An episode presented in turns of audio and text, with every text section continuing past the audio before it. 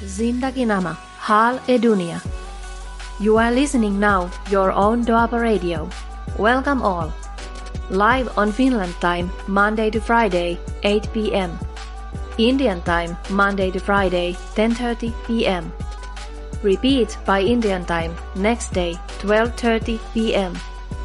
Studio number plus 358 44 976 1962. Join us by WhatsApp call, message, and call us live in studio. Please like us and follow us on Facebook and download Doaba Radio iOS and Android app. Zindagi Nama Hal e Dunia. ਜੀ ਦੋਸਤੋ ਸਾਰੇ ਦੋਸਤਾਂ ਦਾ Doaba radio ਦੇ ਮੰਚ ਉੱਤੇ ਨੀ ਨਿੱਘਾ ਸਵਾਗਤ ਹੈ ਜੀ ਮੈਂ ਤੁਹਾਡਾ ਦੋਸਤ ਭੁਪਿੰਦਰ ਪਾਰਾਜ ਲੈ ਕੇ ਹਾਜ਼ਰ ਹਾਂ ਦੋਸਤੋ ਹਰ ਰੋਜ਼ ਦੀ ਤਰ੍ਹਾਂ ਪ੍ਰੋਗਰਾਮ ਜ਼ਿੰਦਗੀ ਨਾਮਾ ਹਾਲ ਹੈ ਦੁਨੀਆ। ਆਪ ਸਭ ਨੂੰ ਆਦਾਬ, ਸਲਾਮ, ਨਮਸਤੇ ਤੇ ਪਿਆਰ ਭਰੀ ਨਿੱਘੀ ਸਤਿ ਸ਼੍ਰੀ ਅਕਾਲ ਦੋਸਤੋ। ਅੱਜ ਦਿਨ ਹੈ ਜੀ ਸੋਮਵਾਰ 18 ਜੁਲਾਈ 2022 ਸਮਾਂ ਫਿਨਲੈਂਡ ਦੀਆਂ ਘੜੀਆਂ ਦੇ ਉੱਤੇ ਇਸ ਵਕਤ 8:04 ਮਿੰਟ ਹੋ ਚੁੱਕੇ ਨੇ ਤੇ ਭਾਰਤ ਦੇ ਵਿੱਚ ਰਾਤ ਦਾ ਸਮਾਂ 10:34 ਮਿੰਟ ਦਾ ਹੋਇਆ ਹੈ ਜੀ। ਯੂਕੇ ਦੇ ਵਿੱਚ ਸ਼ਾਮ ਦੇ 6:04 ਮਿੰਟ ਘੜੀਆਂ ਦਰਸਾ ਰਹੀਆਂ ਨੇ। ਇਸੇ ਤਰ੍ਹਾਂ ਨਿਊਯਾਰਕ ਤੇ ਟੋਰਾਂਟੋ ਦੀਆਂ ਘੜੀਆਂ ਦੁਪਹਿਰ ਦਾ ਸਮਾਂ 1:04 ਮਿੰਟ ਹੋ ਚੁੱਕਿਆ ਹੈ। ਕੈਲੀਫੋਰਨੀਆ ਦੇ ਵਿੱਚ ਸਵੇਰ ਦਾ ਸਮਾਂ ਹੈ 10:04 ਮਿੰਟ ਦਾ। ਕੁਵੈਤ ਦਾ ਸਮਾਂ ਫਿਨਲੈਂਡ ਦੀਆਂ ਘੜੀਆਂ ਦੇ ਮੁਤਾਬਕ ਸੇਮ ਟੂ ਸੇਮ ਮਿਲਦਾ ਹੈ ਜੀ। 8:04 ਮਿੰਟ ਹੋ ਚੁੱਕੇ ਨੇ।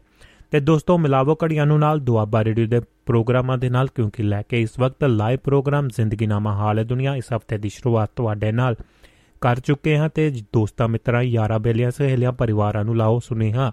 ਤੇ ਗੱਲਾਂ ਬਾਤਾਂ ਕਰਾਂਗੇ ਆਪਾਂ ਰਲ ਮਿਲ ਕੇ ਅੱਜ ਬੈਠ ਕੇ ਬਹੁਤ ਸਾਰੀਆਂ ਵੀਕਐਂਡ ਦੇ ਉੱਤੇ ਜੋ ਵੀ ਮਸਲੇ ਚੱਲਦੇ ਆ ਰਹੇ ਨੇ ਜਾਂ ਚੱਲ ਰਹੇ ਨੇ ਪੱਕ ਦੇ ਮਸਲਿਆਂ ਦੇ ਉੱਤੇ ਵੀ ਆਪਾਂ ਵਿਚਾਰ ਚਰਚਾ ਅੱਜ ਜ਼ਰੂਰ ਕਰਾਂਗੇ। ਤੇ ਖੁੱਲਾ ਸਮਾਂ ਹੋਵੇਗਾ 2 ਘੰਟੇ ਲਈ ਤੁਹਾਡੀ ਕਚਹਿਰੀ ਵਿੱਚ ਪ੍ਰੋਗਰਾਮ ਲੈ ਕੇ ਜੁੜ ਚੁੱਕੇ ਆ ਤੁਹਾਡਾ ਮੇਰਾ ਰਾਬਤਾ ਹੋਣ ਤੋਂ ਠੀਕ 2 ਘੰਟੇ ਤੱਕ, ਜਿਵੇਂ ਕਿ ਫਿਨਲੈਂਡ ਸਮਾਂ 8 ਵਜੇ ਤੋਂ ਲੈ ਕੇ 10 ਵਜੇ ਤਾਈਂ। ਤੇ ਭਾਰਤੀ ਸਮਾਂ 10:30 ਤੋਂ ਸਵੇਰ ਦੇ 12:30 ਕਹਿ ਸਕਦੇ ਆ ਕਿ ਦਿਨ ਦੇ ਜਿਹੜਾ ਤਰੀਕਾ ਬਦਲ ਜਾਣੀਆਂ ਨੇ। ਤੇ 12:30 ਸਵੇਰ ਦੇ ਏਐਮ ਤੱਕ ਜਿਹੜਾ ਪ੍ਰੋਗਰਾਮ ਲਾਈਵ ਚੱਲੇਗਾ ਜਾਨੀ ਕਿ 2 ਘੰਟੇ। ਤੇ ਇਸ ਦੇ ਨਾਲ ਹੀ ਤੁਹਾਡਾ ਤੇ ਮੇਰਾ ਰਾਬਤਾ ਬਣਿਆ ਰਹੇਗਾ ਤੇ ਗੱਲਾਂ ਬਾਤਾਂ ਕਰਾਂਗੇ ਬਹੁਤ ਰਲ ਮਿਲ ਕੇ, ਜੋ ਵੀ ਤੁਸੀਂ ਆਪਣੇ ਵਿਚਾਰ ਸਾਂਝੇ ਕਰ ਸਕਦੇ ਹੋ ਇਸ ਲਈ। ਜਿਹੜਾ ਵੀਕਐਂਡ ਦੇ ਨਾਲ ਨਾਲ ਤੁਹਾਡੇ ਨਾਲ ਇੱਕ ਖੁੱਲਾ ਮੰਚ ਓਪਨ ਮਾਈਕ ਦੀ ਗੱਲ ਹੁੰਦੀ ਹੈ ਤੇ ਆਪਣੇ ਵਿਚਾਰ ਤੇ ਆਪਣੇ ਜੋ ਵੀ ਗੱਲਾਂ ਬਾਤਾਂ ਤੁਸੀਂ ਆਪਣੀਆਂ ਸਾਂਝੀਆਂ ਕਰਨੀਆਂ ਚਾਹੁੰਦੇ ਹੋ ਕਿਸੇ ਵੀ ਤਰ੍ਹਾਂ ਦਾ ਵਿਸ਼ਾ ਕੋਈ ਵੀ ਗੱਲਬਾਤ ਚਲਾਉਣਾ ਚਾਹੁੰਦੇ ਹੋ ਤਾਂ ਸਵਾਗਤ ਰਹੇਗਾ। ਅੱਜ ਸਾਡੇ ਨਾਲ ਉਮੀਦ ਪੂਰੀ ਹੈ ਕਿ ਸਤਪਾਲ ਸਿੰਘ ਬਰਾੜ ਸਾਹਿਬ ਯੂਐਸਏ ਦੀ ਧਰਤੀ ਤੇ, ਜਿਵੇਂ ਕਿ ਪ੍ਰਾਈਮ ਟਾਈਮ ਦੇ ਵਿੱਚ ਆਪਾਂ ਅੱਜ ਦੇ ਦਿਨ ਦੇ ਉੱਤੇ ਪਿਛਲੇ ਸਮੇਂ ਦੇ ਵਿੱਚ ਜੋ ਕੁਝ ਬੀਤਿਆ ਜਾਂ ਅੱਜ ਦੇ ਦਿਨ ਦੇ ਵਿੱਚ ਜੋ ਕੁਝ ਵੀ ਗੱਲਬਾਤ ਹੋ ਰਹੀ ਹੈ, ਜੋ ਵਿਚਾਰ ਵਟਾਂਦਰਾ ਕਰਾਂਗੇ, ਸਾਡੇ ਨਾਲ ਸਾਡੇ ਸੀਨੀਅਰ ਸਤਕਾਰਤ ਸਤਪਾਲ ਸਿੰਘ ਬਰਾੜ ਸਾਹਿਬ, ਸਾਡੇ ਟੀਮ ਮੈਂਬਰ ਸਹਿਬਾਨ ਆਪਣੇ ਨਾਲ ਜੁੜਨਗੇ। ਜੀ ਤੇ ਗੱਲਾਂ ਬਾਤਾਂ ਜ਼ਰੂਰ ਉਹਨਾਂ ਦੇ ਨਾਲ। ਚਲਾਉਣ ਦੀ ਗੱਲਬਾਤ ਹੋਵੇਗੀ। ਤੇ ਤੁਸੀਂ ਵੀ ਆਪਣੀ ਗੱਲਬਾਤ ਰੱਖਣ ਦੇ ਲਈ ਕਿਸੇ ਵੀ ਤਰ੍ਹਾਂ ਦਾ ਸਵਾਲ, ਟੀਕਾ ਟਿੱਪਣੀ ਜਾਂ ਆਪਣਾ ਕੋਈ ਵੀ ਤੁਸੀਂ ਨਜ਼ਰੀਆ ਪੇਸ਼ ਕਰਨਾ ਚਾਹੁੰਦੇ ਹੋ, ਤੁਹਾਡਾ ਨਿੱਘਾ ਸਵਾਗਤ ਰਹੇਗਾ। ਸਟੂਡੀਓ ਦਾ ਨੰਬਰ +358 ਹੈ। +35844976196 ਦੇ ਉੱਤੇ ਕਾਲ ਕਰਕੇ ਤੁਸੀਂ ਦੁਨੀਆ ਦੇ ਕਿਸੇ ਵੀ ਕੋਨੇ ਤੋਂ WhatsApp ਜਾਂ ਮੈਸੇਜ ਜਾਂ ਸਿੱਧੀ ਕਾਲ ਕਰਕੇ ਜੁੜ ਸਕਦੇ ਹੋ। ਇਸੇ ਤਰ੍ਹਾਂ ਦੋਸਤੋ, ਤੁਸੀਂ ਵੱਖਰੇ ਵੱਖਰੇ ਰੰਗਾਂ ਤੇ ਵੱਖਰੇ ਵੱਖਰੇ ਢੰਗਾਂ ਦੇ ਨਾਲ ਦੁਆਬਾ ਰੇਡੀਓ ਦੇ ਨਾਲ ਜੁੜ ਸਕਦੇ ਹੋ। ਵੀਕਐਂਡ ਦੇ ਉੱਤੇ ਤੁਸੀਂ ਬਹੁਤ ਸਾਰੇ ਪ੍ਰੋਗਰਾਮਾਂ ਦੇ ਨਾਲ ਪੂਰਾ ਸਾਥ ਨਿਭਾਇਆ ਹੈ। ਉਮੀਦ ਹੈ ਕਿ ਇੱਕ ਵੱਖਰੇ ਤਰ੍ਹਾਂ ਦੇ ਪ੍ਰੋਗਰਾਮ ਜਿਹੜੇ ਪੇਸ਼ ਕੀਤੇ ਜਾਂਦੇ ਨੇ। ਵੀਕਐਂਡ ਦੇ ਉੱਤੇ ਥੋੜੀ ਜੀ ਸਿਆਸਤ ਤੋਂ ਤੇ ਪਰੇ ਹੋ ਕੇ ਥੋੜੀ ਜੀ ਗੱਲ ਕੀਤੀ ਜਾਂਦੀ ਹੈ, ਜਿਸ ਨੂੰ ਤੁਸੀਂ ਬਹੁਤ ਵਧੀਆ ਹੰਗਾਰਾ ਦਿੰਦੇ ਹੋ। ਪੋਜ਼ਿਟਿਵ ਹੰਗਾਰਾ ਤੇ ਪੋਜ਼ਿਟਿਵ ਪ੍ਰੋਗਰਾਮ ਕਰਨ ਦੀ ਸਾਡੀ ਪੂਰੀ ਉਮੀਦ ਦੇ ਨਾਲ ਜੋ ਵੀ ਆਪਾਂ ਇਸ ਮਕਸਦ ਦੇ ਨਾਲ 네ਗੇਟਿਵਿਟੀ ਤਾਂ ਹਰ ਪਾਸੇ ਮਿਲਦੀ ਹੈ, ਪਰ ਪੋਜ਼ਿਟਿਵਿਟੀ ਬਹੁਤ ਘੱਟ ਤੇ ਵਿਚਾਰਾਂ ਦੀ ਸਾਂਝ, ਚੰਗੇ ਵਿਚਾਰਾਂ ਦੀ ਸਾਂਝ ਪਾਉਣ ਦੇ ਲਈ ਤੁਸੀਂ ਮਹਿਫਲ ਮਿੱਤਰਾਂ ਦੇ ਵਿੱਚ ਇੱਕ ਵੱਖਰਾ ਹੀ ਰੰਗ ਤੇ ਵੱਖਰਾ ਹੀ ਢੰਗ ਮਾਹੌਲ ਕ੍ਰੀਏਟ ਕਰਦੇ ਹੋ। ਤੁਹਾਡੇ ਸਭ ਦੇ ਸਾਥ ਦੇ ਨਾਲ ਤੇ ਸਮਰਜੀਤ ਸਿੰਘ ਸ਼ਮੀ ਜੀ ਦੀ ਬਾ ਕਮਾਲ ਜਿਹੜੀ ਪੇਸ਼ਕਾਰੀ ਹੈ, ਹਾਸਾ ਤੇ ਹਾਸੇ ਦੀ ਫੁਲਵਾੜੀ ਤੇ ਹਰ ਨੂੰ ਆਪਣੇ ਰੰਗ ਦੇ ਵਿੱਚ ਰੰਗ ਲੈਂਦੇ ਨੇ। ਮਾਣ ਹੈ ਸਾਨੂੰ ਆਪਣੀ ਟੀਮ ਦੇ ਉੱਤੇ ਤੇ ਸਾਡੇ ਸਰੋਤਾ ਸਹਿਬਾਨ ਦੇ ਉੱਤੇ। ਜਿਸ ਤਰ੍ਹਾਂ ਦੀ ਵੀ ਗੱਲਬਾਤ ਹੁੰਦੀ ਹੈ, ਬਹੁਤ ਹੀ ਕਹਿ ਸਕਦੇ ਹਾਂ ਕਿ ਹਰ ਸਰੋਤਾ ਬਹੁਤ ਹੀ ਮਾਨ ਤਾਨ ਦੇ ਨਾਲ ਇੱਕ ਦੂਸਰੇ ਦਾ ਸਾਥ ਨਿਭਾਉਂਦੇ ਨੇ। ਬਹੁਤ ਵਧੀਆ ਗੱਲ ਕਰਦੇ ਨੇ, ਹਰ ਤਰ੍ਹਾਂ ਦੇ ਵਿਸ਼ੇ ਜਿਹੜੇ ਦੁਆਬਾ ਰੇਡੀਓ ਦੇ ਮੰਚ ਦੇ ਉੱਤੇ ਛੂਏ ਜਾਂਦੇ ਨੇ। ਵੱਖਰੇ ਵੱਖਰੇ ਤਰ੍ਹਾਂ ਦੀ ਗੱਲਬਾਤ ਹੁੰਦੀ ਹੈ, ਤੁਸੀਂ ਸਹਿਯੋਗ ਕਰਦੇ ਹੋ ਪੂਰੀ ਸ਼ਮੂਲੀਅਤ ਕਰਦੇ ਹੋ, ਉਸ ਦੇ ਲਈ ਬਹੁਤ ਬਹੁਤ ਸਾਰੇ ਦੋਸਤਾਂ ਦਾ ਧੰਨਵਾਦ ਹੈ ਜੀ। ਤੇ ਲੋ ਦੋਸਤੋ, ਅੱਜ ਦੇ ਪ੍ਰੋਗਰਾਮ ਦੀ ਕਰਦੇ ਹਾਂ ਸ਼ੁਰੂਆਤ ਤੁਹਾਡੇ ਨਾਲ। ਤੁਹਾਡੇ ਸੁਨੇਹੇ ਵੀ ਆ ਰਹੇ ਨੇ, ਉਹਨਾਂ ਦਾ ਵੀ ਸਵਾਗਤ ਕਰਾਂਗੇ। ਤੇ ਸਭ ਤੋਂ ਪਹਿਲਾਂ ਤੁਸੀਂ ਜਿਹੜਾ ਜਿਵੇਂ ਕਿ ਦੁਆਬਾ ਰੇਡੀਓ ਦੇ ਨਾਲ ਵੱਖਰੇ ਵੱਖਰੇ ਢੰਗਾਂ ਦੇ ਨਾਲ ਜੁੜਦੇ ਹੋ, ਦੁਆਬਾ ਰੇਡੀਓ ਜਿੰਨੇ ਵੀ ਐਪ ਅਫੀਸ਼ੀਅਲ ਐਪ ਅਵੇਲੇਬਲ ਨੇ, ਉਹਨਾਂ ਦੇ ਰਾਹੀਂ ਤੁਸੀਂ ਜੁੜ ਕੇ ਆਪਣੀ ਗੱਲਬਾਤ ਜਿਹੜੀ ਸੁਣ ਸਕਦੇ ਹੋ, ਦੁਆਬਾ ਰੇਡੀਓ ਦੇ ਪ੍ਰੋਗਰਾਮਾਂ ਦੇ ਨਾਲ ਜੁੜ ਸਕਦੇ ਹੋ। ਇਸੇ ਤਰ੍ਹਾਂ ਤੁਸੀਂ ਦੁਆਬਾ ਰੇਡੀਓ ਦੀ ਵੈਬਸਾਈਟ ਦੇ ਉੱਤੇ ਜਾ ਕੇ duabaradio.com ਵੈਬਸਾਈਟ ਜਾ ਕੇ ਸਰਚ ਕਰ ਸਕਦੇ ਹੋ ਗੂਗਲ ਦੇ ਉੱਤੇ। ਤੇ ਇਸੇ ਤਰ੍ਹਾਂ ਹੀ ਤੁਸੀਂ ਜਿਹੜਾ ਦੁਆਬਾ ਰੇਡੀਓ ਦੀ ਅਫੀਸ਼ੀਅਲ ਫੇਸਬੁੱਕ ਪੇਜ ਹੈ ਉਸ ਦੇ ਨਾਲ ਜੁੜ ਕੇ ਪ੍ਰੋਗਰਾਮਾਂ ਦਾ ਆਨੰਦ ਮਾਣ ਸਕਦੇ ਹੋ। ਲਾਈਵ ਪ੍ਰੋਗਰਾਮ ਉਸ ਦੇ ਉੱਤੇ ਵੀ ਪੇਸ਼ ਕੀਤੇ ਜਾਂਦੇ ਨੇ। ਤੇ ਇਸੇ ਤਰ੍ਹਾਂ ਜਿਹੜੇ ਦੋਸਤ ਨਾਲ ਦੀ ਨਾਲ ਜਿਹੜੇ ਹੋਰ ਵੀ ਥਰਡ ਪਾਰਟੀ ਐਪ ਜਿੱਥੇ ਵੀ ਪੰਜਾਬੀ ਰੇਡੀਓ ਚੱਲਦੇ ਨੇ ਜੁਆਇੰਟ ਜਿਹੜੇ ਚੱਲਦੇ ਨੇ, ਉਹਨਾਂ ਦੇ ਵਿੱਚ ਜਾ ਕੇ ਤੁਸੀਂ ਦੁਆਬਾ ਰੇਡੀਓ ਸਰਚ ਕਰ ਸਕਦੇ ਹੋ ਤੇ ਪੂਰਾ ਆਨੰਦ ਮਾਣ ਸਕਦੇ ਹੋ। ਬਹੁਤ ਸਾਰੇ ਐਸੇ ਵੱਖਰੇ ਰੰਗ ਨੇ ਦੋਸਤੋ, ਤੇ ਉਮੀਦ ਹੈ ਤੁਸੀਂ ਬਹੁਤ ਵਧੀਆ ਇਹ ਕਹਿ ਸਕਦੇ ਆ ਕਿ ਆਪਣੀ ਜਿਹੜੀ ਮੈਂਬਰਸ਼ਿਪ ਹੈ ਮਾਨ ਹੈ ਤਾਨ ਹੈ ਤੁਹਾਡੇ ਉੱਤੇ, ਤੁਹਾਡੇ ਸਹਿਯੋਗ ਦੇ ਨਾਲ ਹੀ ਹੈ ਜੀ। ਜਿੰਨਾ ਕੁਝ ਵੀ ਆਪਾਂ ਕਰ ਪਾਏ ਆ ਇੱਕ ਦੂਸਰੇ ਦੇ ਸਾਥ ਦੇ ਨਾਲ ਹੀ ਕਰ ਪਾਏ ਆ ਕੱਲਾ ਕੌਣ ਕੀ ਕੁਝ ਕਰ ਸਕਦਾ ਹੈ?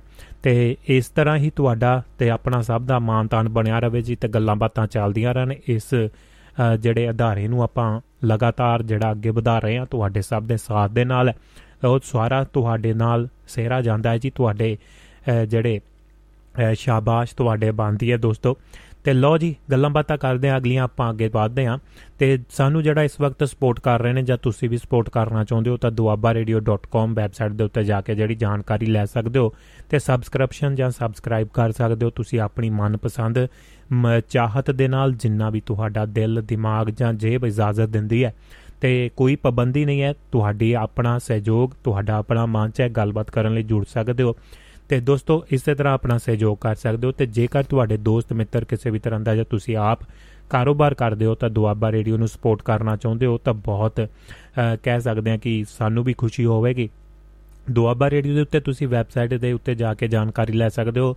ਤੇ ਨਾਲ ਦੇ ਨਾਲ ਜਿਹੜੇ ਦੋਸਤ ਆਪਣਾ ਕਾਰੋਬਾਰ ਕਰਦੇ ਨੇ, ਕਿਸੇ ਵੀ ਤਰ੍ਹਾਂ ਦੀ ਐਡਵਰਟਾਈਜ਼ਮੈਂਟ ਮਸ਼ਹੂਰੀ ਜਾਂ ਪ੍ਰਮੋਸ਼ਨ ਕਰਾਉਣਾ ਚਾਹੁੰਦੇ ਨੇ, ਉਹਨਾਂ ਦਾ ਨਿੱਘਾ ਸਵਾਗਤ ਹੈ। ਬਹੁਤ ਹੀ ਵਾਜਬ ਤੇ ਸਹੀ ਕੀਮਤਾਂ ਦੇ ਉੱਤੇ ਉਹ ਜਿਹੜਾ ਸੁਵਿਧਾ ਲੈ ਸਕਦੇ ਨੇ ਤੇ ਆਪਣਾ ਜਿਹੜਾ ਕਾਰੋਬਾਰ ਦੁਨੀਆ ਦੇ ਕੋਨੇ-ਕੋਨੇ ਤੱਕ ਪਹੁੰਚਾ ਸਕਦੇ ਨੇ। ਕਿਸੇ ਵੀ ਸਟੂਡੀਓ ਦੇ ਵਿੱਚ ਮੈਸੇਜ ਛੱਡ ਕੇ ਜਾਣਕਾਰੀ ਲੈ ਸਕਦੇ ਹੋ ਤੇ ਸੰਪਰਕ ਕਰ ਸਕਦੇ ਹੋ। ਇਸੇ ਤਰ੍ਹਾਂ ਦੋਸਤੋ ਸਾਨੂੰ ਇਸ ਵਕਤ ਦੋਸਤ ਜਿਹੜੇ ਸਾਡਾ ਸਾਥ ਨਿਭਾ ਰਹੇ ਨੇ, ਉਹਨਾਂ ਦਾ ਬਹੁਤ-ਬਹੁਤ ਧੰਨਵਾਦ ਹੈ। ਬਲਵੀਰ ਸਿੰਘ ਸੈਣੀ ਸਾਹਿਬ ਹਰਵਿੰਦਰ ਚੌਲ, ਭੈਣ ਜੀ, ਸੁਮਿਤ ਸੈਣੀ ਜੀ ਸੁਮਿਤ ਜੋਹਲ ਜੀ ਸਿਕੰਦਰ ਸਿੰਘ ਔਜਲਾ ਸਾਹਿਬ, ਸੁਰਿੰਦਰ ਕੌਰ ਮਾਹਲ ਜੀ, ਨਾਰ ਸਿੰਘ ਸੋਹੀ ਸਾਹਿਬ ਤੇ ਯਾਦਵਿੰਦਰ ਵਿਦੇਸ਼ਾ, ਉਹਨਾਂ ਦਾ ਧੰਨਵਾਦ ਹੈ। ਤੇ ਤੁਹਾਡੇ ਕੋਈ ਸੁਨੇਹੇ ਆ ਰਹੇ ਨੇ ਉਹਨਾਂ ਦਾ ਵੀ ਸਵਾਗਤ ਕਰਦੇ ਹਾਂ ਤਾਂ ਆਪਾਂ ਕੋਸ਼ਿਸ਼ ਕਰਦੇ ਹਾਂ ਨਾਲ ਦੀ ਨਾਲ ਜਿਹੜੀ ਸਤਪਾਲ ਸਿੰਘ ਬਰਾੜ ਜੀ ਨੂੰ ਨਾਲ ਜੋੜੀਏ ਤੇ ਗੱਲਾਂ ਬਾਤਾਂ ਦਾ ਸਿਲਸਿਲਾ ਉਹਨਾਂ ਦੇ ਨਾਲ ਚਲਾਵਾਂਗੇ। ਫਿਨਲੈਂਡ ਦੇ ਮੌਸਮ ਦੇ ਵਿੱਚ ਕਾਫੀ ਤਬਦੀਲੀ ਆ ਚੁੱਕੀ ਹੈ। ਤੇ بارش ਦਾ ਮਾਹੌਲ ਤਕਰੀਬਨ ਕੱਲ ਦਾ ਪਰਸੋਂ ਦਾ ਬਣਿਆ ਹੋਇਆ ਹੈ ਹਰ ਰੋਜ਼ ਹੀ ਮਾੜੀ ਮੋਟੀ ਕਿਨਮਨ ਹੋ ਜਾਂਦੀ ਹੈ ਤੇ بارش ਦਾ ਮਾਹੌਲ ਜਿਹੜਾ ਬਣ ਜਾਂਦਾ ਹੈ ਤੇ ਇਸੇ ਤਰ੍ਹਾਂ ਜਿਹੜੇ ਬਾਕੀ ਮਿਡਲ ਯੂਰਪ ਦੇ ਵਿੱਚ ਕਾਫੀ ਗਰਮੀ ਦਾ ਮਾਹੌਲ ਜਿਹੜਾ ਟਪਿਆ ਹੋਇਆ ਹੈ ਵਾਰਨਿੰਗ ਦਿੱਤੀ ਗਈ ਹੈ ਫੋਰੈਸਟਾਂ ਦੇ ਵਿੱਚ ਕੁਝ ਐਸੀਆਂ ਵਾਰਦਾਤਾਂ ਵੀ ਹੋਈਆਂ ਨੇ ਜੋ ਅੱਗ ਦਾ ਕਾਰਨ ਬਣੀਆਂ ਨੇ ਤੇ ਕਾਫੀ ਵੱਡੇ ਪੱਧਰ ਦੇ ਉੱਤੇ ਵਾਰਨਿੰਗ ਵੀ ਚੱਲ ਰਹੀ ਹੈ ਨਾਲ ਦੀ ਨਾਲ ਤੇ ਕਾਫੀ ਜਿਹੜਾ ਗਰਮੋ ਜਿਹੜਾ ਯੂਰਪ ਦੇ ਵਿੱਚ ਮੌਸਮ ਜਿਹੜਾ ਗਰਮੀ ਵਾਲਾ ਬਣਿਆ ਹੋਇਆ ਹੈ।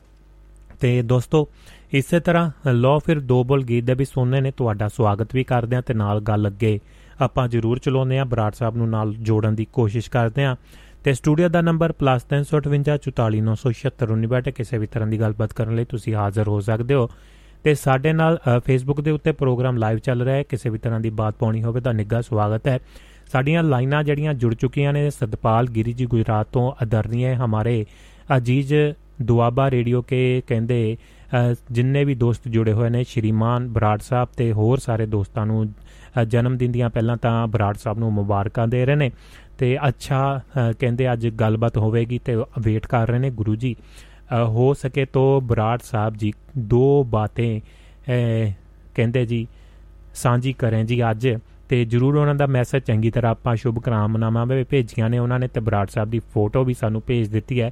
ਬਰਾੜ ਸਾਹਿਬ ਸਾਡੇ ਨਾਲ ਜੜ ਚੁੱਕੇ ਨੇ, ਉਹਨਾਂ ਦਾ ਕਰਦੇ ਆ ਕੁਝ ਪਲਾਂ ਦੇ ਵਿੱਚ ਸਵਾਗਤ। ਜਗਵੰਤ ਖੇੜਾ ਜੀ ਸਤਿ ਸ਼੍ਰੀ ਅਕਾਲ ਕਹਿ ਰਹੇ ਨੇ, ਗੁਰਨਾਮ ਸਿੰਘ ਜੀ ਅੰਬਾਲਾ ਤੋਂ ਸਤਿ ਸ਼੍ਰੀ ਅਕਾਲ ਕਹਿ ਰਹੇ ਨੇ, ਤੇ ਫੋਟੋ ਭੇਜ ਦਿੱਤੀ ਹੈ ਜੀ ਦੁਆਬਾ ਰੇੜੀ ਦੇ ਕੱਪ ਦੇ ਉੱਤੇ ਜਿਹੜਾ ਲੋਗੋ ਲੱਗਿਆ ਹੋਇਆ, ਕਿਆ ਬਾਤਾਂ ਜੀ, ਤੁਸੀਂ ਕਿੱਥੋਂ ਕੱਪ ਲੈ ਆਏ ਜੀ, ਤਲਵਾੜਾ ਸਟੂਡੀਓ ਵਿੱਚੋਂ ਜੀ, ਕਹਿੰਦੇ ਅੱਜ ਜਿਹੜੀ ਫੋਟੋ ਖਿੱਚ ਭੇਜੀ ਹੈ ਜੀ ਦੁਆਬਾ ਰੇੜੀ ਦੇ ਕੱਪ ਦੇ ਉੱਤੇ ਜਿਹੜਾ ਕੱਪ ਦੇ ਉੱਤੇ ਚਾਹ ਦੇ ਦੁਆਬਾ ਰੇੜੀ ਦਾ ਜਿਹੜਾ ਲੋਗੋ ਲੱਗਿਆ ਹੋਇਆ ਹੈ। ਕਿਆ ਬਾਤਾਂ ਜੀ, ਕਿਆ ਬਾਤਾਂ ਬਹੁਤ ਬਹੁਤ ਧੰਨਵਾਦ ਇਸ ਦੀ ਸਾਂਝ ਪਾਉਣ ਲਈ। ਤੇ ਲੋ ਦੋਸਤੋ, ਤੁਹਾਡੇ ਸੁਨੇਹੇ ਆ ਰਹੇ ਨੇ। ਗੁਰਮੇਲ ਦਾਦੂ ਜੀ ਵੀ ਕੈਨੇਡਾ ਤੋਂ ਸਤਿ ਸ਼੍ਰੀ ਅਕਾਲ ਭੇਜ ਰਹੇ ਨੇ। ਹਰਵਿੰਦਰ ਜੋਲ ਭੈਣ ਜੀ ਵੀ ਸਤਿ ਸ਼੍ਰੀ ਅਕਾਲ ਭੇਜ ਰਹੇ ਨੇ। ਬਰਾੜ ਸਾਹਿਬ ਦਾ ਕਰਦੇ ਆ ਸਵਾਗਤ ਤੇ ਗੱਲਾਂ ਬਾਤਾਂ ਦਾ ਅਗਲੇ ਜਿਹੜਾ ਸਿਲਸਿਲਾ ਤੋਰਦੇ ਆ ਫੇਸਬੁੱਕ ਦੇ ਉੱਤੇ ਜਰੂਰ ਤੁਸੀਂ ਸ਼ੇਅਰ ਕਰ ਸਕਦੇ ਹੋ ਪ੍ਰੋਗਰਾਮ ਨੂੰ, ਦੋਸਤਾਂ ਮਿੱਤਰਾਂ ਤੱਕ, ਤੇ ਦੁਆਬਾ ਰੇਡ ਦੇ ਐਪ ਦੇ ਰਾਹੀਂ ਜਾਂ ਵੈਬਸਾਈਟ ਦੇ ਰਾਹੀਂ ਤੁਸੀਂ ਜੁੜ ਸਕਦੇ ਹੋ। ਕਰਦੇ ਆ ਸਵਾਗਤ। ਸਭ ਤੋਂ ਪਹਿਲਾਂ ਸਾਡੇ ਸਤਿਕਾਰਤ senior team member Satpal Singh Brar ji ਦਾ।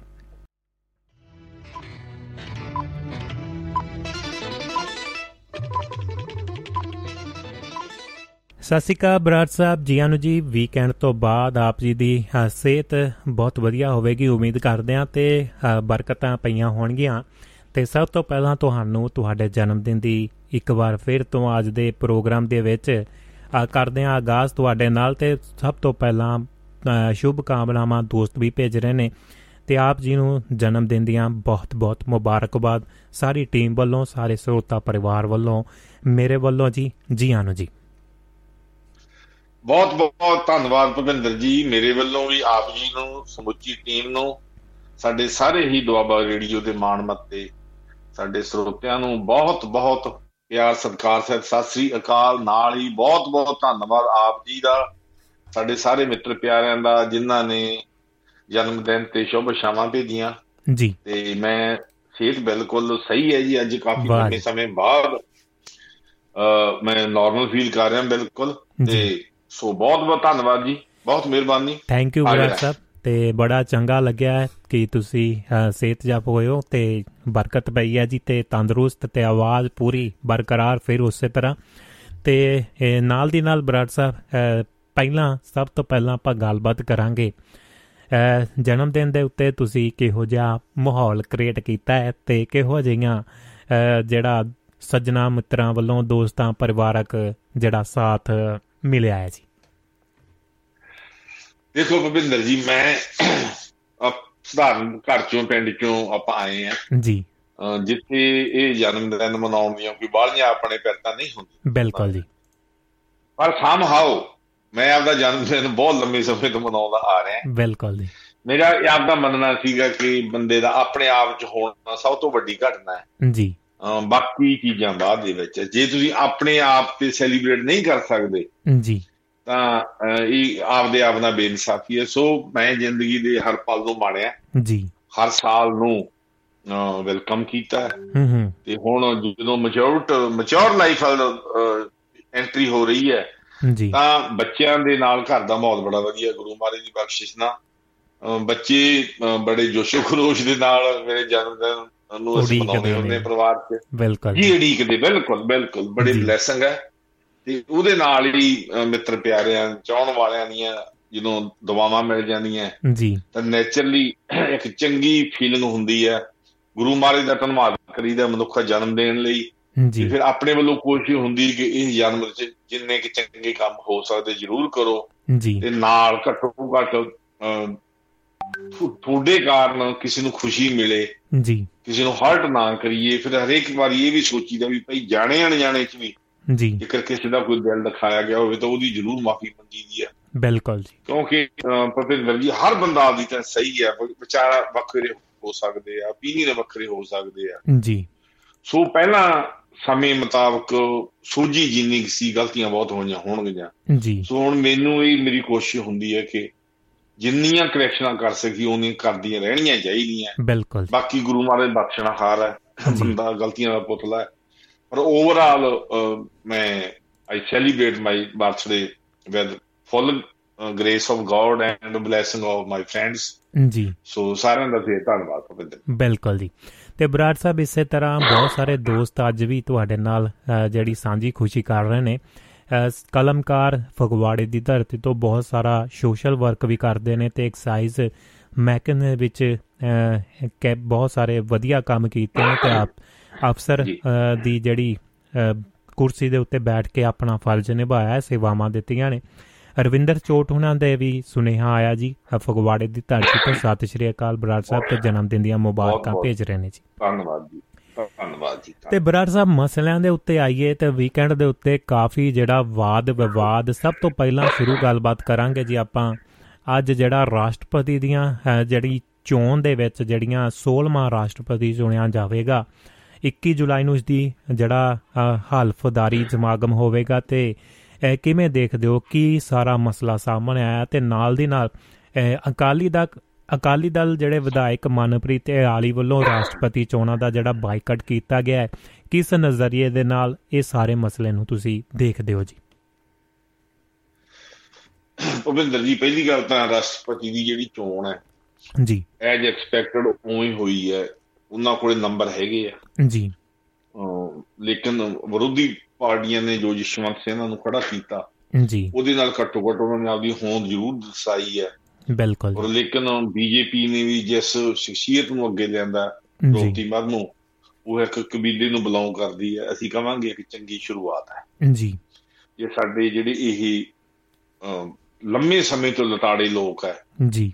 ਉਹਨਾਂ ਨੂੰ ਬਣਦਾ ਹੱਕ ਜੀ ਇਸ ਯੁੱਗ ਦੇ ਵਿੱਚ ਨਾ ਮਿਲਿਆ ਤਾਂ ਕਦੋਂ ਮਿਲੂਗਾ? ਬਿਲਕੁਲ। ਅਸੀਂ ਇਹ ਇੱਕ ਚੰਗੀ ਸ਼ੁਰੂਆਤ ਮੰਨਦੇ ਆ ਔਰ ਟੋਟਲ ਇਹ ਵੋਟ ਜਿਹੜੀ ਹੋਈ ਹੈ ਐਜ ਐਕਸਪੈਕਟਡ ਬੜੀ ਸ਼ਾਂਤੀ ਨਾਲ ਹੋਈ ਆ। ਜੀ। ਔਰ ਇਹਦੇ ਚੋਂ 6 ਐਮਪੀ ਤੇ ਇੱਕ ਐਮਐਲਏ ਦੇ ਐਬਸੈਂਟ ਰਹਿਣ ਦੀ ਖਬਰ ਹੈ ਜੀ। ਪੰਜਾਬ ਦੇ ਵਿੱਚੋਂ ਐਮਪੀ ਸਨੀ ਦਿਓਲ ਨੇ ਵੋਟ ਨਹੀਂ ਪਾਈ। ਜੀ। ਤੇ ਜਿਹੜੀ ਗੱਲ ਮੇਨ ਅੱਜ ਮੁੱਦਾ ਬਣੀ ਹੋਈ ਉਹ ਹੈ ਸ਼੍ਰੋਮਣੀ ਅਕਾਲੀ ਦਲ ਦੇ ਮੰਤਰੀ ਤੇ ਜਾਲੀ ਵੱਲੋਂ ਬਾਈਕਾਟ ਕਰਨਾ ਤੇ ਨਾਲ ਉੱਥੇ ਜੋ ਉਹਨੇ ਕਮੈਂਟ ਦਿੱਤੇ ਉਹਨਾਂ ਨੇ ਬਿਲਕੁਲ ਜੀ।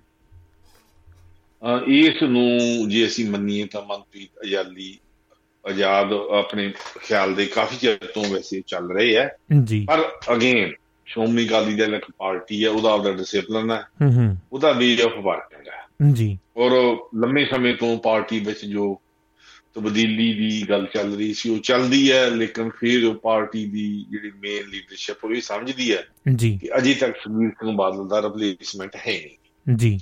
ਪਾਰਟੀ ਨੇ ਇਤਿਹਾਸ ਵਿੱਚ ਵੀ ਵੇਖਿਆ ਕਿ ਇਸ ਤਰ੍ਹਾਂ ਦੀ ਜਦੋਂ ਕਾਲੀ ਚਾਹ ਕੇ ਫੈਸਲੇ ਕਰਦੇ ਆ ਜੀ। ਤਾਂ ਉਹ ਪਾਰਟੀ ਲਈ ਬਹੁਤ ਖਤਰਨਾਕ ਹੁੰਦੇ ਖਾਸ ਤੌਰ ਤੇ ਉਸ ਸਮੇਂ ਜਦੋਂ ਪਾਰਟੀ ਆਪਦੀ ਇਤਿਹਾਸ ਦੇ ਵਿੱਚ ਸਭ ਤੋਂ ਮਾੜੇ ਦੌਰ ਤੋਂ ਗੁਜ਼ਰੀ ਹੋ ਬਿਲਕੁਲ ਜੀ।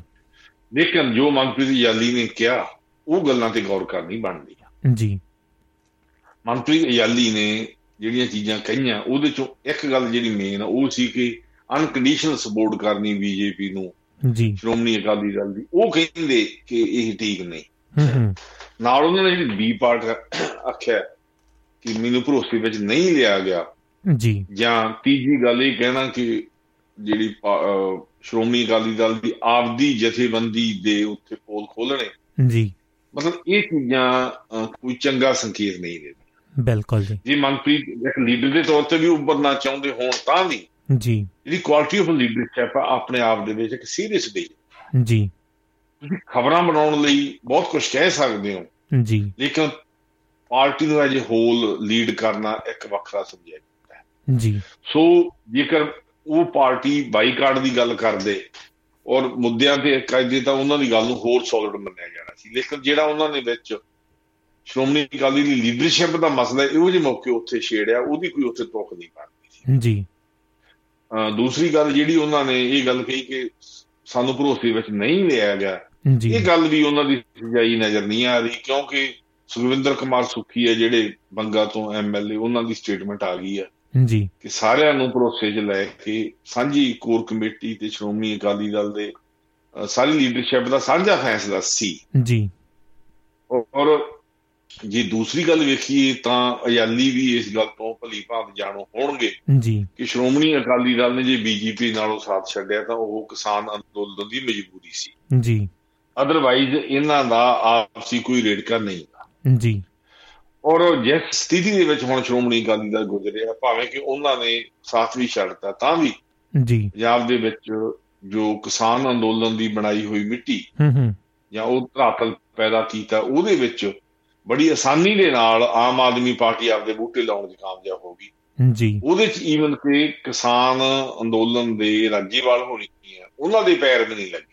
ਜੀ। ਔਰ ਪੰਜਾਬ ਦੇ ਵਿੱਚ ਜੋ ਇਹ ਹਨੇਰੀ ਸੀ ਇਹਨੇ ਨਾ ਕਾਂਗਰਸ ਨੂੰ ਬਖਸ਼ਿਆ ਨਾ ਸ਼੍ਰੋਮਣੀ ਅਕਾਲੀ ਦਲ। ਜੀ। ਸ਼੍ਰੋਮਣੀ ਅਕਾਲੀ ਦਲ ਪਹਿਲਾਂ ਹੀ ਅਟੈਕ ਤੇ ਸੀ ਕਿਸਾਨ ਅੰਦੋਲਨ ਦੇ ਦੌਰਾਨ। ਹੂੰ ਹੂੰ। ਸੋ ਇਸ ਕਰਕੇ ਭਾਵੇਂ ਉਹਨਾਂ ਨੇ ਬੀਜੇਪੀ ਨੂੰ ਤੋਂ ਅਸਤੀਫਾ ਦਿੱਤਾ ਸੀ ਉਹ ਵੀ ਉਹਨਾਂ ਦੀ ਸਿਆਸੀ ਮਜਬੂਰੀ ਸੀ।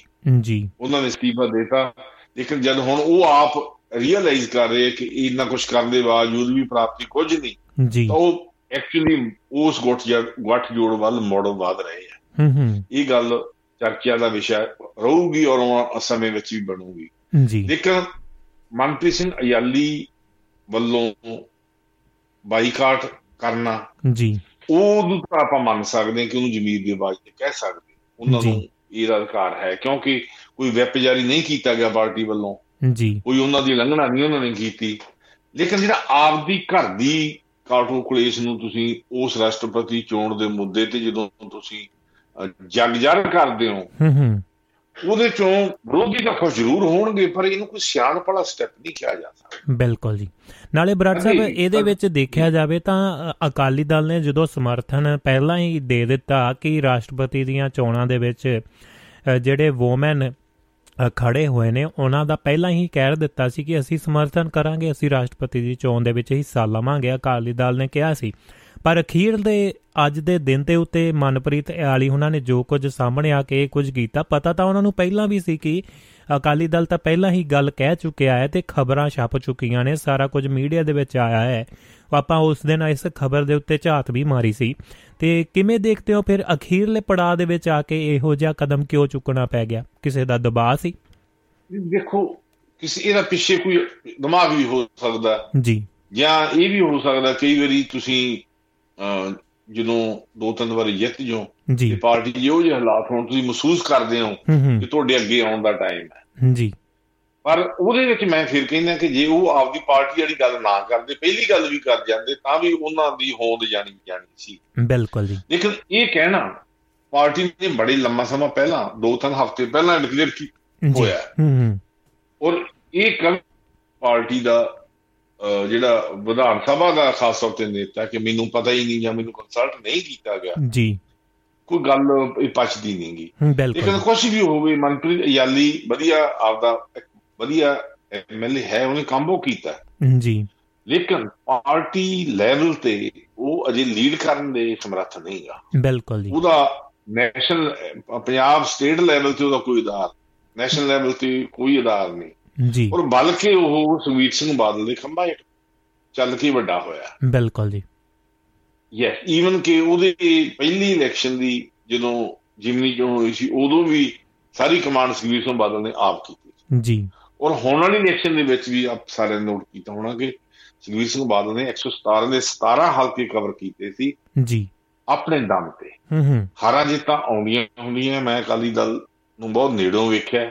ਜੀ। ਅੱਜ ਵੀ ਕੋਈ ਇਸ ਤਰ੍ਹਾਂ ਦਾ ਨੇਤਾ ਅਜੇ ਨਜ਼ਰ ਨਹੀਂ ਆ ਰਿਹਾ ਕਿ ਉਹ ਸੁਖਬੀਰ ਸਿੰਘ ਬਾਦਲ ਦੇ ਬਰਾਬਰ ਕੁਰਸੀ ਢਾ ਕੇ ਪਾਰਟੀ ਨੂੰ ਲੀਡ ਕਰ ਸਕੇ। ਬਿਲਕੁਲ ਜੀ। ਸਰਦਾਰ ਸੁਖਬੀਰ ਸਿੰਘ ਬਾਦਲ ਖੁਦ ਘਰੇ ਬਹਿ ਜਾਣ ਉਹ ਇੱਕ। ਵੱਖਰਾ ਵਿਸ਼ਾ ਹੈ। ਜੀ। ਪਰ ਲੇਕਿਨ ਪਾਰਟੀ 'ਚ ਐਡਾ ਖਲਾ ਭਰਨ ਦੀ ਅਜੇ ਤੱਕ ਉਹ ਸਥਿਤੀ ਹੈ ਨਹੀਂ। ਜੀ। ਇਦੋਂ ਪਹਿਲਾਂ ਟਰਾਈ ਕਰ ਹੋ ਚੁੱਕੀ ਹੈ ਰਣਜੀਤ ਸਿੰਘ ਬਰਨਪੁਰਾ ਵਰਗੇ ਸੇਵਾ ਸਿੰਘ ਸੇਖਵਾ ਵਰਗੇ ਹੂੰ ਹੂੰ। ਸੁਖਦੇਵ ਸਿੰਘ ਢੀਂਡਸਾ ਵਰਗੇ ਸੀਨੀਅਰ ਲੀਡਰ ਸਾਰੀ ਗੇਮ ਖੇਡ ਹਟੇ ਆ। ਜੀ। ਔਰ ਐਂਡ ਆਫ ਡੇ ਆਪਾਂ ਸਾਰਾ ਜਾਣਦੇ ਹਾਂ ਨਤੀਜਾ ਕੀ ਆ। ਬਿਲਕੁਲ ਜੀ। ਕੁਝ ਵੀ ਹੋਵੇ ਅੱਜ ਜੋ ਸਿਚੁਏਸ਼ਨ ਬਣੀ ਹੈ।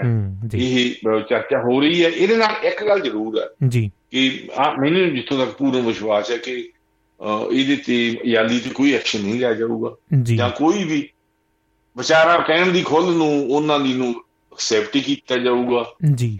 ਪਰ ਲੇਕਿਨ ਜੇ ਅਸੀਂ ਕਿ ਇਹ ਤੋਂ ਕੋਈ ਵੱਡੀ ਲਹਿਰ ਚੱਲਣ ਦੀ ਕੋਈ ਸੰਭਾਵਨਾ ਹੈ ਅਜੇ ਕੋਈ ਨਜ਼ਰ ਨਹੀਂ ਆਉਂਦੀਗੀ। ਜੀ।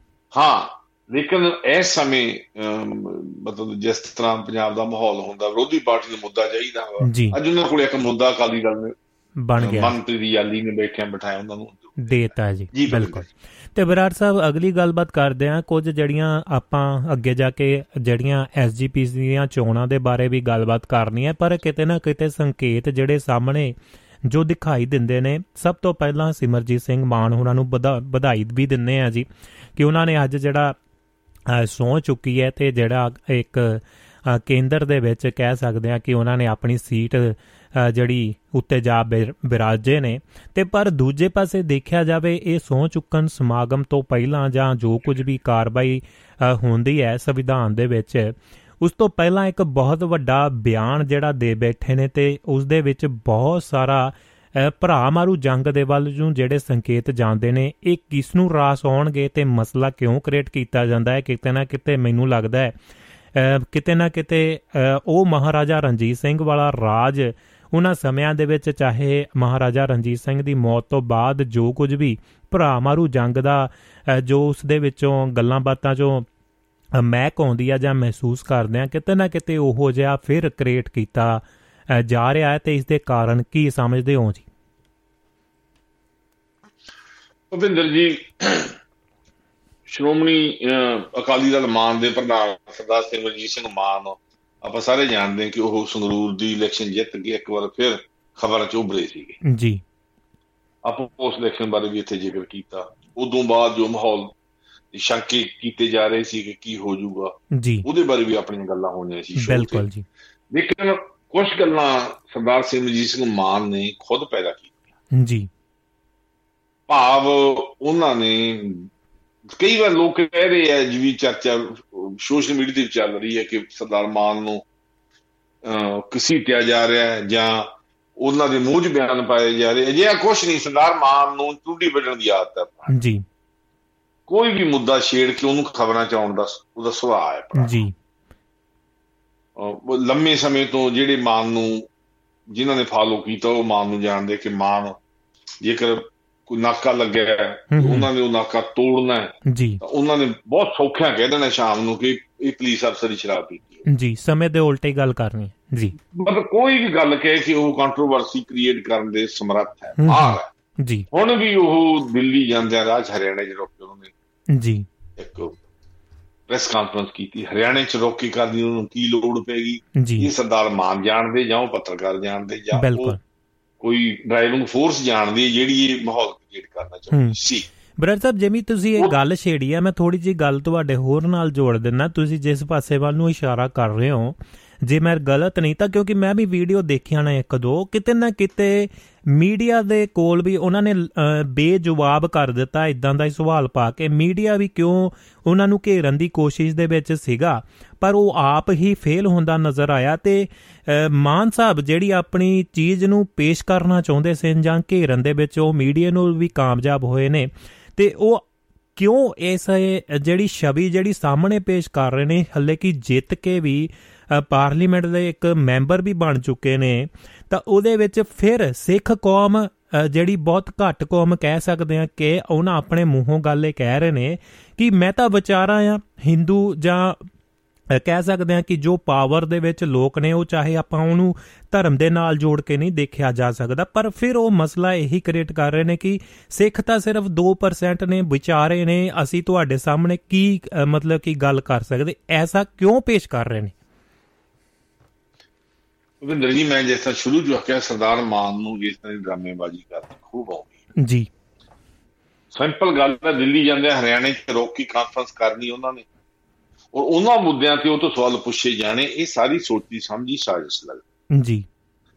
ਔਰ ਮਾਨ ਸਾਹਿਬ ਆਪਦੇ ਮੂੰਹ ਹਿੰਦੂ ਸਿੱਖ ਵਾਲੇ ਮਸਲਿਆਂ ਨੂੰ ਬਹੁਤ ਹੀ ਓਪਨਲੀ ਮੈਂ ਕਹੂੰਗਾ ਕਿ ਨਖੇੜ ਕੇ ਪੇਸ਼ ਕਰਦੇ ਆ ਵੱਧ ਤੋਂ ਵੱਧ ਪ੍ਰਚਾਰ ਕਰਦੇ ਆ ਹਿੰਦੂ ਸਿੱਖ ਉਹਨਾਂ ਦੇ ਮੂੰਹ ਜਦੋਂ ਆਉਂਦੀ ਹੈ ਗੱਲ ਉਹ ਮਸਲੇ ਹੈ ਹੀ ਨਹੀਂ ਜਿੰਨੇ ਜਦੋਂ ਉਹ ਗੱਲ ਕਰਦੇ ਨਜ਼ਰ ਆਉਂਦੇ ਆ। ਜੀ। ਸਰਦਾਰ ਮਾਨ ਨੇ ਹਰਿਆਣੇ ਨੂੰ ਉਹਨਾਂ ਦੇ ਮੁੱਖ ਮੰਤਰੀ ਚੁਣਨ ਤੇ ਉਹਨਾਂ ਨੂੰ ਫਿੜੇ ਲਾਂਤ ਕਹੀ ਪਹਿਲਾਂ ਦਾ ਜੀ। ਨੰਬਰ 2 ਫਿਰ ਉਹਨਾਂ ਨੇ ਭਗਤ ਸਿੰਘ ਬਾਰੇ ਕੰਟਰੋਵਰਸ਼ੀਅਲ ਸਟੇਟਮੈਂਟਾਂ ਦਿੱਤੀ ਜੀ। ਹੁਣ ਸਰਦਾਰ ਮਾਨ ਦੀ ਕਿਹੜੀ ਗੱਲ ਤੋਂ ਕਿੱਧਰੋਂ ਸ਼ੁਰੂ ਕਰੀਏ? ਉਹਦੇ ਪਾਏ ਖਲਾਰੇ ਤੇ ਜੇ ਆਪਾਂ ਪ੍ਰੋਗਰਾਮ ਕਰਨ ਲੱਗੇ ਤਾਂ ਬਿਲਕੁਲ ਜੀ। ਕੋਈ ਸਿਰੇ ਨਹੀਂ ਲੱਗਦਾ ਹੁੰਦਾ ਕਿਉਂਕਿ ਨਾ ਮਾਨੀਆਂ ਸਟੇਟਮੈਂਟਾਂ ਕਦੇ ਸਿਰੇ ਲੱਗਦੀਆਂ ਜੀ। ਜੇ ਆਪਾਂ ਹੁਣ ਸਿੰਪਲ ਗੱਲ ਕਰੀਏ ਉਹ ਤੋਂ ਸਵਾਲ ਪੁੱਛਿਆ ਗਿਆ ਕਿਰਪਾਨ ਵਾਲੇ ਮੁੱਦੇ ਤੇ। ਉਹ ਕਹਿੰਦੇ ਵੀ ਸੰਵਿਧਾਨ ਦੇ ਵਿੱਚ ਆਹ ਲਿਖਿਆ 25 ਧਾਰਾ ਦੇ ਵਿੱਚ। ਹੁਣ ਇਹ ਹਿੰਦੂ ਰਾਸ਼ਟਰ ਦੀ ਮਰਜ਼ੀ ਹੈ ਮੈਨੂੰ ਜਾਣ ਦਿੰਦੇ ਕਿ ਨਹੀਂ ਦਿੰਦੇ। ਜੀ। ਉਦੋਂ ਪਹਿਲਾਂ ਸਰਦਾਰ ਮਾਨ ਦੀਆਂ ਸਟੇਟਮੈਂਟਾਂ 99 ਤੋਂ ਪਹਿਲਾਂ ਇਹ ਵੀ ਰਹੀਆਂ ਹੂੰ ਹੂੰ ਕਿ ਮੈਨੂੰ ਕਿਰਪਾਨ ਪਿਆਰੀ ਆ ਉਹਦੇ ਨਹੀਂ ਮੈਂ ਨਹੀਂ ਜਾਊਂ ਉਹਨੇ ਸੌ ਨਹੀਂ ਵੀ ਚੱਕੀ। ਬਿਲਕੁਲ ਜੀ। 99 ਦੇ ਵਿੱਚ 99 ਚ ਉਹਨਾਂ ਨੇ ਕਿਰਪਾਨ ਤੋਂ ਬਿਨਾ ਸੌਂ ਚੱਕੀ ਹੈ। ਹੂੰ ਹੂੰ। ਉਦੋਂ ਬਿਨਾ ਉਹ ਜਹਾਜ਼ ਤੇ ਸਾ- ਯਾਤਰਾ ਕਰਦੇ ਹੋ ਵੱਡੀ ਕਿਰਪਾਨ ਨਹੀਂ ਹੁੰਦੀ ਉਹਨਾਂ ਕੋਲ। ਬਿਲਕੁਲ ਜੀ। ਇਦੋਂ ਬਿਨਾ ਕੱਲ ਵੀ ਉਹਨਾਂ ਨੇ ਜਿਹੜੀ ਸੌਂ ਚੱਕੀ ਉਹਨਾਂ ਕੋਲ ਕੋਈ ਕਿਰਪਾਨ ਨਹੀਂ। ਜੀ। ਕੋਈ ਤੋਂ ਭਾਵ ਮੇਰੀ ਵੱਡੀ ਕਿਰਪਾਨ ਨਹੀਂ ਸੀ। ਹੂੰ ਹੂੰ। ਜਿਹਦਾ ਉਹ ਆਮ ਤੌਰ ਤੇ ਹਰ ਥਾਂ ਤੇ ਬੜੇ ਮਾਣ ਦੇ ਨਾਲ ਕਹਿੰਦੇ ਕਿ ਮੈਂ ਇਸ ਕਿਰਪਾਨ ਤੋਂ ਬਿਨਾਂ ਨਹੀਂ ਜਾਊਂਗਾ। ਜੀ। ਸੋ ਸਰਦਾਰ ਮਾਨ ਇਹ ਕੰਟਰੋਵਰਸੀਆਂ ਪੈਦਾ ਕਰਨੀਆਂ ਚਾਹੁੰਦੇ ਸੀ ਉਹ ਖਬਰਾਂ ਚਾਉਣਾ ਚਾਹੁੰਦੇ ਸੀ। ਉਵੇਂ ਹੋਇਆ। ਹੂੰ ਹੂੰ। ਉਹ ਬੜੀ ਉਹਨਾਂ ਨੇ ਅਮਾਨ ਦੇ ਨਾਲ ਬੜੇ ਹੀ ਸਾਊ ਬਣ ਕੇ ਉਹਨਾਂ ਨੇ ਸਹੁੰ ਚੱਕੀ ਉੱਥੇ। ਜੀ। ਉਸੇ ਸੰਵਿਧਾਨ ਦੀ ਸਹੁੰ ਚੱਕੀ ਆ ਉਹੋ ਹੀ ਸ਼ਬਦ ਵਰਤੇ ਆ ਜਿਹੜੇ ਉਹਨਾਂ ਨੂੰ ਵਰਤਣ ਲਈ ਕਿਹਾ ਗਿਆ। ਜੀ। ਇਹ ਸਰਦਾਰ ਮਾਨ ਦੇ ਦੋ ਰੂਪ ਆ। ਹੁਣ ਜੇ ਉਹਨਾਂ ਨੂੰ ਸਵਾਲ ਕਰੋਗੇ ਹੂੰ ਹੂੰ। ਤਾਂ ਤੁਸੀਂ ਕਿਉਂ ਕਿਉਂ? ਪਤਾ ਉਹਨਾਂ ਦਾ ਉੱਤਰ ਕੀ ਹੁੰਦਾ? ਜੀ। ਕਿ ਭਾਈ ਤੁਸੀਂ ਤਾਂ ਇਹ ਚਾਹੁੰਦੇ ਹੁਣ ਮੈਂ ਸਹੁੰ ਨਾ ਚੱਕਾਂ। ਜੀ।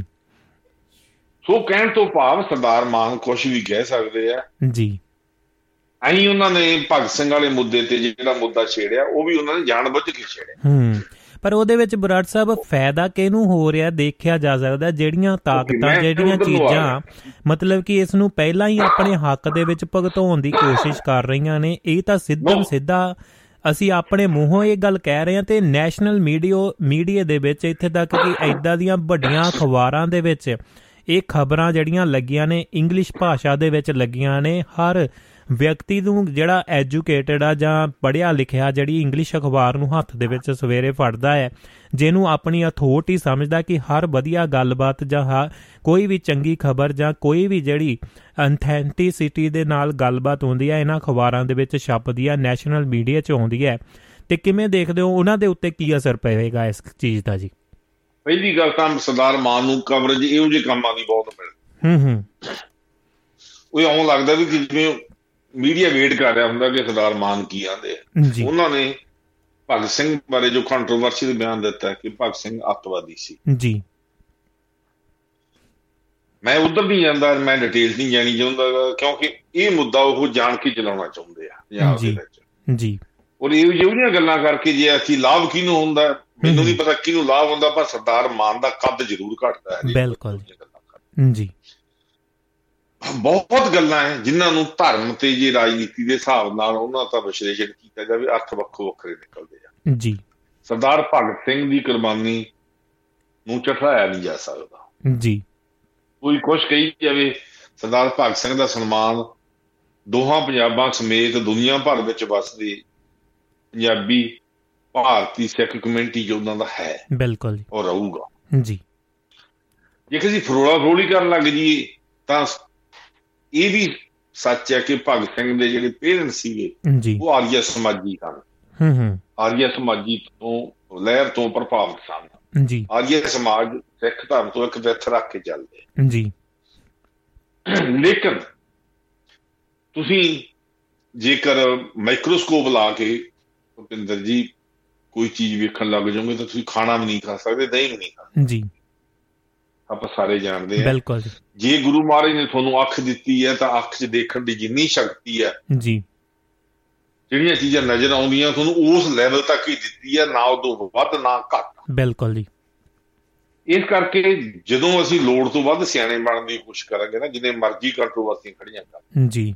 ਸਰਦਾਰ ਭਗਤ ਸਿੰਘ ਨੇ ਦੇਸ਼ ਦੀ ਕੁਰਬਾਨੀ ਕੀਤੀ ਹੈ ਇਹ ਜੀ। ਦੋ ਰਾਵਾਂ ਨਹੀਂ। ਹੂੰ ਹੂੰ। ਤਾਂ ਕਿਸੇ ਨੂੰ ਉਸ ਮਾਮਲੇ 'ਚ ਬੋਲਣ ਦਾ ਹੱਕ ਨਹੀਂ। ਬਿਲਕੁਲ ਜੀ। ਜੇ ਭਗਤ ਸਰਦਾਰ ਸਿਮਰਜੀਤ ਸਿੰਘ ਮਾਨ ਕਹਿੰਦੇ ਆ ਕਿ ਉਹਨੇ ਇੱਕ ਗੁਰਸਿੱਖ ਚੰਨਣ ਸਿੰਘ ਈਐਸਆਈ ਨੂੰ ਮਾਰਿਆ ਸੀ ਇੱਕ ਹੋਰ ਵਿਅਕਤੀ ਮਾਰਿਆ ਗਿਆ। ਜੀ।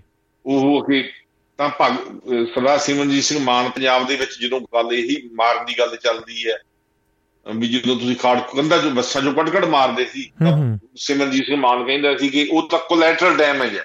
ਜੀ। ਉਹ ਤਾਂ ਚੱਲਦੀ ਲੜਾਈ 'ਚ ਮਾਰੇ ਗਏ। ਹੂੰ ਹੂੰ। ਸੋ ਸਰਦਾਰ ਮਾਨ ਦੀਆਂ ਗੱਲਾਂ ਮਗਰ ਜਾ ਕੇ ਮੇਰਾ ਖਿਆਲ ਆਪਾਂ ਉਸ ਤਰ੍ਹਾਂ ਦੀ ਡਿਸਕਸ਼ਨ 'ਚ ਨਹੀਂ ਜਾਣਾ ਚਾਹੁੰਦੇ ਜਿਹੜੀ ਸਾਡੇ। ਰੇਡੀਓ 'ਚ ਉੱਪਰੀ ਲੱਗੇ। ਬਿਲਕੁਲ ਬਰਾੜ ਸਾਹਿਬ ਇਦਾਂ ਤਾਂ ਫਿਰ ਜ਼ਰੂਰ ਹੈ ਕਿ ਸਰਦਾਰ ਮਾਨ ਇਹੋ ਜਿਹੀਆਂ ਗੱਲਾਂ। ਇੰਟੈਂਸ਼ਨਲੀ ਕਰਦੇ ਆ ਖਬਰਾਂ 'ਚ ਆਉਣ ਲਈ ਕਰਦੇ ਆ। ਜੀ।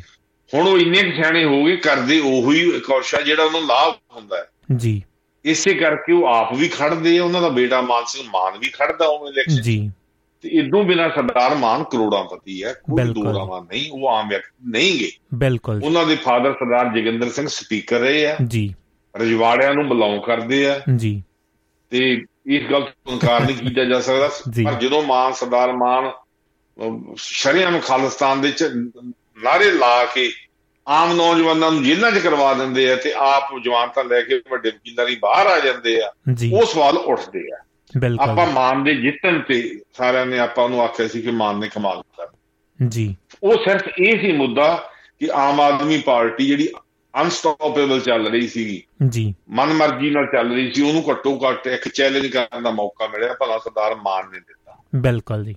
ਪਰ ਜੇ ਸਰਦਾਰ ਮਾਨ ਇਹ ਸਮਝਣ ਹੂੰ ਹੂੰ। ਉਹਨਾਂ ਨੂੰ ਸਾਰੇ ਅਧਿਕਾਰ ਦੇਦੇ ਆ ਪੰਜਾਬ ਦੇ ਤੇ ਸਿੱਖ ਕੌਮ ਦੇ ਦੇਤੇ ਆ ਇਹ ਗੱਲ ਉਹਨਾਂ ਨੂੰ ਸਮਝ ਲੈਣੀ ਚਾਹੀਦੀ ਹੈ ਕਿ ਅਗਲੀ ਇਲੈਕਸ਼ਨ ਉਹ ਡੇਢ ਸਾਲ ਬਾਅਦ ਹੀ ਹੈ। ਬਿਲਕੁਲ ਜੀ। ਜਿਹੜੀ ਡੇਢ ਸਾਲ ਨੂੰ ਵੀ ਆਉਣੀ ਹੈ। ਜਿਸ ਤਰ੍ਹਾਂ ਦੇ ਹਾਲਾਤ ਉਹ ਪੈਦਾ ਆਪ ਕਰ ਰਹੇ ਆ। ਔਰ ਉਹ ਜਾਣਦੇ ਕਿ ਉਹਨਾਂ ਨਹੀਂ ਜਿੱਤਣੀ। ਜੀ। ਪਰ ਉਹਨਾਂ ਨੇ ਹਮੇਸ਼ਾ ਹੀ ਆਪਦੇ ਆਪ ਨੂੰ ਜਿਉਣਿਆਂ ਨਾਲੋਂ ਉਹ ਆਮ ਕਹਿੰਦੇ ਹੁੰਦੇ ਕਿ ਮੇਰੇ ਮਰਨ ਤੋਂ ਬਾਅਦ ਇੱਕ ਗੱਲ ਯਾਦ ਰੱਖੀ ਜਿਹੜਾ ਮੁੱਦਾ ਨਹੀਂ ਛੱਡਿਆ। ਜੀ। ਪਰ ਭਿੰਦਰ ਜੀ ਲਾਈਫ ਦੇ ਵਿੱਚ ਇੱਕ ਕਹਾਵਤ ਹੈ ਕਿ only thing in constant in life is the change ਜੀ ਬਿਲਕੁਲ ਜੀ। ਦੁਨੀਆ ਦੇ ਵਿੱਚ ਤਬਦੀਲੀ ਨਿਯਮ ਹੈ ਕੁਦਰਤ ਦਾ। ਜੀ। ਸੋ ਇਸ ਕਰਕੇ ਸਰਦਾਰ ਮਾਨ ਦੇ ਜਿਹੜੇ ਸਟੈਂਡ ਆ ਉਹਨਾਂ ਨੂੰ ਉਹ ਵੱਧ ਐਕਸਪਲੇਨ ਕਰ ਸਕਦੇ ਜਾਂ ਉਹਨਾਂ ਦੇ ਸਪੋਰਟਰ ਪਰ ਸਵਾਲ ਇਹ ਪੈਦਾ ਹੁੰਦਾ ਕਿ ਜਿਨ੍ਹਾਂ ਵੋਟਰਾਂ ਨੇ ਉਹਨਾਂ ਨੂੰ ਆਊਟ ਆਫ ਵੇ ਜਾ ਕੇ ਜਿਤਾਇਆ ਉਹਨਾਂ ਦੇ ਭਲੇ ਲਈ ਕੀ ਕਰਦੇ ਸਵਾਲ ਤਾਂ ਆ ਵੇਖਣਾ ਹੈ। ਬਿਲਕੁਲ ਜੀ। ਜਾਂ ਉਹ ਪੰਜਾਬ ਦੇ ਕਿਹੜੇ ਮੁੱਦੇ ਉਠਾਉਂਦੇ ਆ? ਜੀ। ਜਾਂ ਉਹ ਕਿਹੜੇ ਉਹਨਾਂ ਕੋਲੇ ਜਾਦੂ ਦੀ ਛੜੀ ਹੈ ਜਿਹੜਾ ਵਾਰ-ਵਾਰ ਕਹਿੰਦੇ ਸੀ ਇੱਕ ਵਾਰੀ ਮੈਨੂੰ ਜਿਤਾ ਦਿਓ ਮੈਂ ਸਾਰੇ ਮਸਲੇ ਹੱਲ ਕਰ ਦੂੰ ਕੁਝ ਵੀ ਹੋਵੇ ਸਰਦਾਰ ਮਾਨ ਨੇ ਸੌਂ ਚੱਕ ਲਈ ਹੈ ਸੰਵਿਧਾਨ ਦੀ ਸੌਂ ਚੱਕੀ ਉਸੇ ਦੀ ਜਿਹਨੂੰ ਉਹ ਹਰ ਵੇਲੇ ਕੰਡੈਮ ਕਰਦੇ ਰਹਿੰਦੇ ਆ ਔਰ ਇਹ ਕਹਿੰਦੇ ਨੇ ਕਿ ਸਿੱਖਾਂ ਨੇ ਸਾਈਨ ਨਹੀਂ ਕੀਤੇ। ਜੀ। ਉਹਦੀ ਉਹਨਾਂ ਨੇ ਬਕਾਇਦਾ ਸੰਵਿਧਾਨ ਕੀ ਚੱਕੀ ਹੈ ਔਨ ਦਾ ਰੈਕੋਰਡ ਚੱਕੀ ਹੈ ਵੱਡੀ ਕਿਰਪਾਨ ਤੋਂ ਬਿਨਾਂ ਚੱਕੀ ਹੈ। ਇਹੋ ਹੀ ਸੱਚ ਹੈ। ਬਿਲਕੁਲ ਹੁਣ ਸਰ। ਸਰਦਾਰ ਮਾਨ ਮੈਂ ਐਮਪੀ ਦੇ ਤੌਰ ਤੇ ਲੀਜੀਵਾਲ ਹੈ ਉਹ ਸਹੂਲਤਾਂ ਲੈਣ ਲਈ ਵੀ ਉਹ ਫੰਡ ਲੈਣ ਲਈ ਵੀ ਜੀ। ਉਹਨਾਂ ਨੂੰ ਕੋਠੀ ਵੀ ਦਿੱਲੀ ਮਿਲੂਗੀ ਮਿਲਣੀ ਚਾਹੀਦੀ ਹੈ। ਬਿਲਕੁਲ ਜੀ। ਔਰ ਪੰਜਾਬ ਦੇ ਜਿਹੜੇ ਉਹਨਾਂ ਕੋਲ ਫੰਡ ਪਏ 2 ਸਾਲ ਦੇ ਐਮਪੀ ਐਲਏਪੀਡੀ ਦੇ ਉਹ ਵੀ ਉਹ ਵਰਤ ਸਕਦੇ ਆ ਜੀ। ਉਹਨਾਂ ਆਪਦੇ ਹਲਕੇ ਦੀ ਭਲਾਈ ਲਈ ਜੀ। ਭਵਿੰਦਰ ਜੀ ਬਿਲਕੁਲ ਬਰਾੜ ਸਾਹਿਬ ਇਸੇ ਤਰ੍ਹਾਂ ਆਪਣੇ ਸਤਪਾਲ ਗਿਰੀ ਜੀ ਕਹਿ ਰਹੇ ਨੇ ਬਰਾੜ ਸਾਹਿਬ ਜੀ ਇਸ ਉਮਰ में ਜਿਹੜਾ ਸਿਮਰਨਜੀਤ ਸਿੰਘ ਮਾਨ ਜੀ ਕੋ ਕੋਈ ਗੰਭੀਰਤਾ ਸੇ ਕਹਿੰਦੇ ਅ, ਕਾਮ ਲੈਣਾ ਚਾਹੀਦਾ ਤੇ ਸ- ਇਸ ਉਮਰ ਦੇ ਵਿੱਚ ਜਿਹੜਾ ਉਹ ਅ, ਪਹਿਲੇ ਸਮਿਆਂ ਦੇ ਵਿੱਚ ਲੋਟਣ ਦੀ ਕੋਸ਼ਿਸ਼ ਕਰ ਰਹੇ ਨੇ। ਭਾਰਤੀ ਸੰਵਿਧਾਨ ਦੀ ਕਹਿੰਦੇ ਉਹਨਾਂ ਨੇ ਅ, ਸ- ਜਿਹੜੀ ਸ਼ਪਥ ਲਈ ਹੈ ਜੀ ਜਿਵੇਂ ਤੁਸੀਂ ਕਿਹਾ ਹੀ ਹੈ। ਤੇ ਬਰਾੜ ਸਾਹਿਬ ਜਿਵੇਂ ਇੱਕ ਮਸਲਾ ਇਸ ਦੇ ਨਾਲ ਹੋਰ ਅ, ਜੇ ਇਸ ਨੂੰ ਇਹਨਾਂ ਦੇ ਬਿਆਨ ਨੂੰ ਦੇਖਿਆ ਜਾਵੇ ਗੰਭੀਰਤਾ ਦੇ ਨਾਲ ਤੇ ਆਪਣੇ ਨਾਨਾ ਜੀ ਦਾ ਵੀ ਇਹਨਾਂ ਨੇ ਜ਼ਿਕਰ ਕੀਤਾ ਹੈ ਵਿੱਚ ਨਾ ਵਿੱਚ ਕਿਤੇ ਅ, ਜਿਹੜਾ ਡਾਇਰ ਨੂੰ ਕਹਿ ਸਕਦੇ ਆ ਕਿ ਇਹ ਜਿਹੜੀ ਇੰਗਲਿਸ਼ ਅਖਬਾਰਾਂ ਦੀ ਜਿਹੜੀ ਅ, ਸੁਰਖੀਆਂ ਦੇ ਵਿੱਚ ਜਾਂ ਪੂਰੀ ਵਿਸਤਾਰ ਦੇ ਵਿੱਚ ਖਬਰ ਦੇ ਵਿੱਚ ਜ਼ਿਕਰ ਆਉਂਦਾ ਹੈ। ਕਿਤੇ ਨਾ ਕਿਤੇ ਉਹਨਾਂ ਨੇ ਇਹ ਵੀ ਗੱਲ ਕਹਿ ਦਿੱਤੀ ਹੈ ਕਿ ਸਰੋਪਾ ਅ, ਜਿਹੜਾ ਆਪਣਾ ਬਹੁਤ ਕਹਿ ਸਕਦੇ ਹਾਂ ਸਤਕਾਰਤ ਚਿੰਨ੍ਹ ਆ ਅ, ਗੁਰੂ ਸਾਹਿਬਾਂ ਵੱਲੋਂ ਜਾਂ ਇਹ ਕਹਿ ਸਕਦੇ ਆ ਕਿ ਆਪਣੇ ਗੁਰਦੁਆਰਿਆਂ ਦੇ ਵਿੱਚ ਇਹ ਮਾਨ ਤਾਨ ਦਿੱਤਾ ਜਾਂਦਾ ਹੈ ਤੇ ਜਿਵੇਂ ਉਹ ਕਹਿ ਰਹੇ ਨੇ ਕਿ ਡਾਇਰ ਨੂੰ ਜਾਂ ਹੋਰ ਚੀਜ਼ਾਂ ਨੂੰ ਦੇਖਦੇ ਆ ਜੇ ਟੋੜਾ ਸਾਹਿਬ ਤੇ ਕਹਿੰਦੇ ਜੇ ਬਾਦਲ ਸਾਹਿਬ ਵੱਡੇ ਬਾਦਲ ਸਾਹਿਬ ਅ, ਉਹਨਾਂ ਸਮਿਆਂ ਦੇ ਵਿੱਚ 80ਵੇਂ ਦਹਾਕਿਆਂ ਦੇ ਵਿੱਚ ਅ, ਜੇਕਰ ਸਰੋਪਾ ਉਹ ਜਿਹੜਾ ਇੰਦਰਾ ਨੂੰ ਦੇ ਦਿੰਦੇ ਤਾਂ 84 ਕਹਿੰਦੇ ਵਾਪਰਨਾ ਹੀ ਨਹੀਂ ਸੀ। ਇਸ ਦੇ ਵਿੱਚ ਮੁੱਦੇ ਦੇ ਵਿੱਚ ਕਿਤੇ ਨਾ ਕਿਤੇ ਅਕਾਲ ਤਖਤ ਸਾਹਿਬ ਕੁਝ ਨਾ ਕੁਝ ਇਹਨਾਂ ਦੇ ਉੱਤੇ ਐਕਸ਼ਨ ਜਾਂ ਕੋਈ ਨਾ ਕੋਈ ਕਾਰਵਾਈ ਕਰਨ ਦੇ ਲਈ ਸੱਦਾ ਭੇਜ ਸਕਦਾ ਹੈ ਜੀ? ਨਹੀਂ ਭਵਿੰਦਰ ਜੀ ਅਹ, ਸਰਦਾਰ ਮਾਨ ਦੇ ਬਿਆਨਾਂ ਮਗਰ ਲਾ ਕੇ ਤੁਸੀਂ ਵਿਹਲੇ ਨਹੀਂਗੇ ਉਹ ਉਹ- ਉਹਦੇ ਕੋਲ ਟਾਈਮ ਹੈਗਾ ਇੰਨੇ ਗੱਲਾਂ ਕਰਨ ਦਾ। ਜੀ। ਅਸੀਂ ਪੁੱਟ ਸਰਦਾਰ ਮਾਨ ਜੀ ਨੇ ਜਿਹੜੀ ਗੱਲ ਕਹੀ ਹੈ। ਆਪਣੇ ਸਰ ਦੇ ਤੱਕ ਆਪਣੇ ਸੋਤਿਆਂ ਨਾਲ ਸਾਂਝੀ ਕਰੀਏ। ਸਰਦਾਰ ਮਾਨ ਕਹਿੰਦੇ ਵੀ ਮੇਰੇ ਨਾਨਾ ਜੋ ਅਰੂੜ ਸਿੰਘ ਸੀਗਾ ਜੀ। ਉਹਨੇ ਸਰੋਪਾ ਜਨਰਲ ਡਾਇਰ ਨੂੰ ਤਾਂ ਦਿੱਤਾ ਸੀ ਕਿ ਜਨਰਲ ਡਾਇਰ ਅਦਰਵਾਈਜ਼ ਗੁੱਸੇ 'ਚ ਆਇਆ ਕੋਈ ਬੰਬ ਵੀ ਸੱਟ ਸਕਦਾ ਸੀਗਾ। ਜੀ। ਅੰਮ੍ਰਿਤਸਰ ਤੇ। ਹੁਣ ਉਹਦੇ ਇਸ ਬਿਆਨ ਨੂੰ ਮੈਂ ਮੂਰਖਤਾ ਭਰਿਆ ਬਿਆਨ ਕਹੂੰਗਾ ਜੀ। ਇਹ ਸਿੱਖੀ ਸਿਧਾਂਤਾਂ ਤੋਂ ਵੀ ਬਹੁਤ ਦੂਰ ਹੈ। ਬਿਲਕੁਲ ਜੀ। ਗੁਰੂ ਸਾਹਿਬ ਨੇ ਜਾਂ ਆਪਣੇ ਸਾਹਿਬਜ਼ਾਦੇ ਸ਼ਹੀਦ ਕਰਨ ਤੋਂ ਲੈ ਕੇ ਜਾਂ ਆਪਣੀਆਂ ਗੁਰੂ ਅਰਜਨ ਸਾਹਿਬ ਵੇਲੇ ਸ਼ਹੀਦੀਆਂ ਦੇਣ ਤੋਂ ਲੈ ਕੇ ਉਹਨਾਂ ਨੇ ਕਦੇ ਵੀ ਸਿੱਖਾਂ ਨੂੰ ਆਖਿਆ ਨਹੀਂ ਜਾ ਕੇ ਕਿ ਭਾਈ ਜਾ ਕੇ ਫਲਾਣੇ ਦੀ ਮਿਹਨਤ ਕਰ ਲਓ ਤੇ ਆਪਾਂ ਮਾਹੌਲ ਸਮੇਂ ਦੇ ਨਾਲ ਸਮਝੌਤਾ ਕਰ ਲਈਏ। ਜੀ। ਇਵਨ ਕਿ ਗੁਰੂ ਸਾਹਿਬ ਦੇ ਦੋ ਸਾਹਿਬਜ਼ਾਦੇ ਯੁੱਧ ਵਿੱਚ ਲੜ ਰਹੇ ਸੀ ਤੇ ਦੋ ਲਾਪਤਾ ਸੀ ਪਰ ਸਿੱਖਾਂ ਨੂੰ ਕਦੇ ਨਹੀਂ ਕਿਹਾ ਗਿਆ ਹੂੰ ਹੂੰ। ਕਿ ਮੁਗਲਾਂ ਦੇ ਨਾਲ ਕਿਸੇ ਤਰ੍ਹਾਂ ਦੀ ਨੈਗੋਸ਼ੀਏਸ਼ਨ ਕੀਤੀ ਜਾਵੇ ਬਿਲਕੁਲ ਜੀ। ਕਿਲੇ ਦੇ ਵਿੱਚ ਘੇਰਾ ਪਿਆ ਗੁਰੂ ਸਾਹਿਬ ਨੇ ਉਦੋਂ ਵੀ ਇਹ ਨੈਗੋਸ਼ੀਏਸ਼ਨ ਤੋਂ ਪਾਸਾ ਵਟਿਆ ਔਰ ਹਮੇਸ਼ਾ ਕਿਹਾ ਕਿ ਜਿਹੜੀ ਸੱਚ ਦੀ ਲੜਾਈ ਹੈ ਜੀ। ਇਹ ਜ਼ੁਲਮ ਨਾਲ ਲੜੀ ਜਾ ਰਹੀ ਹੈ ਇਹਦੇ ਸਮਝੌਤੇ ਦੀ ਕੋਈ ਗੁੰਜਾਇਸ਼ ਨਹੀਂ ਹੁੰਦੀ। ਸਿਧਾਂਤਾਂ ਜਿਹੜੀ ਜ਼ਿੰਦਗੀ ਸਿਧਾਂਤਾਂ ਤੋਂ ਪਿਆਰੀ ਨਹੀਂ ਇਹ ਗੁਰੂ ਸਾਹਿਬ ਦਾ ਸੰਦੇਸ਼ ਸੀਗਾ ਇਹ ਸਿੱਖੀ ਦਾ ਸਿਧਾਂਤ ਹੈ। ਜੀ। ਇਸੇ ਲੱਖਾਂ ਸ਼ਹੀਦੀਆਂ ਹੋਈਆਂ। ਬਿਲਕੁਲ ਜੀ। ਉਹਦੇ ਨਾਨਾ ਰੂੜ ਚੋਂ ਕਿਉਂ ਜੇ ਸਿੱਖ ਸੀਗੇ? ਜਿਨ੍ਹਾਂ ਨੂੰ ਅੰਮ੍ਰਿਤਸਰ ਦਾ ਇੰਨਾ ਪਿਆਰ ਆ ਗਿਆ ਤੇ ਉਹ ਜਾ ਕੇ ਜਨਰਲ ਡਾਇਰ ਨੂੰ ਸਰੋਪਾ ਦੇਤਾ। ਜੀ। ਹੁਣ ਜੇ ਮੈਂ ਐਗਜੈਕਟ ਵਰਡਿੰਗ ਦੱਸਾਂ ਮੈਂ ਉਹ ਕਿਤਾਬ ਪੜ੍ਹੀ ਹੋਈ ਹੈ ਬਿਲਕੁਲ ਜੀ। ਇਹਦੇ ਨਾਨੇ ਦੀ ਕਹਾਣੀ ਦੀ ਜੀ। ਔਰ ਜਦੋਂ ਜਨਰਲ ਡਾਇਰ ਕੋਲ ਇਹਦੇ ਨਾਨਾ ਰੂੜ ਸਿੰਘ ਪਹੁੰਚਦੇ ਆ ਉਹਨਾਂ ਨੂੰ ਸਰੋਪਾ ਦੇਣ ਬਾਰੇ ਤਾਂ ਜੋ ਵਰਡਿੰਗ ਲਿਖੀ ਹੈ ਉਹਦੇ ਵਿੱਚ ਲਿਖਿਆ ਕਿ ਉਹ ਜਨਰਲ ਡਾਇਰ ਨੇ ਆਖਿਆ ਕਿ ਤੁਸੀਂ ਮੈਨੂੰ ਸਰੋਪਾ ਕਿਉਂ ਦਿਓਗੇ? ਮੈਂ ਤਾਂ ਸਿਗਰਟਾਂ ਪੀਂਦਾ ਹੂੰ ਹੂੰ। ਉਹ ਕਹਿੰਦੇ ਕੋਈ ਗੱਲ ਨਹੀਂ ਸਿਗਰਟਾਂ ਪੀ ਜਾ ਹੌਲੀ ਹੌਲੀ ਛੱਡ ਨਹੀਂ ਪਰ ਤੈਨੂੰ ਅਸੀਂ ਸਿੱਖ ਧਰਮ 'ਚ ਲਿਆਉਣਾ ਚਾਹੁੰਦੇ ਆ ਜੀ। ਇਹ ਸੀ ਇਹਨਾਂ ਬੰਦਿਆਂ ਦੀ ਸੋਚ। ਮੈਂ ਫਿਰ। ਉਧਰ ਨੂੰ ਜਾਂਦਾ ਇਹ ਰਾਜਵਾੜੇ ਸੀਗੇ ਮੁੱਢ ਤੋਂ। ਨਾਲੇ ਜੀ ਇਹ ਤਾਂ ਅੰਗਰੇਜ਼ਾਂ ਦੇ ਸਮੇਂ ਬਰਾੜ ਸਾਹਿਬ ਕੌਂਸਲ ਦੇ ਵਿੱਚ। ਮੈਂਬਰ ਰਹੇ ਨੇ ਜੀ ਉਹਨਾਂ ਦੇ। ਬਿਲਕੁਲ ਜੀ। ਬਿਲਕੁਲ ਹੀ ਰਹੇ ਆ ਕੌਂਸਲ ਦੇ ਮੈਂਬਰ ਰਹੇ ਆ ਨਾਟ ਓਨਲੀ ਦੈਟ ਵਨ ਇਹਨਾਂ ਜ਼ਮੀਨਾਂ ਦੀ ਅਲਾਟਮੈਂਟ ਵੇਲੇ ਵੀ ਜੀ। ਇਹਨਾਂ ਨੂੰ ਦਾ ਵਿਸ਼ੇਸ਼ ਖਿਆਲ ਰੱਖਿਆ ਗਿਆ ਇਹ ਗੱਲਾਂ ਲੋਕੀਆਂ ਛੁਪੀਆਂ ਨਹੀਂ ਗਈਆਂ। ਜੀ।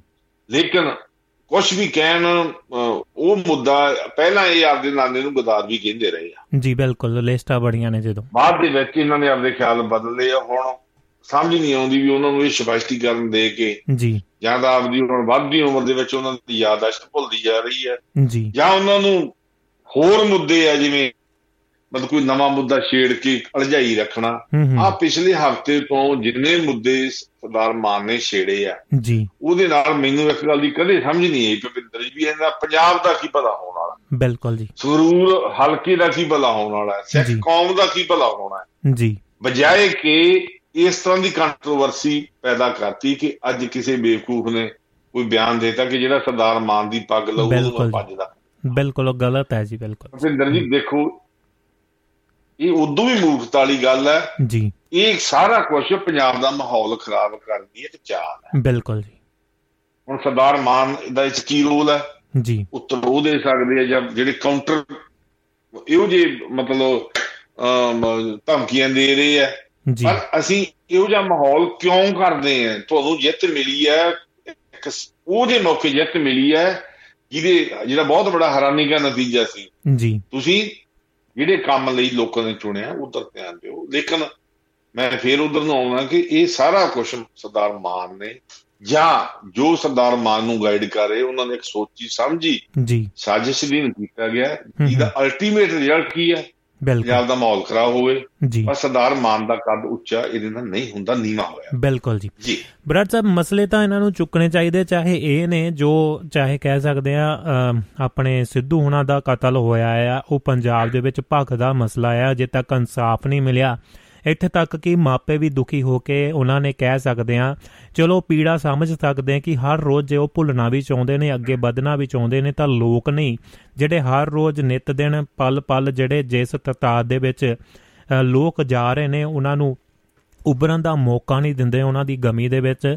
ਇਹ ਨ- ਰਹਿਣਾ ਤਾਂ ਸਾਰੀ ਉਮਰ ਹੀ ਆ ਉਹਨਾਂ ਦੇ ਨਾਲ ਪਰ ਅ, ਕਿਤੇ ਨਾ ਕਿਤੇ ਬੰਦੇ ਨੂੰ ਅੱਗੇ ਚੱਲਣ ਦੇ ਲਈ ਕੁਝ ਨਾ ਕੁਝ ਚੀਜ਼ਾਂ ਜਾਂ ਰਾਸਤੇ ਲੱਭਣੇ ਪੈਂਦੇ ਨੇ। ਤੇ ਉਹ ਮੁੱਦੇ ਉੱਠਣੇ ਚਾਹੀਦੇ ਸੀ। ਉਹਨਾਂ ਦਾ ਬਿਆਨ ਵੀ ਪਿਛਲੇ ਸਮੇਂ ਮੂਸੇ ਵਾਲੇ ਦੇ ਅ, ਜਿਹੜਾ ਫਾਦਰ ਸਾਹਿਬ ਦਾ ਬਿਆਨ ਵੀ ਆਇਆ ਸੀ ਕਿ ਮੈਨੂੰ ਇਨਸਾਫ ਦਿਵਾਉਣ ਦੀ ਗੱਲ ਕੀਤੀ ਸੀ। ਆਮ ਆਦਮੀ ਪਾਰਟੀ ਨੂੰ ਵੀ ਉਹਨਾਂ ਨੇ ਕਿਹਾ ਸੀ। ਜਾਂ ਹੋਰ ਵੀ ਜਿੰਨੇ ਉੱਥੇ ਨਵੇਂ ਡੀਜੀਪੀ ਸਾਹਿਬ ਗਏ ਸਨ ਉਹਨਾਂ ਦੇ ਨਾਲ ਵੀ ਵਾਰਤਾਲਾਪ ਹੋਈ ਹੈ। ਤੇ ਹੁਣ ਜੋ ਕੁਝ ਕਿਹਾ ਜਾ ਸਕਦਾ ਕਿਵੇਂ ਦੇਖਦੇ ਹੋ ਇਹ ਮਸਲਾ ਕਿੱਥੇ ਕੁ ਤੱਕ ਅ, ਪੁੱਜਣ ਵਾਲਾ ਹੈ ਜਾਂ ਪੁੱਜੇਗਾ? ਇਹ ਆਵਾਜ਼ ਕੀ ਪਾਰਲੀਮੈਂਟ ਮੌਨਸੂਨ ਦੇ ਵਿੱਚ ਗੂੰਜਣ ਦੀ ਕੋਸ਼ਿਸ਼ ਜਾਂ ਆਮ ਆਦਮੀ ਪਾਰਟੀ ਦੇ ਜਿੰਨੇ ਵੀ ਅ, ਜਿਹੜੇ ਉੱਥੋਂ ਪੰਜਾਬ ਦੇ ਵਿੱਚੋਂ ਨੁਮਾਇੰਦੇ ਚੁਣ ਕੇ ਭੇਜੇ ਨੇ ਉਹ ਤਾਂ ਮਸਲੇ ਹੋਰ ਹੀ ਉਠਾਈ ਜਾ ਰਹੇ ਨੇ। ਕਹਿੰਦੇ ਨੇ ਭਾਈ ਮਤਲਬ ਕੇਂਜਰੀਵਾਲ ਸਾਹਿਬ ਨੂੰ ਸਿੰਗਾਪੁਰ ਨਹੀਂ ਜਾਣ ਦਿੱਤਾ। ਮਸਲੇ ਤਾਂ ਪੰਜਾਬ ਦੇ ਕਿੱਥੇ ਗਏ ਜੀ? ਯੂਨੀਵਰਸਿਟੀ ਦਾ ਮਸਲਾ ਕਿੱਥੇ ਗਿਆ। ਬੀਐਮ ਦਾ ਤਾਂ ਮਸਲਾ ਕਿੱਥੇ ਗਿਆ?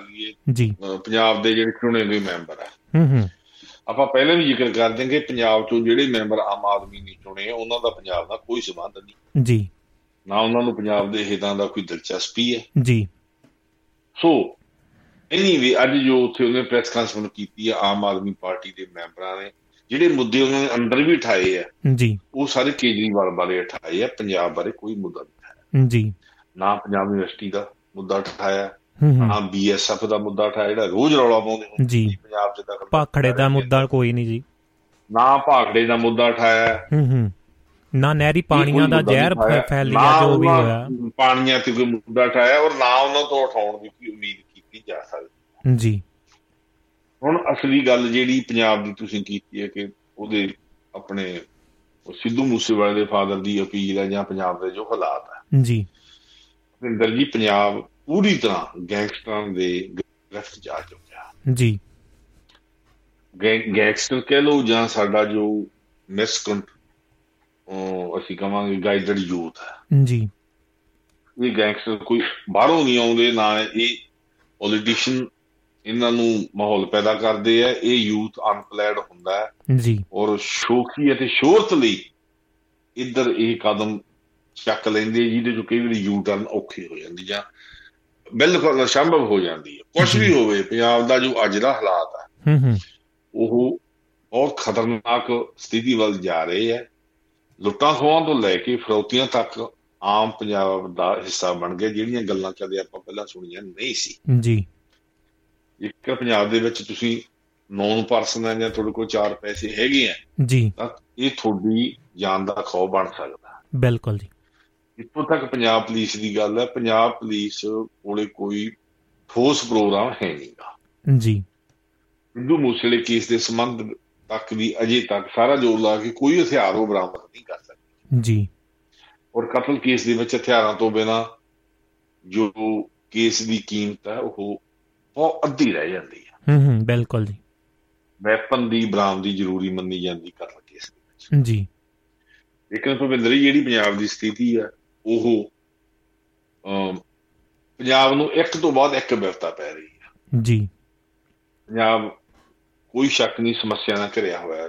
ਪਹਿਲਾਂ ਦੀ ਸਰਕਾਰ ਨੇ ਵੀ ਬਹੁਤ ਛੱਡ ਗਏ ਜੀ। ਲੇਕਿਨ ਨਵੀਂ ਸਰਕਾਰ ਹੈ ਜਿਹੜੀ ਇਹਨਾਂ ਦਾ ਰਾਜ ਭਾਗ ਕਰਨ ਦਾ ਤੌਰ ਤਰੀਕਾ ਪਹਿਲਾਂ ਤਾਂ ਉਹ ਜਿਵੇਂ ਇੱਕ ਆਪਾਂ ਲਾਚੜੇ ਜਵਾਕ ਨੂੰ ਇਹਨਾਂ ਨੇ ਸਾਰਾ ਰੋਲ ਕੀਤਾ। ਹਰ ਗੱਲ ਜੇ ਪੰਜ ਪੈਸੇ ਕੀਤੀ ਤਾਂ ਅਖਬਾਰ ਚ 55 ਦੱਸਣੀ। ਜੀ। ਸੋ ਇਹ ਜੋ ਸੁਭਾਅ ਹੈ ਮੰਤਰੀ ਸੰਤਰੀ ਐਮਐਲਏ ਸਾਰੇ ਆਊਟ ਆਫ ਕੰਟਰੋਲ ਚੱਲ ਕੇ ਆਪੋ ਆਪਣਾ ਰਾਜ ਚਲਾਉਂਦੇ ਰਹੇ। ਹੂੰ ਹੂੰ। ਜਦੋਂ ਗੈਂਗਸਟਰਾਂ ਦੀਆਂ ਸਮੱਸਿਆਵਾਂ ਦਾ ਸਾਹਮਣਾ ਕਰਨਾ ਪਿਆ ਜੀ। ਹੁਣ ਇਹਨਾਂ ਨੇ ਪੰਜਾਬ ਦਾ ਡੀਜੀਪੀ ਨਵਾਂ ਭਲਾ ਲਾਇਆ ਪੁਰਾਣੇ ਨੂੰ ਛੁੱਟੀ ਤੇ ਭੇਜ ਕੇ। ਜੀ। ਲੇਕਿਨ ਪੰਜਾਬ ਦੇ ਵਿੱਚ ਉਹੋ ਹੀ ਡਰ ਵਾਲਾ ਮਾਹੌਲ ਚੱਲ ਰਿਹਾ। ਜੀ। ਇਹਦੇ ਨਾਲ ਭਵਿੰਦਰ ਜੀ ਜਿਹੜੀ ਕਰਪਸ਼ਨ ਦੇ ਐਕਸਪੋਜਨ ਆ ਰਹੀ ਹੈ ਜੀ। ਉਹ ਮੁੱਦੇ ਇਹ ਸਭ ਕੱਢੇ ਰਹਿ ਜਾ ਰਹੇ ਕਿ ਉਹਦੇ ਨਾਲ ਧਿਆਨ ਇੱਕ ਵਾਰੀ ਡਿਵਰਟ ਹੋ ਜਾਂਦਾ ਹੈ। ਹੂੰ ਹੂੰ। ਪੰਜ ਚਾਰ ਦਿਨ ਉਦੋਂ ਬਾਅਦ ਪੰਜਾਬ 'ਚ ਕੋਈ ਨਾ ਕੋਈ ਹੋਰ ਘਟਨਾ। ਬਿਲਕੁਲ ਜੀ। ਲੇਕਿਨ ਜਿਹੜੀ ਐਡਮਿਨਿਸਟ੍ਰੇਸ਼ਨ ਹੈ ਉਹ ਹੁਣ ਮੀਂਹ ਪੈ ਰਹੇ ਪੰਜਾਬ ਦੇ ਵਿੱਚ। ਜੀ ਮੌਨਸੂਨ ਚੱਲ ਆਪਣੇ ਆਪ 'ਚ ਪੂਰੀ ਤਰ੍ਹਾਂ ਫੇਲ ਹੋ ਚੁੱਕੀ ਹੈ ਬਿਲਕੁਲ ਜੀ। ਸੋ ਕਹਿਣ ਤੋਂ ਭਾਵ ਪੰਜਾਬ ਜਿਹੜੇ ਮੁੱਦਿਆਂ ਕਰਕੇ ਇਸ ਸਰਕਾਰ ਤੋਂ ਲੋਕਾਂ ਨੂੰ ਇੰਨੀਆਂ ਉਮੀਦਾਂ ਸੀ ਜੀ। ਉਹਦੇ ਉਹ ਨਤੀਜੇ ਸਾਹਮਣੇ ਨਹੀਂ ਆ ਰਹੇਗੇ ਹੂੰ ਹੂੰ। ਕਿਉਂਕਿ ਜਦੋਂ ਵੀ ਕੋਈ ਵੱਡੇ ਬਹੁਮਤ ਦਾ ਸਰਕਾਰ ਬਣਦੀ ਤਾਂ ਉਹ ਤੋਂ ਉਮੀਦਾਂ ਵੀ ਵੱਡੀਆਂ। ਜੀ। ਭਾਵੇਂ ਕਿ ਸਰਕਾਰ ਨੂੰ 3-4 ਮਹੀਨੇ ਹੋ ਗਏ ਪਰ 3-4 ਮਹੀਨਿਆਂ ਦੀਆਂ ਪ੍ਰਾਪਤੀਆਂ ਦੇ ਨਾਲੋਂ ਇਹ ਸਰਕਾਰ ਕੰਟਰੋਵਰਸੀਆਂ ਵੱਧ ਪੈਦਾ ਕਰਨ ਚ ਦਾ ਕਾਰਨ ਬਣੀ ਹੈ ਜੀ। ਭਲਾ ਉਹ ਰਾਜ ਸਭਾ ਦੇ ਮੈਂਬਰ ਜਿਹੜਾ ਤੁਸੀਂ ਜ਼ਿਕਰ ਕੀਤਾ ਜੀ। ਇਹਨਾਂ ਕੋਲੇ ਹੁਣ 7 ਪੰਜਾਬ ਚੋਂ ਤੇ 3 ਦਿੱਲੀ ਚੋਂ 10 ਮੈਂਬਰ ਹੈ। ਬਿਲਕੁਲ ਜੀ। ਲੇਕਿਨ ਜੇਕਰ ਅਸਲੀ ਮੁੱਦਿਆਂ ਦੀ ਗੱਲ ਕਰੀਏ ਤਾਂ ਅਜੇ ਤੱਕ ਉਹ ਵੱਡੇ ਮੁੱਦਿਆਂ ਨੂੰ ਉਠਾਉਣ ਦੇ ਨੇੜੇ ਤੇੜੇ ਬਣੇ ਜੀਵਨ ਕਿ ਅੱਜ ਉਹਨਾਂ ਨੇ ਸੀਚੋਵਾਲ ਬਲਵੀਰ ਸਿੰਘ ਸੀਚੋਵਾਲ ਹੋਰਾਂ ਨੂੰ ਵੀ ਕੇਜਰੀਵਾਲ ਵਾਲੀ ਮੁੱਦੇ ਤੇ ਕਾਨਫਰੰਸ ਕਰਦਿਆਂ ਨਾਲ ਬਿਠਾ ਲਿਆ। ਜੀ। ਜਦੋਂ ਕਿ ਸਰਦਾਰ ਬਲਵੀਰ ਸਿੰਘ ਸੀਚੋਵਾਲ ਨੇ ਸਹੁੰ ਖਾਧੀ ਸੀ ਕਿ ਮੈਂ ਕਦੇ ਵੀ ਰਾਜਨੀਤਿਕ ਤੌਰ ਤੇ ਤੁਹਾਡਾ ਸਾਥ ਨਹੀਂ ਦੇਵਾਂਗਾ ਮੈਂ ਸਿਰਫ। ਗਵਰਨਮੈਂਟ ਤੇ ਦੇਵਾਂਗਾ ਜੀ। ਪਰ ਰਾਜਨੀਤੀ ਇੱਕ ਚੀਜ਼ ਹੀ ਉਹ ਜਿਹਾ ਭੁਪਿੰਦਰ ਜੀ ਜਿਹਦੇ 'ਚ ਜਦੋਂ ਤੁਸੀਂ ਇੱਕ ਵਾਰੀ ਗ੍ਰਿਫਤ ਹੋ ਜਾਂਦੇ ਹੋ ਤਾਂ ਫਿਰ ਇਹ ਅਹ, 92 ਸਟਰੀਟ ਬਣ ਜਾਂਦੀ ਹੈ। ਨਾ ਹੀ ਮੱਤੇ ਵਾਲੇ ਵਾਲੇ ਜੰਗਲ ਤੇ ਸੀਚੋਵਾਲ ਸਾਹਿਬ ਦਾ ਕੋਈ ਬਿਆਨ ਆਇਆ। ਜੀ। ਕੁਝ ਵੀ ਹੋਵੇ ਹੂੰ ਹੂੰ। ਇਸ ਮੌਕੇ ਸਰਕਾਰ ਕੋਲੇ ਚੁਣੌਤੀਆਂ ਬਹੁਤ ਹੈ। ਜੀ। ਮੁੱਦੇ ਬਹੁਤ ਹੈ। ਲੇਕਿਨ ਸਰਕਾਰ ਆਪਣੇ ਆਪ 'ਚ ਉਲਝੀ ਹੋਈ ਹੈ। ਕਿਉਂਕਿ ਸਰਕਾਰ ਚਲਾਉਣ ਲਈ ਭਾਵੇਂ ਭਗਵੰਤ ਮਾਨ ਇੱਕ ਮੁੱਖ ਮੰਤਰੀ ਹੈ ਪਰ ਉਹਦੇ ਬਰਾਬਰ ਜੋ ਪਾਵਰ ਦਾ ਕੇਂਦਰ ਬਣਾਇਆ ਜਾ ਰਿਹਾ ਰਾਗਵ ਚੱਡੇ ਨੂੰ ਜੀ। ਤੇ ਦਿੱਲੀ ਤੋਂ ਫੈਸਲੇ ਠੋਸੇ ਜਾ ਰਹੇ ਆ। ਉਹਦੇ ਨਾਲ ਪੰਜਾਬੀਆਂ ਦੇ ਮਨਾਂ ਦੇ ਵਿੱਚ ਦਿਨੋਂ ਦਿਨ ਇਸ ਪ੍ਰਤੀ ਹੈ ਜਿਹੜੀ ਅਸੀਂ ਕਵਾਂਗੇ ਇੱਕ ਸ਼ੱਕ ਹੈ ਉਹ ਵੱਧਦੀ ਹੈ। ਬਿਲਕੁਲ ਜੀ। ਬਾਕੀ ਆਉਣ ਵਾਲਾ ਸਮਾਂ ਦੱਸੂਗਾ ਜੀ। ਜੀ ਬ੍ਰੈਡ ਸਾਹਿਬ, ਇੱਕ ਕਾਲਰ ਵੀ ਆਪਣੇ ਨਾਲ ਨੇ, ਪਰ ਇੱਕ ਗੱਲ ਹੋਰ ਨਾਲ ਇਸ ਮਸਲੇ ਦੇ ਉੱਤੇ ਜੋੜ ਲਵਾਂ ਜੀ ਕਿ ਹਰਸਿਮਰਤ ਹੁਣਾਂ ਵੱਲੋਂ ਵੀ ਜਿਹੜੀ ਸੁਰੱਖਿਆ ਨੂੰ, ਮਾਹੌਲ ਦੇ ਨੂੰ ਜਿਹੜਾ ਨਜ਼ਰ ਅੰਦਾਜ਼ ਨਹੀਂ ਕੀਤਾ ਗਿਆ ਹੈ, ਉਹਨਾਂ ਦਾ ਵੀ ਅੱਜ ਬਿਆਨ ਜਿਹੜਾ ਲੱਗਿਆ ਹੋਇਆ ਹੈ, ਉਹਨਾਂ ਨੇ ਵੀ ਜ਼ੋਰਦਾਰ ਜਿਹੜੀ ਇਹ ਮੰਗ ਕੀਤੀ ਹੈ ਕਿ ਜਿਹੜਾ ਪੰਜਾਬ ਦਾ ਮਾਹੌਲ ਜਾਂ ਆਏ ਦਿਨ ਕਤਲ ਹੋ ਰਹੇ ਨੇ ਜਾਂ ਖਿਡਾਰੀਆਂ ਦੇ ਜਾਂ ਹੋਰ ਚੀਜ਼ਾਂ ਨੂੰ ਮੱਦੇ ਨਜ਼ਰ ਰੱਖਦੇ ਹੋਏ ਉਹਨਾਂ ਨੇ ਵੀ ਕਿਹਾ ਹੈ ਕਿ ਮਤਲਬ ਕਿ ਪੰਜਾਬ ਦਾ ਮਾਹੌਲ ਜਾਂ ਸੁਰੱਖਿਆ ਦੇ ਉੱਤੇ ਜਿਹੜੀ ਮੰਗ ਕੀਤੀ ਹੈ ਕਿ ਇਸ ਦੇ ਉੱਤੇ ਧਿਆਨ ਦੇਣ ਦੀ ਉਹਨਾਂ ਨੇ ਵੀ ਗੁਹਾਰ ਲਾਈ ਹੈ ਜੀ। ਬਿਲਕੁਲ ਜੀ ਬਿਲਕੁਲ। ਮੈਂ ਤਾਂ ਕਹਿੰਦਾ ਸਾਰੀਆਂ ਹੀ ਪਾਰਟੀਆਂ ਨੂੰ ਇਸ ਮੌਕੇ ਕਿਉਂਕਿ ਜਿਸ ਸਟੇਟ ਦੇ ਵਿੱਚ ਸਿਕਿਉਰਿਟੀ ਨਹੀਂਗੀ ਜੀ। ਜਿਹਦੇ ਚ ਆਮ ਸ਼ਹਿਰੀ ਹੈ ਜਿਹੜਾ ਉਹ ਸੁਰੱਖਿਅਤ ਮਹਿਸੂਸ ਨਹੀਂ ਕਰਦਾ ਹੂੰ ਹੂੰ। ਤਾਂ ਬਾਕੀ ਪ੍ਰਾਪਤੀਆਂ ਕੋਈ ਮਾਣੇ ਨਹੀਂ ਰਹਿ ਸਕਦੀਆਂ। ਅਸੀਂ 80ਵਿਆਂ ਦੇ ਦਹਾਕਾ ਵੇਖਿਆ। ਜੀ। ਜੀ ਉਹ ਮਾਹੌਲ 80ਵਿਆਂ ਵਾਲਾ ਬਣਦਾ ਜਾ ਰਿਹਾ ਉਦੋਂ ਇਹ ਧਰਮ ਦੇ ਨਾਂ ਤੇ ਸੀ। ਹੁਣ ਇਹ ਸ਼ੋਰਤ ਦੇ ਨਾਂ ਤੇ ਹੈ। ਜੀ। ਲੇਕਿਨ ਵੀ ਇਨਸਿਕਿਉਰਿਟੀ ਉਹ ਵੱਧਦੀ ਜਾ ਰਹੀ ਹੈ। ਬਿਲਕੁਲ ਜੀ। ਜੀ। ਜੀ ਗੁਰਨਾਮ ਜੀ ਨਿੱਗਾ ਸਵਾਗਤ ਹੈ ਜੀ ਆਨੂੰ ਜੀ। ਕੀ ਕਹਿਣਾ ਚਾਹੋਗੇ? ਸਤਿ ਸ਼੍ਰੀ ਅਕਾਲ ਭਵਿੰਦਰ ਜੀ ਔਰ ਸਤਿ ਸ਼੍ਰੀ ਅਕਾਲ ਬਰਾੜ ਸਾਹਿਬ। ਪਹਿਲਾਂ ਤੇ ਤੁਹਾਨੂੰ ਜਨਮ ਦਿਨ ਦੀਆਂ ਬਹੁਤ ਮੁਬਾਰਕਾਂ ਜੀ। ਸਤਿ ਸ਼੍ਰੀ ਅਕਾਲ। ਧੰਨਵਾਦ ਜੀ ਧੰਨਵਾਦ। ਧੰਨਵਾਦ। ਬਰਾੜ ਸਾਹਿਬ ਮੈਂ ਇੱਕ ਚੀਜ਼ ਬੜੀ ਸ਼ਿੱਦਤ ਨਾਲ ਮਹਿਸੂਸ ਕਰ ਰਿਹਾ ਤੇ ਮੈਂ ਤੁਹਾਡੇ ਤੋਂ ਚਾਹਾਂਗਾ ਤੁਸੀਂ ਥੋੜਾ ਜਿਹਾ ਇਹਦੇ ਤੇ ਹੋਰ ਚਾਨਣਾ ਦੋ ਕਮੈਂਟ ਜ਼ਰੂਰ ਪਾ ਕੇ ਜਾਓ। ਜੀ। ਕਿ ਇੱਕ ਤਾਂ ਮਾਨ ਸਾਹਿਬ ਤਾਂ ਜੋ ਕਰ ਹੀ ਰਹੇ ਨੇ ਉਹ ਤਾਂ ਸ਼ਰਿਆਮ ਇੱਕ ਗੱਲ ਸਪਸ਼ਟ ਹੁੰਦੀ ਵੀ ਉਹ ਕਿਸੇ ਦੇ ਹੱਥਾਂ 'ਚ ਖੇਡਦੇ ਪਏ ਆ। ਹੂੰ ਹੂੰ। ਠੀਕ ਹੈ ਜੀ? ਤੇ ਦੂਜੀ ਇੱਕ ਬਰਾੜ ਸਾਹਿਬ ਬੜੀ ਹੈਰਾਨੀ ਹੋਈ ਕੱਲ ਕਿ ਇੱਕ ਤਾਂ ਜਿਹੜੇ ਸਿੱਧੂ ਮੂਸੇਵਾਲ ਦੇ ਜਿਨ੍ਹਾਂ ਦੇ ਉੱਤੇ ਕਤਲ ਦਾ ਦੋਸ਼ ਲੱਗਦਾ ਆ ਜੀ। ਲਾਰਸ ਬਸਨੋਈ ਵਰਗੇ ਉਹਨਾਂ ਨੂੰ ਤਾਂ ਸਰਕਾਰ ਪੂਰਾ ਸੁਰੱਖਿਆ ਤੇ ਇੱਕ ਮਹਿਮਾਨਾਂ ਵਾਲੀ ਪੂਰੀ ਉਹ ਦੇ ਰਹੀ ਹੈ ਉਹਨਾਂ ਨੂੰ ਇੱਕ ਦਿੱਤਾ ਜਾ ਰਿਹਾ ਪ੍ਰੋਟੋਕੋਲ ਜੀ। ਲੇਕਿਨ ਕੱਲ ਮੋਹਾਲੀ ਦੇ ਅੰਦਰ ਜਿਸ ਇੱਕ ਗੈਂਗ ਜੋ ਉਹਦਾ ਵਿਰੋਧੀ ਹੈ ਲਾਰੈਂਸ ਦਾ ਹਰਿਆਣੇ ਤੋਂ ਪੁੱਪੀ ਰਾਣਾ ਉਹਨਾਂ ਨੇ ਸਿੱਧੂ ਮੁਸਲੇ ਮੁਸੇਵਾਲ ਦਾ ਬਦਲਾ ਲੈਣ ਦੀ ਗੱਲ ਕੀਤੀ ਸੀ ਉਹਨਾਂ ਦੇ ਕੱਲ ਇੱਕ ਛੋਟੇ ਜਿਹੇ ਤਿੰਨ ਗੁਰਗੇ ਇੱਕ ਫਰੋਤੀ ਲੈਣ ਲਈ ਜਿਰਕਪੁਰ ਮੋਹਾਲੀ ਦੇ ਏਰੀਆ 'ਚ ਪਹੁੰਚੇ ਸੀ। ਉੱਥੇ ਡੀਆਈਜੀ ਰੈਂਕ ਤੱਕ ਦੇ ਅਫਸਰ ਵੀ ਪਹੁੰਚ ਗਏ ਇਨਕਾਊਂਟਰ ਦੇ ਵਿੱਚ। ਜੀ। ਇਹ ਬਰਾੜ ਸਾਹਿਬ ਇੱਕ ਮੇਰੇ ਤੋਂ ਬਾਅਦ ਥੋੜਾ ਜਿਹਾ ਤੁਸੀਂ ਪਲੀਜ਼ ਇਹਦੇ ਤੇ ਜ਼ਰੂਰ ਗੱਲ ਕਰਕੇ ਜਾਈਓ ਇਹ ਗੱਲ ਕਿੱਧਰ ਨੂੰ ਜਾ ਰਹੀ ਹੈ। ਜੀ। ਦੇਖੋ ਜੀ ਜਿੱਥੋਂ ਤੱਕ ਜਿਹੜੀ ਤੁਸੀਂ ਇਸ ਐਨਕਾਊਂਟਰ ਦੀ ਗੱਲ ਕਰਦੇ ਇਹਦੇ ਵਿੱਚ ਇੱਕ ਵਿਕਰਮਜੀਤ ਸਿੰਘ ਬਰਾੜ ਦਾ ਡੀਐਸਪੀ ਸ਼ਾਮਲ ਹੈ। ਜੀ। ਜੀ। ਜਿਹਨੂੰ ਐਨਕਾਊਂਟਰ ਸਪੈਸ਼ਲਿਸਟ ਕਿਹਾ ਜਾਂਦਾ ਉਹਨੇ ਪਹਿਲਾਂ ਕਈ ਗੈਂਗਸਟਰ ਦਾ ਐਨਕਾਊਂਟਰ ਕੀਤਾ ਸੀ। ਆਪਾਂ ਭਾਵੇਂ ਕਿ ਜਿਹੜਾ ਐਨਕਾਊਂਟਰ ਸ਼ਬਦ ਆ ਇਹ ਇੱਕ ਡੈਮੋਕ੍ਰੈਟਿਕ ਸੋਸਾਇਟੀ ਦੇ ਵਿੱਚ ਕੋਈ ਮਾਣੇ ਨਹੀਂ ਰੱਖਦਾਗਾ। ਮਤਲਬ ਇਹ ਗਲਤ ਹੈ। ਜੀ। ਅਕੋਰਡਿੰਗ ਟੂ ਲਾ ਲੇਕਿਨ ਜਿਹੜੇ ਇਹ ਲੋਕ ਹੈ ਜੋ ਵੀ ਹੈ ਗੈਂਗਸਟਰ ਹੈ ਜੇਕਰ ਕੁਝ ਸਥਿਤੀਆਂ ਦੇ ਵਿੱਚ ਜਦੋਂ ਤੁਸੀਂ ਇਹਨਾਂ ਨੂੰ ਇਹਨਾਂ ਦੇ ਲੈਵਲ ਤੇ ਨਹੀਂ ਮਿਲਦੇ ਤਾਂ ਫਿਰ ਆਮ ਲੋਕਾਂ ਦਾ ਜਿਉਣਾ ਦੁੱਬਰ ਕਰ ਦਿੰਦੇ ਆ। ਜੀ। ਬਿਲਕੁਲ ਜਿੱਥੋਂ ਤੱਕ ਹੁਣ ਤੱਕ ਹੁਣ ਤੱਕ ਦੀ ਗੱਲ ਹੈ ਪੰਜਾਬ ਦੇ ਜਿਹੜੇ ਗੈਂਗਸਟਰ ਹੈ ਇਹਨਾਂ ਨੇ ਸਿਰਫ ਇੱਕ ਵਾਰੀ ਪੁਲਿਸ ਤੇ ਹਮਲਾ ਕੀਤਾ ਜਗਰਾਉਂ ਦੇ ਵਿੱਚ। ਜਿਹਦੇ ਚ ਦੋ ਪੁਲਿਸ ਇੰਸਪੈਕਟਰ ਮਾਰੇ ਗਏ ਸੀ। ਤੇ ਉਦੋਂ ਪੁਲਿਸ ਨੇ ਇਹਨਾਂ ਦਾ ਪਿੱਛਾ ਕਰਦਿਆਂ ਮਹਾਰਾਸ਼ਟਰ 'ਚ ਜਾ ਕੇ ਸਾਰੇ ਮਾਰਤੇ ਸੀ। ਜੀ। ਉਸ ਤੋਂ ਬਾਅਦ ਉਹਨਾਂ ਦਾ ਰੈਕੋਰਡ ਹੈ ਕਿ ਇਹਨਾਂ ਨੇ ਪੁਲਿਸ ਤੇ ਹਮਲਾ ਨਹੀਂ ਕੀਤਾ। ਹੂੰ ਹੂੰ। ਬਿਲਕੁਲ। ਮਤਲਬ ਇਹਨਾਂ ਨੇ ਇੱਕ ਕਹਿ ਲੋ ਕਿ ਇੰਨੀ ਦਹਿਸ਼ਤ ਪੈ ਗਈ ਇਹਨਾਂ ਦੇ ਵਿੱਚ। ਲੇਕਿਨ ਇਹਦੇ ਦੋ ਫੈਕਟ ਹੁੰਦੇ ਹੁੰਦੇ। ਇੱਕ ਤਾਂ ਇਹ ਹੈ ਕਿ ਪੁਲਿਸ ਵੀ ਨਰਮ ਹੋ ਜਾਂਦੀ ਕਿ ਇਹਨਾਂ ਨੇ ਸਾਨੂੰ ਕੁਝ ਨਹੀਂ ਕਹਿਣਾ। ਜੀ।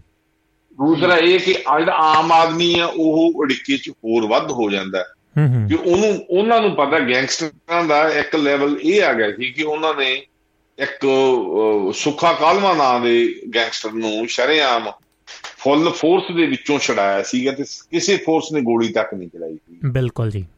ਬਿਲਕੁਲ ਜੀ ਜੀ ਲੇਕਿਨ ਜਿਹੜਾ ਕੱਲ ਜੋ ਫਰੌਤੀਆਂ ਵਾਲੇ ਜਿਸ ਤਰ੍ਹਾਂ ਉਹਦਾ ਪ੍ਰਚਾਰ ਕੀਤਾ ਗਿਆ ਉਹ ਕਿ ਵੱਡੇ ਗੈਂਗਸਟਰ ਨਹੀਂ ਸੀਗੇ ਛੋਟੇ ਲੈਵਲ ਦੇ ਸੀ ਪਰ ਕੁਝ ਵੀ ਹੋਵੇ ਪੁਲਿਸ ਦੀ ਇਸ ਆਪਾਂ ਕਿਸੇ ਵੀ ਐਕਸ਼ਨ ਨੂੰ ਇੱਕ ਚੰਗੀ ਕਾਰਵਾਈ ਸਮਝਦੇ ਆ ਲੇਕਿਨ ਗੱਲ ਜਿਹੜੀ ਮੁੱਦਾ ਇਹ ਹੈ ਅਸਲ ਦੇ ਵਿੱਚ ਇਹ ਜਿਹੜੇ ਗੈਂਗਸਟਰ ਹੈ ਬਾਹਰੋਂ ਨਹੀਂ ਆਏ ਵੇ।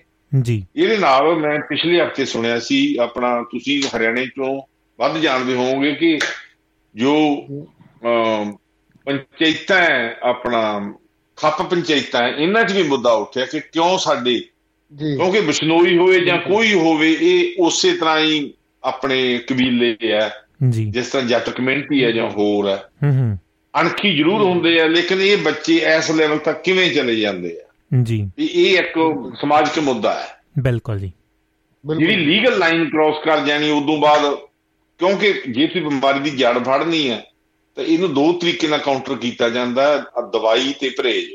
ਜੀ। ਵੀ ਇੱਕ ਪੁਲਿਸ ਆਪਦਾ ਪ੍ਰੈਸ਼ਰ ਜਾਰੀ ਰੱਖੇ ਲੇਕਿਨ ਸੋਸ਼ਲ ਲੈਵਲ ਤੇ ਉਹਨਾਂ ਦੇ ਪੇਰੈਂਟਸ ਨੂੰ ਪਰਸੂ ਕੀਤਾ ਜਾਵੇ ਉਹਦੇ ਕਿਉਂਕਿ ਹਰ ਗੈਂਗਸਟਰ ਦੀ ਕਮਜ਼ੋਰੀ ਉਹਦਾ ਪਰਿਵਾਰ ਹੁੰਦਾ ਜੀ। ਆਪ ਦਾ ਪਰਿਵਾਰ ਬਿਲਕੁਲ। ਤੇ ਜੇਕਰ ਉਸ ਨੂੰ ਵੀ ਯੂਜ਼ ਕਰਕੇ ਇਸ ਲਾਈਨ ਨੂੰ ਕਰੈਕਟ ਕੀਤਾ ਜਾਵੇ ਕੋਈ ਮਾੜੀ ਗੱਲ ਨਹੀਂਗੀ। ਜੀ। ਲੇਕਿਨ ਸਰਦਾਰ ਗਰਨਾਮ ਸਿੰਘ ਜੀ ਪੰਜਾਬ ਦੇ ਵਿੱਚ ਜਾਂ ਹਰਿਆਣੇ ਦੇ ਇਹ ਸਾਰੇ ਗੈਂਗਸਟਰਾਂ ਨੂੰ ਜੇਕਰ ਅਸੀਂ ਆਪਾਂ ਐਨਾਲਾਈਜ਼ ਕਰੀਏ ਇਹ ਸਾਰੇ ਸਕੂਲ ਕਾਲਜਾਂ ਜਾਂ ਜਿੰਮਾਂ ਦੇ ਵਿੱਚੋਂ ਗਏ ਇਹ ਨੌਜਵਾਨ ਹੈ। ਜੀ। ਜੀ ਇਹ ਲੋੜ ਜੋਗੇ ਪੜ੍ਹੀ ਗਈ ਹੈ।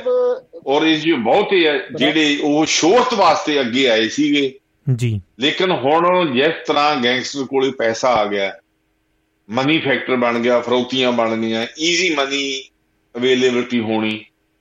ਲੇਕਿਨ ਬਿਲਕੁਲ ਤੁਹਾਡੀ ਗੱਲ ਬਿਲਕੁਲ ਸਹੀ ਹੈ ਕਿ ਪੁਲਿਸ ਨੂੰ ਇਸ ਮਾਮਲੇ 'ਚ ਸਖਤ ਹੋਣਾ ਪਊਗਾ। ਜੀ। ਬਿਲਕੁਲ ਜੀ। ਜੀ ਕੀ ਕਹਿਣਾ ਚਾਹੁੰਦੇ? ਬਰਾੜ ਸਾਹਿਬ ਮੈਂ ਨਾ ਇਹ ਗੱਲ ਇੱਕ ਮਿੰਟ ਬਰਾੜ ਸਾਹਿਬ ਮੈਂ ਗੱਲ ਤੁਹਾਡੇ ਨਾਲ ਤਾਂ ਕੀਤੀ ਕਿ ਕੱਲ ਜਿਸ ਟਾਈਮ ਇਹ 9-10 ਵਜੇ ਦੇ ਕਰੀਬ ਖਬਰ ਆਈ ਮੇਰਾ ਬੇਟਾ ਆਪਣੇ ਫਰੈਂਡ ਦਾ ਜਨਮ ਦਿਨ ਮਨਾਉਣ ਲਈ ਨਾ ਅੰਬਾਲੇ ਤੋਂ ਜਿਰਕਪੁਰੀ ਗਿਆ ਹੋਇਆ ਸੀਗਾ। ਬੱਚੇ ਅੱਜਕੱਲ ਜਾਂਦੇ ਨੇ ਆਊਟਿੰਗ ਕਰਨ ਇਕੱਠੇ ਹੋ ਕੇ ਚਲੇ ਜਾਂਦੇ ਨੇ। ਜੀ ਜੀ ਜੀ ਜੀ ਉਹ ਮੈਨੂੰ ਉਹਨਾਂ ਗੈਂਗਸਟਰਾਂ ਦਾ ਜਾਂ ਪੁਲਿਸ ਦਾ ਇੰਨਾ ਨਹੀਂ ਆ ਮੇਰੇ ਇੱਕਦਮ ਨਾ ਮੇਰਾ ਦਿਮਾਗ ਆਪਣੇ ਬੱਚੇ ਨਾਲ ਸਟ੍ਰਾਈਕ ਕੀਤਾ ਜਾ ਕੇ ਮੈਂ ਫਟਾਫਟ ਉਸ ਨੂੰ ਕਾਲ ਕੀਤੀ ਉਹਦਾ ਕੁਦਰਤੀ ਨਾਟ ਰੀਚੇਬਲ ਫੋਨ ਜਾ ਰਿਹਾ ਸੀ। 2 ਮਿੰਟ ਬਾਅਦ ਮੇਰੀ ਕਾਲ ਵੀ ਗਈ। ਉਹਨੂੰ ਮੈਂ ਕਿਹਾ ਮੈਨੂੰ ਵੀਡੀਓ ਕਾਲ ਕਰ। ਹੂੰ ਹੂੰ। ਜਿੰਨੀ ਦੇਰ ਉਹਨੇ ਵੀਡੀਓ ਕਾਲ ਵੀ ਕਰ ਰਹੀ ਮੈਨੂੰ ਤਸੱਲੀ ਨਹੀਂ ਹੋਈ ਕਿ ਅੱਜ ਇੰਨਾ ਸਾਡੇ 'ਚ ਖੋਫ ਪੈਦਾ ਹੋ ਗਿਆ ਕਿ ਸਾਨੂੰ ਆਪਣੇ ਬੱਚਿਆਂ ਦਾ ਪਤਾ ਵੀ ਹੈ ਕਿ ਸਾਡੇ ਬੱਚੇ ਨਾਲ ਪੜ ਰਹੇ ਨੇ ਜੋਬ ਕਰ ਰਹੇ ਨੇ ਮਿਹਨਤ ਵੀ ਕਰ ਰਹੇ ਨੇ ਪਰਿਵਾਰ ਦਾ ਸਾਥ ਵੀ ਜੀ। ਲੇਕਿਨ ਫਿਰ ਵੀ ਕਿਤੇ ਨਾ ਕਿਤੇ ਮਨ ਦੇ ਵਿੱਚ ਇੱਕ ਵਹਿਮ ਵੜ ਗਿਆ ਵੀ ਕਿਤੇ ਯਾਰ ਕਿਤੇ ਨਾ ਕਿਤੇ ਇਹ ਸਾਡੇ ਤੋਂ ਕੋਈ ਪਰਦਾ ਤਾਂ ਨਹੀਂ ਰੱਖ ਰਿਹਾ।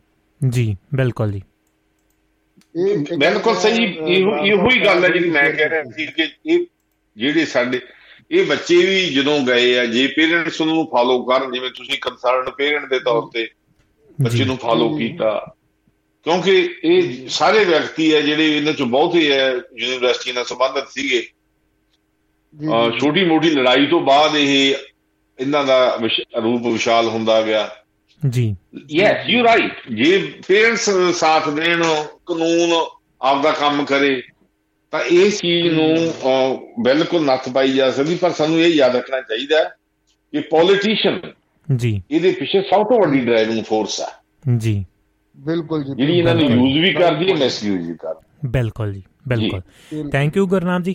ਕੁਝ ਹੋਰ ਕਹਿਣਾ ਚਾਹੋਗੇ? ਥੈਂਕ ਯੂ ਜੀ। ਧੰਨਵਾਦ ਜੀ ਸਮਾਂ ਦੇਣ ਲਈ। ਬਰਾੜ ਸਾਹਿਬ ਦੁਆਰਾ ਤੁਹਾਨੂੰ ਜਨਮ ਦਿਨ ਦੀਆਂ ਬਹੁਤ ਬਹੁਤ ਮੁਬਾਰਕਾਂ ਜੀ। ਥੈਂਕ ਯੂ ਬਹੁਤ ਧੰਨਵਾਦ ਜੀ। ਕਲਾ ਚਰੋ ਖੁਸ਼ੀਆਂ ਮੰਨੋ ਤੇ ਇਦਾਂ ਮਿਲਦੇ ਥੈਂਕ ਯੂ ਸਤਿ ਸ਼੍ਰੀ ਅਕਾਲ ਜੀ।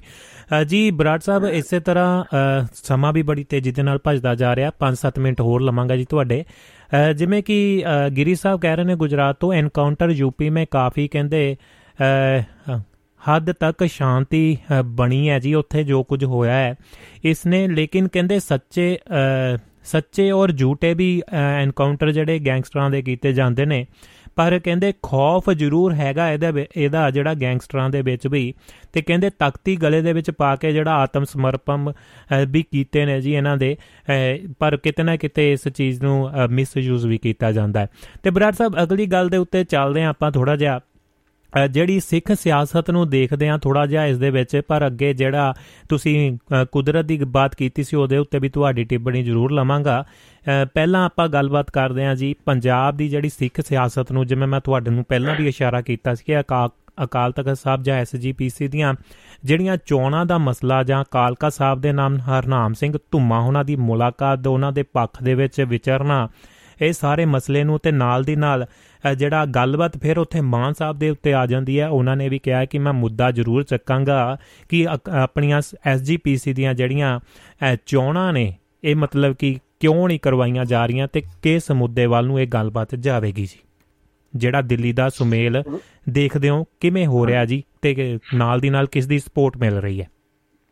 ਪਹਿਲਾਂ ਤਾਂ ਆਪਾਂ ਅੰਗਰੀ ਸਾਹਿਬ ਨੇ ਜਿਹੜੀ ਗੱਲ ਕਹੀ ਉਹਦੇ ਤੇ ਇੱਕ ਮਿੰਟ ਜ਼ਰੂਰ ਲਾਈਏ। ਜੀ। ਯੂਪੀ ਦੇ ਵਿੱਚ ਗੈਂਗਸਟਰ ਦਾ ਪਹਿਲਾਂ ਇਹ ਯੂਪੀ ਬਿਹਾਰ ਤੋਂ ਗਿਣੇ ਜਾਂਦੇ ਸੀਗੇ। ਜੀ। ਪੰਜਾਬ ਦੇ ਵਿੱਚ ਗੈਂਗਸਟਰ ਕਲਚਰ ਹੈ ਨਹੀਂ ਸੀਗਾ। ਜੀ। ਲੇਕਿਨ ਯੂਪੀ ਦੇ ਵਿੱਚ ਜਦੋਂ ਦੀ ਯੋਗੀ ਗਵਰਨਮੈਂਟ ਆਈ ਹੈ ਉਹ 'ਚ ਕੋਈ ਸ਼ੱਕ ਨਹੀਂ ਜੀ। ਕਿ ਗੈਂਗਸਟਰਾਂ ਨੂੰ ਉਹਨੇ ਮੂਰੇ ਲਾਇਆ ਬਿਲਕੁਲ। ਪਰ ਜਿੰਨੀਆਂ ਪਾਵਰਾਂ ਯੋਗੀ ਕੋਲੇ ਆ ਉਨੀਆਂ ਪਾਵਰਾਂ ਹੋਰ ਮੁੱਖ ਮੰਤਰੀਆਂ ਕੋਲੇ ਨਹੀਂ ਗਈਆਂ ਜੀ ਬਿਲਕੁਲ ਜੀ। ਔਰ ਦੂਸਰੀ ਇਹ ਹੈ ਕਿ ਯੈਸ ਉੱਥੇ ਉਹਨਾਂ ਨੇ ਬਿਲਕੁਲ ਖੌਫ ਪੈਦਾ ਕਰਤਾ। ਜੀ। ਔਰ ਬਿਲਕੁਲ ਖੌਫ ਹੈ ਜਿੰਨਾ ਚਿਰ ਨਹੀਂ ਹੋਊਗਾ ਕਾਨੂੰਨ ਤੋੜਨ ਦਾ ਜਾਂ ਇਸ ਤਰ੍ਹਾਂ ਦੇ ਐਨਕਾਊਂਟਰ ਦਾ। ਜੀ। ਇਹ ਚੀਜ਼ਾਂ ਮੂੰਹ ਨਹੀਂ ਮੋੜਦੀਆਂ ਲੇਕਿਨ ਇਹਦੇ ਨਾਲ ਉਹ ਵੀ ਗੱਲ ਬਿਲਕੁਲ ਹੈ ਕਿ ਫਿਰ ਇਹ ਜਦੋਂ ਜਾਇਜ਼ ਨਹੀਂ ਜਾਇਜ਼ ਦਾ ਫ਼ਰਕ ਵੀ ਖਤਮ ਹੋ ਜਾਂਦਾ। ਜੀ। ਜਿਹੜੀ ਸਾਡੀ ਵਰਦੀਧਾਰੀ ਫੋਰਸਸ ਹੈ ਇਹਨਾਂ ਨੂੰ ਕਾਨੂੰਨ ਦੇ ਦਾਇਰੇ ਵਿੱਚ ਅਧੀਨ ਹੀ ਚੱਲਣ ਦੀ ਇਜਾਜ਼ਤ ਹੈ ਇਸੇ ਕਰਕੇ। ਬਿਲਕੁਲ ਜੀ। ਹੁਣ ਤੁਸੀਂ ਜਿਹੜੀ ਗੱਲ ਕੀਤੀ ਹੈ ਇਹ ਰਾਜਨੀਤੀ ਦੀ ਭਿੰਦਰ ਜੀ ਬੀਜੇਪੀ ਵੱਲੋਂ ਲੰਮੇ ਸਮੇਂ ਤੋਂ ਜੀ। ਪੰਜਾਬ ਦੇ ਵਿੱਚ ਵੱਖ-ਵੱਖ ਧਿਰਾਂ ਨਾਲ ਜੁੜੇ ਹੋਏ ਜੋ ਵੀ ਸਿੱਖ ਲੀਡਰ ਹੈ ਉਹਨਾਂ ਨੂੰ ਕਦੇ ਪ੍ਰਧਾਨ ਮੰਤਰੀ ਨਾਲ ਮਿਲਾਇਆ ਜਾਂਦਾ। ਬਿਲਕੁਲ ਜੀ। ਜਾਂ ਪੰਜਾਬ ਦੇ ਵਿੱਚ ਉਹਨਾਂ ਦਾ ਬੀਜੇਪੀ ਵਿੱਚ ਦਾਖਲਾ ਕੀਤਾ ਜਾਂਦਾ। ਜੀ। ਇਹ ਲੰਮੇ ਸਮੇਂ ਤੋਂ ਪ੍ਰਕਿਰਿਆ ਚੱਲ ਰਹੀ ਹੈ। ਜੀ। ਇਹਦੇ ਕੋਈ ਵੱਡੇ ਰਿਜ਼ਲਟ ਪੰਜਾਬ 'ਚ ਸਾਹਮਣੇ ਨਹੀਂ ਆਏ। ਹੂੰ ਹੂੰ। ਵੀ ਉਹਦੇ ਨਾਲ ਕੋਈ ਅਸੀਂ ਆਖੀਏ ਕੋਈ ਇੱਕ ਨਵੀਂ ਲਹਿਰ ਸਾਹਮਣੇ ਆ ਰਹੀ ਆ। ਜੀ। ਅਜੇ ਵੀ ਕਾਂਗਰਸ ਅਕਾਲੀ ਦਲ ਆਮ ਆਦਮੀ ਪਾਰਟੀ ਇਹ ਵਿਚ ਰਹੀਆਂ। ਜੀ। ਬੀਜੇਪੀ ਨੇ ਭਾਵੇਂ ਸੰਗਰੂਰ ਦੇ ਵਿੱਚ ਆਪਾਂ ਜਿਸ ਤਰ੍ਹਾਂ ਉਹਦੇ ਵੀ ਜ਼ਿਕਰ ਕੀਤਾ ਸੀ ਕਿ ਹਲਕੇ ਮੰਡੀਆਂ ਜ਼ਿਆਦੇ ਆ। ਜੀ। ਸਨਮਾਨਯੋਗ ਵੋਟਾਂ ਜ਼ਰੂਰ ਲੈ ਲਈਆਂ। ਲੇਕਿਨ ਉਹਨਾਂ ਵੋਟਾਂ ਨੂੰ ਜੇਕਰ ਕੇਵਲ ਸਿੰਘ ਢਿੱਲੋਂ ਕਾਂਗਰਸੀ ਕੱਲੀ ਦੀਆਂ ਵੋਟਾਂ ਬਾਹਰ ਕੱਢ ਦਈਏ ਹੂੰ ਹੂੰ। ਤਾਂ ਉੱਥੇ ਉਹਨਾਂ ਦੀਆਂ ਆਪਦੀਆਂ ਵੋਟਾਂ ਹੈ ਨਹੀਂ। ਬਿਲਕੁਲ ਜੀ। ਲੇਕਿਨ ਪੰਜਾਬ ਦੇ ਵਿੱਚ ਕੱਲ ਨੂੰ ਕੀ ਬਣਦਾ ਉਹ ਤਾਂ ਕਹਿ ਨਹੀਂ ਸਕਦੇਗੇ ਜੀ। ਲੇਕਿਨ ਜਿਸ ਤਰ੍ਹਾਂ ਬੀਜੇਪੀ ਸਿੱਖ ਚਿਹਰਿਆਂ ਨੂੰ ਅੱਗੇ ਲੈ ਕੇ ਜੀ। ਕੋਈ ਆਪਦਾ ਧਿਰ ਪੈਦਾ ਕਰਨ ਦੀ ਕੋਸ਼ਿਸ਼ ਕਰ ਰਹੀ ਹੈ ਤਾਂ ਉਹਦੇ ਵਿੱਚ ਸਮੱਸਿਆ ਇਹੋ ਹੀ ਆਉਣੀ ਹੈ ਕਿ ਬੀਜੇਪੀ ਦੀ ਜਿਹੜੀ ਤੇਜ਼ ਧਾਰ ਹੈ। ਜੀ। ਬੀਜੇਪੀ ਦਾ ਜੋ ਵਤੀਰਾ ਦੇਸ਼ ਦੇ ਦੂਜੇ ਹਿੱਸਿਆਂ ਦੇ ਵਿੱਚ ਹੈ ਜੀ। ਉਹ ਪੰਜਾਬ ਤੇ ਖਾਸ ਕਰਕੇ ਪੰਜਾਬ ਦੀ ਸਿੱਖ ਕਮਿਊਨਿਟੀ ਨੂੰ ਰਾਸ ਨਹੀਂ ਆਉਣਾ। ਜੀ। ਉਹਨਾਂ ਨੇ ਤਾਂ ਅਕਾਲੀ ਦਲ ਨੂੰ ਵੀ ਇਸ ਮਾਮਲੇ 'ਚ ਬਖਸ਼ਿਆ ਕਿ ਇਹ ਉਹਨਾਂ ਦਾ ਸਾਥ ਦਿੰਦੇ ਤੇ ਉਹ ਆਹ ਕਰ ਰਹੇ ਹੈ ਜੀ। ਸੋ ਇਸ ਕਰਕੇ ਜਿਹੜੇ ਵੀ ਇਹ ਵਿਅਕਤੀ ਬਲਾ ਸੁਦੇਵ ਸਿੰਘ ਢੀਂਡਸਾ ਜਾਂ ਕੈਪਟਨ ਅਮਰਿੰਦਰ ਸਿੰਘ ਗਏ ਹੈ ਪਹਿਲਾਂ ਉਹਨਾਂ ਦਾ ਅਸਰ ਵੇਖ ਹੀ ਚੁੱਕੇ ਆ ਹੂੰ ਹੂੰ। ਬੀਜੇਪੀ ਦੇ ਨਾਲ ਹੈ ਜੇ ਪੋਲੀਟੀਕਲ ਸਾਂਝ ਹੋਣਾ ਹੋਰ ਗੱਲ ਹੈ ਲੇਕਿਨ ਬੀਜੇਪੀ ਦੇ ਵਿੱਚ ਵੜ ਕੇ ਤੁਸੀਂ ਸਫੈਰੋਂ ਭਗਵਾਂ ਕੱਪੜੇ ਪਾ ਕੇ ਪੰਜਾਬ ਦੇ ਵਿੱਚ ਵੋਟਾਂ ਦੀ ਮੰਗ ਕਰੋਗੇ ਜੀ। ਤਾਂ ਜਿਹੜੀ ਜੀਤੋ ਜਿਹੜੀਆਂ ਵੋਟਾਂ ਤੁਸੀਂ ਐਕਸਪੈਕਟ ਕਰਦੇ ਹੋ ਭਾਵ ਮੇਰਾ ਭਾਵ ਹਿੰਦੂ ਕਮਿਊਨਿਟੀ ਹੈ ਉਹ already Aam Aadmi Party Congress BJP itself Akali Dal ਚ ਵੰਡੀ ਹੋਈ ਹੈ ਹੂੰ ਹੂੰ। ਪੰਜਾਬ ਦਾ ਜਿਹੜਾ ਹਿੰਦੂ ਹੈ ਦੇਸ਼ ਦੇ ਬਾਕੀ ਹਿੱਸੇ ਨਾਲੋਂ ਬਹੁਤ ਵੱਖਰੀ ਸੋਚ ਰੱਖਦਾ ਹੈ। ਬਿਲਕੁਲ ਜੀ। ਆਪਾਂ ਪਹਿਲਾਂ ਵੀ ਜ਼ਿਕਰ ਕੀਤਾ ਮਾੜੇ ਟਾਈਮ ਦੇ ਵਿੱਚ ਵੀ ਉਹਨਾਂ ਨੇ ਪੰਜਾਬ ਨੂੰ ਨਹੀਂ ਛੱਡਿਆ ਜੀ। ਅੱਜ ਵੀ ਉਹਨਾਂ ਦੀ ਇੱਕ ਮੰਗ ਹੈ ਕਿ ਪੰਜਾਬ 'ਚ ਸੁੱਖ ਸ਼ਾਂਤੀ ਹੋਵੇ। ਜੀ। ਅਸੀਂ ਆਪਦਾ ਬਿਜ਼ਨਸ ਕਰ ਸਕੀਏ। ਬਿਲਕੁਲ ਜੀ। ਉਹਨਾਂ ਦੀ ਜਿਹੜੀ ਬੇਸਿਕ ਹੈ ਇਹ ਮੰਗ ਹੈ ਜਿਹੜੀ ਬੀਜੇਪੀ ਉਹਨਾਂ ਨੂੰ ਵਾਅਦਾ ਕਰਦੀ ਹੈ ਉਹ ਦਿੰਦੀ ਟੂ ਮੱਚ ਵਾਅਦੇ। ਬਿਲਕੁਲ ਜੀ। ਉਹ ਪੰਜਾਬ ਵਾਲੇ ਨੂੰ ਡਾਈਜੈਸਟ ਨਹੀਂ ਹੁੰਦੇ। ਹੂੰ ਹੂੰ। ਪੰਜਾਬ 'ਚ ਤੁਸੀਂ ਮੰਦਰ ਬਣਾਉਣ ਦੇ ਮੁੱਦੇ ਤੇ ਵੋਟਾਂ ਨਹੀਂ ਲੈ ਸਕਦੇ। ਜੀ। ਹੋਰ ਸਟੇਟਾਂ ਲੈ ਸਕਦੇ। ਬਿਲਕੁਲ ਜੀ। ਪੰਜਾਬ 'ਚ ਤੁਸੀਂ ਜੇ ਤੁਸੀਂ ਆਖੋ ਵੀ ਮੁਸਲਮਾਨ ਕਮਿਊਨਿਟੀ ਨੂੰ ਤੰਗ ਕਰਕੇ ਤੁਸੀਂ ਆਖੋ ਪੰਜਾਬ 'ਚ ਵੋਟਾਂ ਲੈ ਲਓਗੇ ਜੀ। ਪੰਜਾਬ ਦਾ ਹਿੰਦੂ ਬਹੁਤ ਡਿਫਰੈਂਟ ਕਾਈਂਡ ਹੈ। ਉਹ ਲੰਮੇ ਸਦੀਆਂ ਤੋਂ ਚੱਲਦਾ ਚਲਾਉਂਦਾ ਉਹਦਾ ਰਹਿਣ ਸਹਿਣ ਉਹਦਾ ਮਨੌਤਾਂ ਉਹਦਾ ਮਾਨਸਿਕ ਪੱਧਰ ਜੀ। ਉਹ ਬਿਲਕੁਲ ਬਾਕੀ ਕਮਿਊਨਿਟੀਆਂ ਦੇ ਬਰਾਬਰ ਚੱਲਦਾ। ਇਸ ਕਰਕੇ ਤੁਸੀਂ ਪੰਜਾਬ ਦੇ ਵਿੱਚ ਜਦੋਂ ਵੀ ਪਟਿਆਲੇ ਆਪਾਂ ਵੇਖਿਆ ਸੀਗਾ ਉਹ ਜਿਹੜੀਆਂ ਜਿਨ੍ਹਾਂ ਨੇ ਉਹ ਦੰਗੇ ਸ਼ੁਰੂ ਕਰਨ ਦੀ ਕੋਸ਼ਿਸ਼ ਕੀਤੀ ਤਾਂ ਉਹਦੇ ਉਲਟ ਸਭ ਤੋਂ ਜ਼ਿਆਦਾ ਹਿੰਦੂ ਕਮਿਊਨਿਟੀ ਆਈ ਸੀ। ਬਿਲਕੁਲ ਜੀ। ਇਹ ਗਲਤ ਹੈਗਾ। ਹੂੰ ਬਿਲਕੁਲ। ਸੋ ਇਸ ਕਰਕੇ ਭਾਵੇਂ ਕਿ ਸਿੱਖਾਂ ਦੇ ਲੀਡਰ ਬੀਜੇਪੀ ਵੱਲੋਂ ਕੋਸ਼ਿਸ਼ ਕੀਤੀ ਜਾ ਰਹੀ ਹੈ ਜੀ। ਵੀ ਦਿੱਲੀ ਦੇ ਵਿੱਚ ਉਹ ਇੱਕ ਬਦਲ ਪੇਸ਼ ਕੀਤਾ ਜਾ ਸਕੇ। ਹੂੰ ਹੂੰ। ਜਿਨ੍ਹਾਂ ਕੋਲ ਪਾਵਰ ਹੈ ਉਹ ਕੁਦਰਤੀ ਹੈ ਲੋਕਾਂ ਨਾਲ ਜੋੜਨ 'ਚ ਕਾਮਯਾਬ ਜ਼ਰੂਰ ਹੋ ਜਾਏ ਬਿਲਕੁਲ ਬਰਾੜ ਸਾਹਿਬ ਲੇਕਿਨ ਉਹ ਆਪਣੇ ਆਪ ਤੋਂ ਕਿੱਥੇ ਗਏ ਹੈ ਜੀ। ਕਿਤੇ ਵੀ ਨਹੀਂ। ਮਨਜਿੰਦਰ ਸਿੰਘ ਸਰ ਸਾਹਿਬ ਅਕਾਲੀ ਦਲ ਤੋਂ ਗਏ ਆ। ਬਿਲਕੁਲ। ਬੀਜੇਪੀ ਗਏ ਆ ਬੀਜੇਪੀ ਵਿੱਚ ਪੀ ਦੇ ਵਿੱਚ ਉਹਨਾਂ ਦੀ ਕਿੰਨੀ ਪੁੱਛ ਹੈ? ਹਰਦੀਪ ਸਿੰਘ ਪੁਰੀ ਤੋਂ ਪੁੱਛ ਲਓ। ਜੀ ਕੈਪਟਨ ਅਮਰਿੰਦਰ ਸਿੰਘ। ਕਬਰੀ ਕਹਿੰਦਾ ਸੀ ਕਿ ਮੈਂ ਨਹੀਂ ਜਾਣਦਾ ਸਰ। ਹੂੰ ਬਿਲਕੁਲ। ਤੋਂ ਕਹਿਣ ਤੋਂ ਭਾਵ ਭੁਪਿੰਦਰ ਜੀ ਇਹ ਇਹ ਬਗਾਨੀ ਸ਼ਹਿ ਤੇ ਜਾ ਕੇ ਤੁਸੀਂ ਹੂੰ ਹੂੰ। ਇੱਕ ਲੈਵਲ ਤੱਕ ਹੀ ਆਪਦਾ ਥਾਂ ਬਣਾ ਸਕਦੇ ਆ। ਆਪਦੇ ਜੀ। ਘਰ ਆਪਦੀ ਜਿਹੜੀ ਸ਼ਾਨ ਹੁੰਦੀ ਨਾ ਉਹ ਵੱਖਰੀ ਹੁੰਦੀ ਹੈ। ਲੇਕਿਨ ਜੇਕਰ ਦਿੱਲੀ ਦੀ ਅਸੀਂ ਗੱਲ ਗੁਰਦੁਆਰਾ ਪ੍ਰਬੰਧਕ ਕਮੇਟੀ ਦੀ ਗੱਲ ਕਰੀਏ ਤਾਂ ਉਹ ਹਮੇਸ਼ਾ ਇੱਕ ਵੱਖਰੀ ਟੋਨ ਰੱਖ ਕੇ ਚੱਲਦੀ ਹੁੰਦੀ ਹੈ। ਬਿਲਕੁਲ ਜੀ। ਉਹਨਾਂ ਦੀ ਸਤਾਧਾਰੀ ਧਿਰ ਨਾਲ ਯਾਰੀ ਮੁੜ ਤੋਂ ਤੁਰੀ ਹੈ। ਜੀ ਭਲਾ ਬਿਲਕੁਲ। ਮਨਜੀਤ ਸਿੰਘ ਜੀ ਕਿਉਂ ਹੋਰਾਂ ਜਾਂ ਉਹਨਾਂ ਦੇ ਫਾਦਰ ਸਰਦਾਰ ਸੰਤੋਖ ਸਿੰਘ ਹੋਰਾਂ ਦੀ ਕਾਂਗਰਸ ਨਾਲ ਸਾਂਝ ਹੋਵੇ। ਬਿਲਕੁਲ ਜੀ। ਜਾਂ ਮੁੜ ਕੇ ਸ਼੍ਰੋਮਣੀ ਅਕਾਲੀ ਦਲ ਤੇ ਬੀਜੇਪੀ ਦੀ ਸਾਂਝ ਹੋਵੇ। ਜੀ। ਜਾਂ ਹੁਣ ਜੋ ਨਹੀਂ ਵੀ ਉਹਨਾਂ ਦੀ ਤਾਂ ਇੱਕ ਨਵਾਂ ਉੱਥੇ ਗਰੁੱਪ ਪੈਦਾ ਹੋ ਰਿਹਾ ਹੈ, ਸ਼੍ਰੋਮਣੀ ਅਕਾਲੀ ਦਲ ਦਿੱਲੀ। ਜੀ। ਪਰ ਉਦ- ਉਦੋਂ ਵੱਧ ਉਹਨਾਂ ਦੇ ਸ਼੍ਰੋਮਣੀ ਅਕਾਲੀ ਦਲ ਅੱਗੇ ਸਰਨਾ ਗਰੁੱਪ ਹੈਗਾ ਜੀ। ਮਨਜੀਤ ਸਿੰਘ ਜੀ ਕੇ ਦੀ ਜਾਗੋ ਹੈ। ਬੜਾ ਕੁਛ ਹੈ। ਹੂੰ ਹੂੰ। ਜਿਹੜੇ ਦਿੱਲੀ ਦੇ ਆਮ ਸਿੱਖ ਹੈ। ਉਹ ਸ਼ਾਂਤੀ ਭਾਲਦਾ। ਬਿਲਕੁਲ। ਉਹ ਸਦਾਧਾਰੀ ਉਹ ਵੀ ਚਾਹੁੰਦਾ ਕਿ ਸਦਾਧਾਰੀ ਧਿਰ ਦੇ ਨਾਲ ਕੋਈ ਵੀ ਹੋਵੇ ਉਹਨਾਂ ਨੂੰ ਵੋਟ ਪਾਓ ਦਾ ਬਿਜ਼ਨਸ ਚਲਾਓ। ਰੱਬ ਦਾ ਨਾਮ ਸ਼ਾਂਤੀ ਨਾਲ ਰਹੋ। ਬਿਲਕੁਲ ਜੀ। ਲੇਕਿਨ ਜਦੋਂ ਪੰਜਾਬ 'ਚ ਅਕਾਲੀ ਦਲ ਰਾਜ 'ਚ ਆ ਜਾਂਦਾ ਤਾਂ ਫਿਰ ਉਹਨਾਂ ਦੀ ਇਹ ਲਾਸਾ ਵੱਜ ਜਾਂਦੀ ਕਿ ਦਿੱਲੀ ਦੇ ਵਿੱਚ ਵੀ ਜੀ। ਸਿੱਖ ਆਪਦਾ ਲਾਉਣ।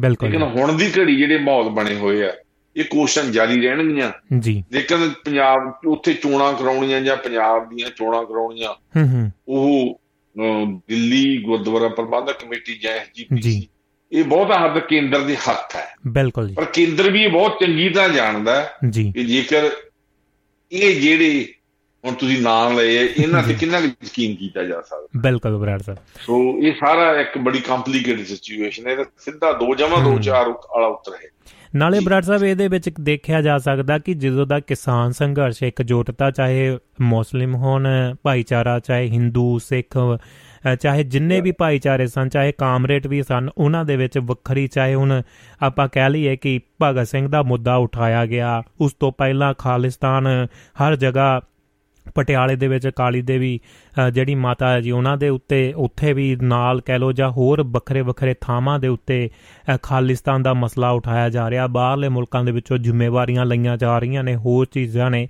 ਇਸੇ ਤਰ੍ਹਾਂ ਅ, ਮੁਸਲਿਮ ਭਾਈਚਾਰੇ ਨੂੰ ਵੀ ਉਹਨਾਂ ਦੇ ਮੁੱਦਿਆਂ ਦੇ ਉੱਤੇ ਮਸਲੇ ਬਣਾ ਕੇ ਇੱਕ ਕਹਿ ਸਕਦੇ ਹਾਂ ਕਿ ਪੰਜਾਬ ਦਾ ਮਾਹੌਲ ਜਿਹੜਾ ਇੱਕ ਅ, ਸੱਭਿਆਚਾਰਕ ਜਾਂ ਇਕੱਠ ਇੱਕ ਇਕੱਠ ਦੀ ਇੱਕ ਮੁਠੀ ਦੀ ਆਵਾਜ਼ ਉਹ ਕਿਸਾਨੀ ਸੰਘਰਸ਼ ਨੇ ਜਿਹੜੀ ਪੈਦਾ ਕੀਤੀ ਸੀ ਜਾਂ ਉਹ ਕਿਸੇ ਕਿਤੇ ਨਾ ਕਿਤੇ ਕੇਂਦਰ ਦੇ ਅ, ਹਕੂਮਤ ਦੇ ਜਿਹੜਾ ਅ, ਗੂੰਜਦੀ ਹੈ ਕਿਤੇ ਨਾ ਕਿਤੇ ਅਜੇ ਉਸ ਨੂੰ ਤੋੜਨ ਮਰੋੜਨ ਦੇ ਵਿੱਚ ਕਾਫੀ ਲੰਬੇ ਸਮੇਂ ਤੋਂ 3-4 ਮਹੀਨਿਆਂ ਤੋਂ ਲੱਗੇ ਹੋਏ ਨੇ ਜੀ। ਉਹ ਕਾਮਯਾਬ ਅ, ਹੋ ਪਾਉਂਦੇ ਨੇ ਨਹੀਂ ਹੁੰਦੇ ਪਾਉਂਦੇ ਨੇ ਤਾਂ ਲੋਕਾਂ ਦੇ ਉੱਤੇ ਹੀ ਅ, ਰਹੇਗਾ ਕਿਵੇਂ ਅ, ਮਸਲੇ ਸੁਲਝਦੇ ਨੇ ਤੇ ਲੋਕ ਕਿਸ ਤਰ੍ਹਾਂ ਇਸ ਨੂੰ ਲੈਂਦੇ ਨੇ।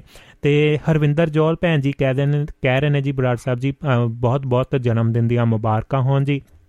ਤੇ ਧੰਨਵਾਦ ਭੈਣ ਜੀ। ਗੁਰਮੇਲ ਦਾਦੂ ਜੀ ਕਹਿ ਰਹੇ ਨੇ ਰਾਜਨੀਤੀ ਬੁੱਢਿਆਂ ਦੁਆਰਾ ਨੌਜਵਾਨਾਂ ਦੀਆਂ ਲਾਸ਼ਾਂ ਤੇ ਖੇਡੀ ਜਾਣ ਵਾਲੀ ਇੱਕ ਕਾਨੂੰਨੀ ਖੇਡ ਤੋਂ ਸਿਵਾਏ ਕੁਝ ਹੋਰ ਨਹੀਂ ਹੈ ਜੀ ਉਹਨਾਂ ਨੇ ਇੱਕ ਟਿੱਪਣੀ ਕੀਤੀ ਹੈ। ਤੇ ਇਸੇ ਤਰ੍ਹਾਂ ਬਰਾੜ ਸਾਹਿਬ ਗੁਜਰਾਤ ਦੀ ਧਰਤੀ ਤੋਂ ਕਹਿ ਸਕਦੇ ਕਿਸਾਨੀ ਦੇ ਨਾਲ ਜੁੜੇ ਹੋਏ ਆਪਣੇ ਸਤਪਾਲ ਜੀ ਬਹੁਤ ਕਹਿ ਸਕਦੇ ਹਾਂ ਕਿ ਨਜ਼ਰ ਰੱਖਦੇ ਨੇ ਸਿਆਸਤ ਦੇ ਉੱਤੇ ਤੇ ਕਾਫੀ ਸਮੇਂ ਤੋਂ ਜੋ ਕਿਸਾਨੀ ਸੰਘਰਸ਼ ਦੇ ਵਿੱਚ ਵੀ ਉਹਨਾਂ ਨੇ ਟਿੱਪਣੀਆਂ ਕੀਤੀਆਂ ਸਨ। ਕਿਤੇ ਨਾ ਕਿਤੇ ਉਹਨਾਂ ਦੇ ਨਾਲ ਆਪਾਂ ਸਹਿਮਤ ਵੀ ਸੀ ਜੋ ਕੁਝ ਅਖੀਰ ਹੋਈ ਹੈ ਜੀ ਇਸ ਕਿਸਾਨੀ ਸੰਘਰਸ਼ ਦੀ। ਤੇ ਹੁਣ ਉਹਨਾਂ ਨੇ ਇੱਕ ਸਵਾਲ ਅ, ਜੇ ਕਹਿ ਲਓ ਕਿ ਇੱਕ ਆਪਣੇ ਅ, ਇੱਕ ਟਿੱਪਣੀ ਕੀਤੀ ਹੈ ਕਿ ਬਰਾੜ ਸਾਹਿਬ ਜੀ ਪੰਜਾਬ में ਅ, ਸ਼ਰਮਣੀ ਅਕਾਲੀ ਦਲ ਤੇ ਪਲੱਸ ਬੀਜੇਪੀ।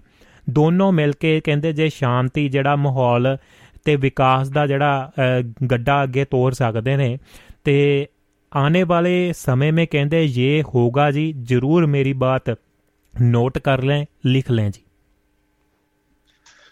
ਕਾਫੀ ਹੱਦ ਤੱਕ ਉਹਨਾਂ ਨੇ ਯੋਗੀ ਜੀ ਨੇ ਗੱਲ ਕਹੀ ਹੈ। ਯਾਦ ਦੇ ਵਿੱਚ ਬੀਜੇਪੀ ਇਟਸੈਲਫ ਜੀ। ਉਹ ਫਲੋਟ ਕਿੰਨਾ ਵੀ ਕਰ ਲੈਣਾ ਉਹਨਾਂ ਦੀ ਉਹ ਅਪੀਲ ਲੋਕਾਂ ਤੱਕ ਨਹੀਂ ਜਾਂਦੀ। ਜੀ।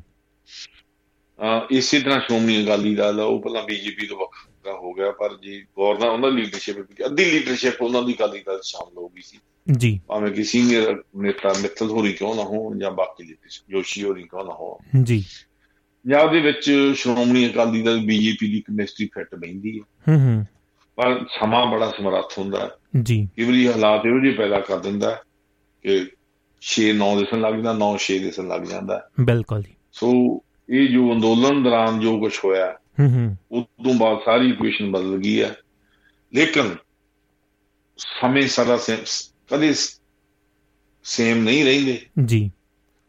ਜੇ ਕੋਈ ਅੱਜ ਤੋਂ 2 ਸਾਲ ਪਹਿਲਾਂ ਆਮ ਆਦਮੀ ਪਾਰਟੀ ਦੀ ਪੰਜਾਬ ਸਥਿਤੀ ਵੇਖੇ ਤਾਂ ਤਿੰਨ ਚਾਰ ਧੜਿਆਂ 'ਚ ਵੰਡੀ ਹੋਈ ਸੀ। ਜੀ। ਉਹਨਾਂ ਦੇ 20 ਐਮਐਲਏ ਵੀ ਗਾਂ ਧੜਿਆਂ 'ਚ ਵੰਡੇ ਹੋਏ ਸੀ। ਲੇਕਿਨ ਪੰਜਾਬ ਦੇ ਵਿੱਚ ਹੁਣ 92 ਐਮਐਲਏ ਲੈ ਕੇ ਰਾਜ ਕਰ ਰਹੇ ਆ। ਜੀ। ਲੇਕਿਨ ਕੱਲ ਦੀ ਕੀ ਗਾਰੰਟੀ ਹੈ ਕਿਸੇ ਚੀਜ਼ ਕੋਈ ਚੀਜ਼ ਨਿਸ਼ਚਿਤ ਨਹੀਂ ਕੱਲ ਕਾਲ ਦਾ ਨਾਂ ਹੈ। ਬਿਲਕੁਲ ਜੀ। ਸੋ ਆਉਣ ਵਾਲਾ ਸਮਾਂ ਭੁਪਿੰਦਰ ਜੀ ਕੁਝ ਵੀ ਹੋਵੇ ਰਾਜਨੀਤਿਕ ਸਥਿਤੀ ਕੋਈ ਵੀ ਹੋਵੇ ਆਪਾਂ ਵੈਸੇ ਹੀ ਕਰਦੇ ਹਾਂ ਕਿ ਪੰਜਾਬ ਦੇ ਵਿੱਚ। ਅਮਨ ਕਾਨੂੰਨ ਦੀ ਸਥਿਤੀ ਆ। ਜੀ। ਉਹਨੂੰ ਕੋਈ ਅੱਗ ਲਾਉਣ ਦੀ ਕੋਸ਼ਿਸ਼ ਨਾ ਕਰੇ ਭਲਾ। ਪੋਲੀਟੀਸ਼ੀਅਨ ਹੋਵੇ ਜਾਂ ਕੋਈ ਰਾਜਸੀ ਧਿਰ ਹੋਵੇ ਜੀ ਕੋਈ ਵਿਦੇਸ਼ੀ ਸ਼ਕਤੀ ਹੋਵੇ। ਬਿਲਕੁਲ ਜੀ। ਕਿਉਂਕਿ ਜਦੋਂ ਵੀ ਇਸ ਤਰ੍ਹਾਂ ਦੀਆਂ ਗੱਲਾਂ ਹੁੰਦੀਆਂ ਮਤਲਬ ਜੋ ਵੀ ਪੰਜਾਬ ਜਿਹਨੇ ਪੁਰਾਣਾ ਮਾੜਾ ਟਾਈਮ ਦੇਖਿਆ ਜੀ। ਜਾਂ ਜਿਹਨੂੰ ਪੰਜਾਬ ਚੋਂ ਠੰਡੀਆਂ ਹਵਾਵਾਂ ਆਉਣ ਦੀਆਂ ਹਮੇਸ਼ਾ ਜਿਨ੍ਹਾਂ ਨੇ ਸੁਪਨੇ ਲਏ ਆ ਉਹਨਾਂ ਦੇ ਮਨਾਂ ਨੂੰ ਬਹੁਤ ਵੱਡੀ ਠੇਸ ਮਿਲ ਪਹੁੰਚਦੀ ਹੈ। ਬਿਲਕੁਲ ਜੀ। ਬਾਕੀ ਜਿਹੜੇ ਬਿਆਨ ਦੇਣ ਵਾਲੇ ਉਹ ਭਲਾ ਮਾਨ ਵਰਗੇ ਹੋਣ ਹੂੰ ਹੂੰ। ਜਾਂ ਹਿੰਦੂ ਸ਼ਿਵ ਸੈਨਾ ਦੇ ਹੋਣ ਜੀ। ਜਾਂ ਗਰਮ ਕੋਈ ਵੀ ਹੋਵੇ ਬਿਆਨ ਦੇਣ ਵਾਲਿਆਂ ਦਾ ਕੁਝ ਨਹੀਂ ਜਾਂਦਾ। ਪੋਲੀਟੀਸ਼ੀਅਨ ਜਿਸ ਤਰ੍ਹਾਂ ਹੁਣੇ ਭਾਈ ਸਾਹਿਬ ਕਹਿ ਕੇ ਗਏ ਕਿ ਉਹ ਲਾਸ਼ਾਂ ਤੇ ਰਾਜਨੀਤੀ ਕਰਦੇ ਆ। ਜੀ। ਲੇਕਿਨ ਕੁਝ ਵੀ ਹੋਵੇ ਆਪਾਂ ਦੁਆ ਕਰਦੇ ਹਾਂ ਕਿ ਪੰਜਾਬ ਚੋਂ ਠੰਡੀ ਹਵਾ ਦੇ ਝੋਕੇ ਆਉਣ। ਜੀ। ਕੋਈ ਪਾਰਟੀ ਰਾਜ ਕਰੇ ਅਮਨ ਕਾਨੂੰਨ ਬਣਿਆ ਰਵੇ। ਜੀ। ਆਮ ਸ਼ਹਿਰੀ ਸੁਰੱਖਿਅਤ ਮਹਿਸੂਸ ਕਰੇ। ਬਿਲਕੁਲ। ਬਰਾੜ ਸਾਹਿਬ। ਤੇ ਬਰਾੜ ਸਾਹਿਬ ਹਰਵਿੰਦਰ ਜੌਲ ਭੈਣ ਜੀ ਕਹਿ ਰਹੇ ਨੇ ਅੱਜ ਦੀ ਚਰਚਾ ਬਰਾੜ ਸਾਹਿਬ ਜੀ ਤੁਸੀਂ ਬੜੇ ਖੁੱਲੇ ਦਿਲ ਨਾਲ ਕੀਤੀ ਹੈ ਤੇ ਫੁੱਲਾਂ ਦਾ ਗੁਲਦਸਤਾ ਭੇਜਿਆ ਹੈ। ਤੇ ਬਰਾੜ ਸਾਹਿਬ ਇੱਕ ਗੱਲ ਜੀ ਤੁਸੀਂ ਕੁਝ ਕਹਿਣਾ ਚਾਹੋਗੇ? ਨਹੀਂ ਮੈਂ ਭੈਣ ਜੀ ਦਾ ਧੰਨਵਾਦ ਕਰਦਾ ਬਹੁਤ ਉਹ ਸੋ ਨਾਈਸ ਜੀ। ਕੋਸ਼ਿਸ਼ ਕਰੀ ਦੀ ਭੈਣ ਜੀ ਕਿ ਜਦੋਂ ਇਸ ਪਲੇਟਫਾਰਮ ਤੇ ਬੈਠੀਏ ਜੀ। ਜੋ ਸੱਚ ਹੈ ਉਹ ਹੀ ਕਹੀਏ। ਬਿਲਕੁਲ ਜੀ ਬਿਲਕੁਲ। ਤੇ ਬਰਾੜ ਸਾਹਿਬ ਅਖਾ- ਅਖੀਰਲੀ ਥੋੜੀ ਜਿਹੀ ਕੈਨੇਡਾ ਦੀ ਖਬਰ ਦੇ ਉੱਤੇ ਤੁਹਾਡੇ ਨਾਲ ਗੱਲਬਾਤ ਜ਼ਰੂਰ ਕਰਾਂਗੇ। ਪਿਛਲੇ ਸਮੇਂ ਦੇ ਵਿੱਚ ਕਾਫੀ ਕਾਰੋਬਾਰੀ ਤੇ ਵੱਡੇ ਆਪਣੀ ਕਹਿ ਲੋ ਨੀਹਾਂ ਪੱਕੀਆਂ ਕੀਤੀਆਂ ਉਹਨਾਂ ਨੇ। ਕੈਨੇਡਾ ਪੁਲਿਸ ਨੇ ਜਿਹੜਾ ਹਰਿਪਦਮਨ ਸਿੰਘ ਮਲਿਕ ਉਹਨਾਂ ਦੇ ਕਤਲ ਦੇ ਨਾਲ ਜੁੜੀ ਕੋਈ ਗੱਲਬਾਤ ਸਾਹਮਣੇ ਆਈ ਹੈ ਜੀ ਨਵੀਂ ਅਪਡੇਟ ਜੋ ਭਾਣਾ ਵਰਤਿਆ ਜੀ ਪਿਛਲੇ ਸਮੇਂ ਦੇ ਵਿੱਚ। ਇਹ ਹਰ ਕਿਸੇ ਦੇ ਵਿਚਾਰ ਜਾਂ ਉਹਨਾਂ ਦੇ ਨਜ਼ਰੀਏ ਵੱਖਰੇ ਹੋ ਸਕਦੇ ਨੇ ਪਰ ਜੋ ਇਹ ਕਤਲ ਹੋਇਆ ਆਪਾਂ ਹਰ ਵਾਰ ਕਹਿੰਦੇ ਆ ਕਿ ਅ, ਕਿਸੇ ਨੂੰ ਮਾਰ ਮੁਕਾਉਣਾ ਉਹ ਅਸਲੀ ਅ, ਚੀਜ਼ ਨਹੀਂ ਆ। ਵ- ਅਮ, ਸੋਚ ਵੱਖਰੀ ਹੋ ਸਕਦੀ ਆ ਵਿਚਾਰ ਵਟਾਂਦਰੇ ਕੀਤੇ ਜਾ ਸਕਦੇ ਨੇ ਗੱਲਬਾਤ ਬੈਠ ਕੇ ਵੀ ਨਿਬੇੜੀ ਜਾ ਸਕਦੀ ਆ ਜੀ। ਕਿਵੇਂ ਦੇਖਦੇ ਹੋ ਇਹ ਮਸਲੇ? ਜੀ ਪਦਮਨ ਸਿੰਘ ਮਿਲਕ ਕੌਣ ਸੀ? ਜੀ। ਸਭ ਤੋਂ ਪਹਿਲਾਂ ਤਾਂ ਇਹ ਗੱਲ ਕਰਨੀ ਫਿਰੋਜ਼ਪੁਰ ਸ਼ਹਿਰ ਦਾ ਰਹਿਣ ਵਾਲਾ ਸੀ ਬਿਲਕੁਲ ਜੀ। ਆਰਐਫ ਦੀ ਗੱਲ ਚ ਪੜਿਆ ਉੱਥੋਂ। ਜੀ। ਉਦੋਂ ਬਾਅਦ ਉਹ ਕੈਨੇਡਾ ਆ ਗਿਆ। ਚਰਚਾ ਚ ਉਦੋਂ ਆਇਆ। ਜੀ। ਪਹਿਲੀ ਗੱਲ ਤਾਂ ਉਹਨੇ ਜਿਹੜੇ ਚੰਗੇ ਕੰਮ ਕੀਤੇ ਸੀ ਕਿ ਉਹਨੇ ਉਹਨਾਂ ਲੋਕਾਂ 'ਚ ਸਿੱਖ ਗੁਰਦੁਆਰੇ ਨੂੰ ਫਾਈਨੈਂਸ ਕੀਤਾ ਸੀ ਜਦੋਂ ਕੋਈ ਹੋਰ ਕੋਈ ਲੋਨ ਨਹੀਂ ਲੈਂਦਾ। ਜੀ। ਉਹਨੇ ਖਾਲਸਾ ਕ੍ਰੈਡਿਟ ਯੂਨੀਅਨ ਬਣਾਈ। ਉਸ ਤੋਂ ਬਾਅਦ ਖਾਲਸਾ ਸਕੂਲਾਂ ਦੀ ਸਥਾਪਨਾ ਕੀਤੀ। ਜਿੱਥੇ ਹਜ਼ਾਰਾਂ ਬੱਚਿਆਂ ਨੇ ਪੰਜਾਬੀ ਪੜ੍ਹੀ। ਜੀ। ਮਾਣ ਮਹਿਸੂਸ ਕਰਦੇ ਆ। ਹੂੰ ਹੂੰ। ਲੇਕਿਨ ਉਹਨਾਂ ਦਾ ਕੰਟਰੋਵਰਸ਼ੀਅਲ ਪੱਖ ਇਹ ਸੀ ਕਿ ਉਹਨਾਂ ਦਾ ਨਾਮ 1985 ਚ ਆਉਂਦਾ ਸੀ। 85 ਦੀ ਜੋ 에ਅਰ ਇੰਡੀਆ ਬੰਬਿੰਗ 182 ਹੈ। ਨਿਸ਼ਕਾ ਉਹਦੇ ਬੰਬ ਧਮਾਕੇ ਕਰਨ ਵਾਲੀ ਸਾਜ਼ਿਸ਼ ਘਾੜਾਂ ਚ ਉਹਨਾਂ ਦਾ ਨਾਮ ਆਇਆ। ਉਹਦੇ ਮੁਕੱਦਮਾ ਵੀ ਚੱਲਿਆ। ਜੀ। ਲੇਕਿਨ ਮੁਕੱਦਮੇ ਦੇ ਵਿੱਚ ਜੇ ਅਸੀਂ ਕੋਡ ਡੀਕੋਡ ਕਰੀਏ ਤਾਂ ਸਬੂਤਾਂ ਦੀ ਘਾਟ ਕਰਕੇ ਉਹ ਹੂੰ ਹੂੰ। ਉੱਥੋਂ ਬਾਹਰ ਗਏ। ਬਰੀ ਹੋ। ਜੀ। ਲੇਕਿਨ ਫਿਰ ਵੀ ਪੀੜਤ ਪਰਿਵਾਰਾਂ ਨੇ ਉਹਨਾਂ ਨੂੰ ਬਰੀ ਨਹੀਂ ਕੀਤਾ। ਜੀ।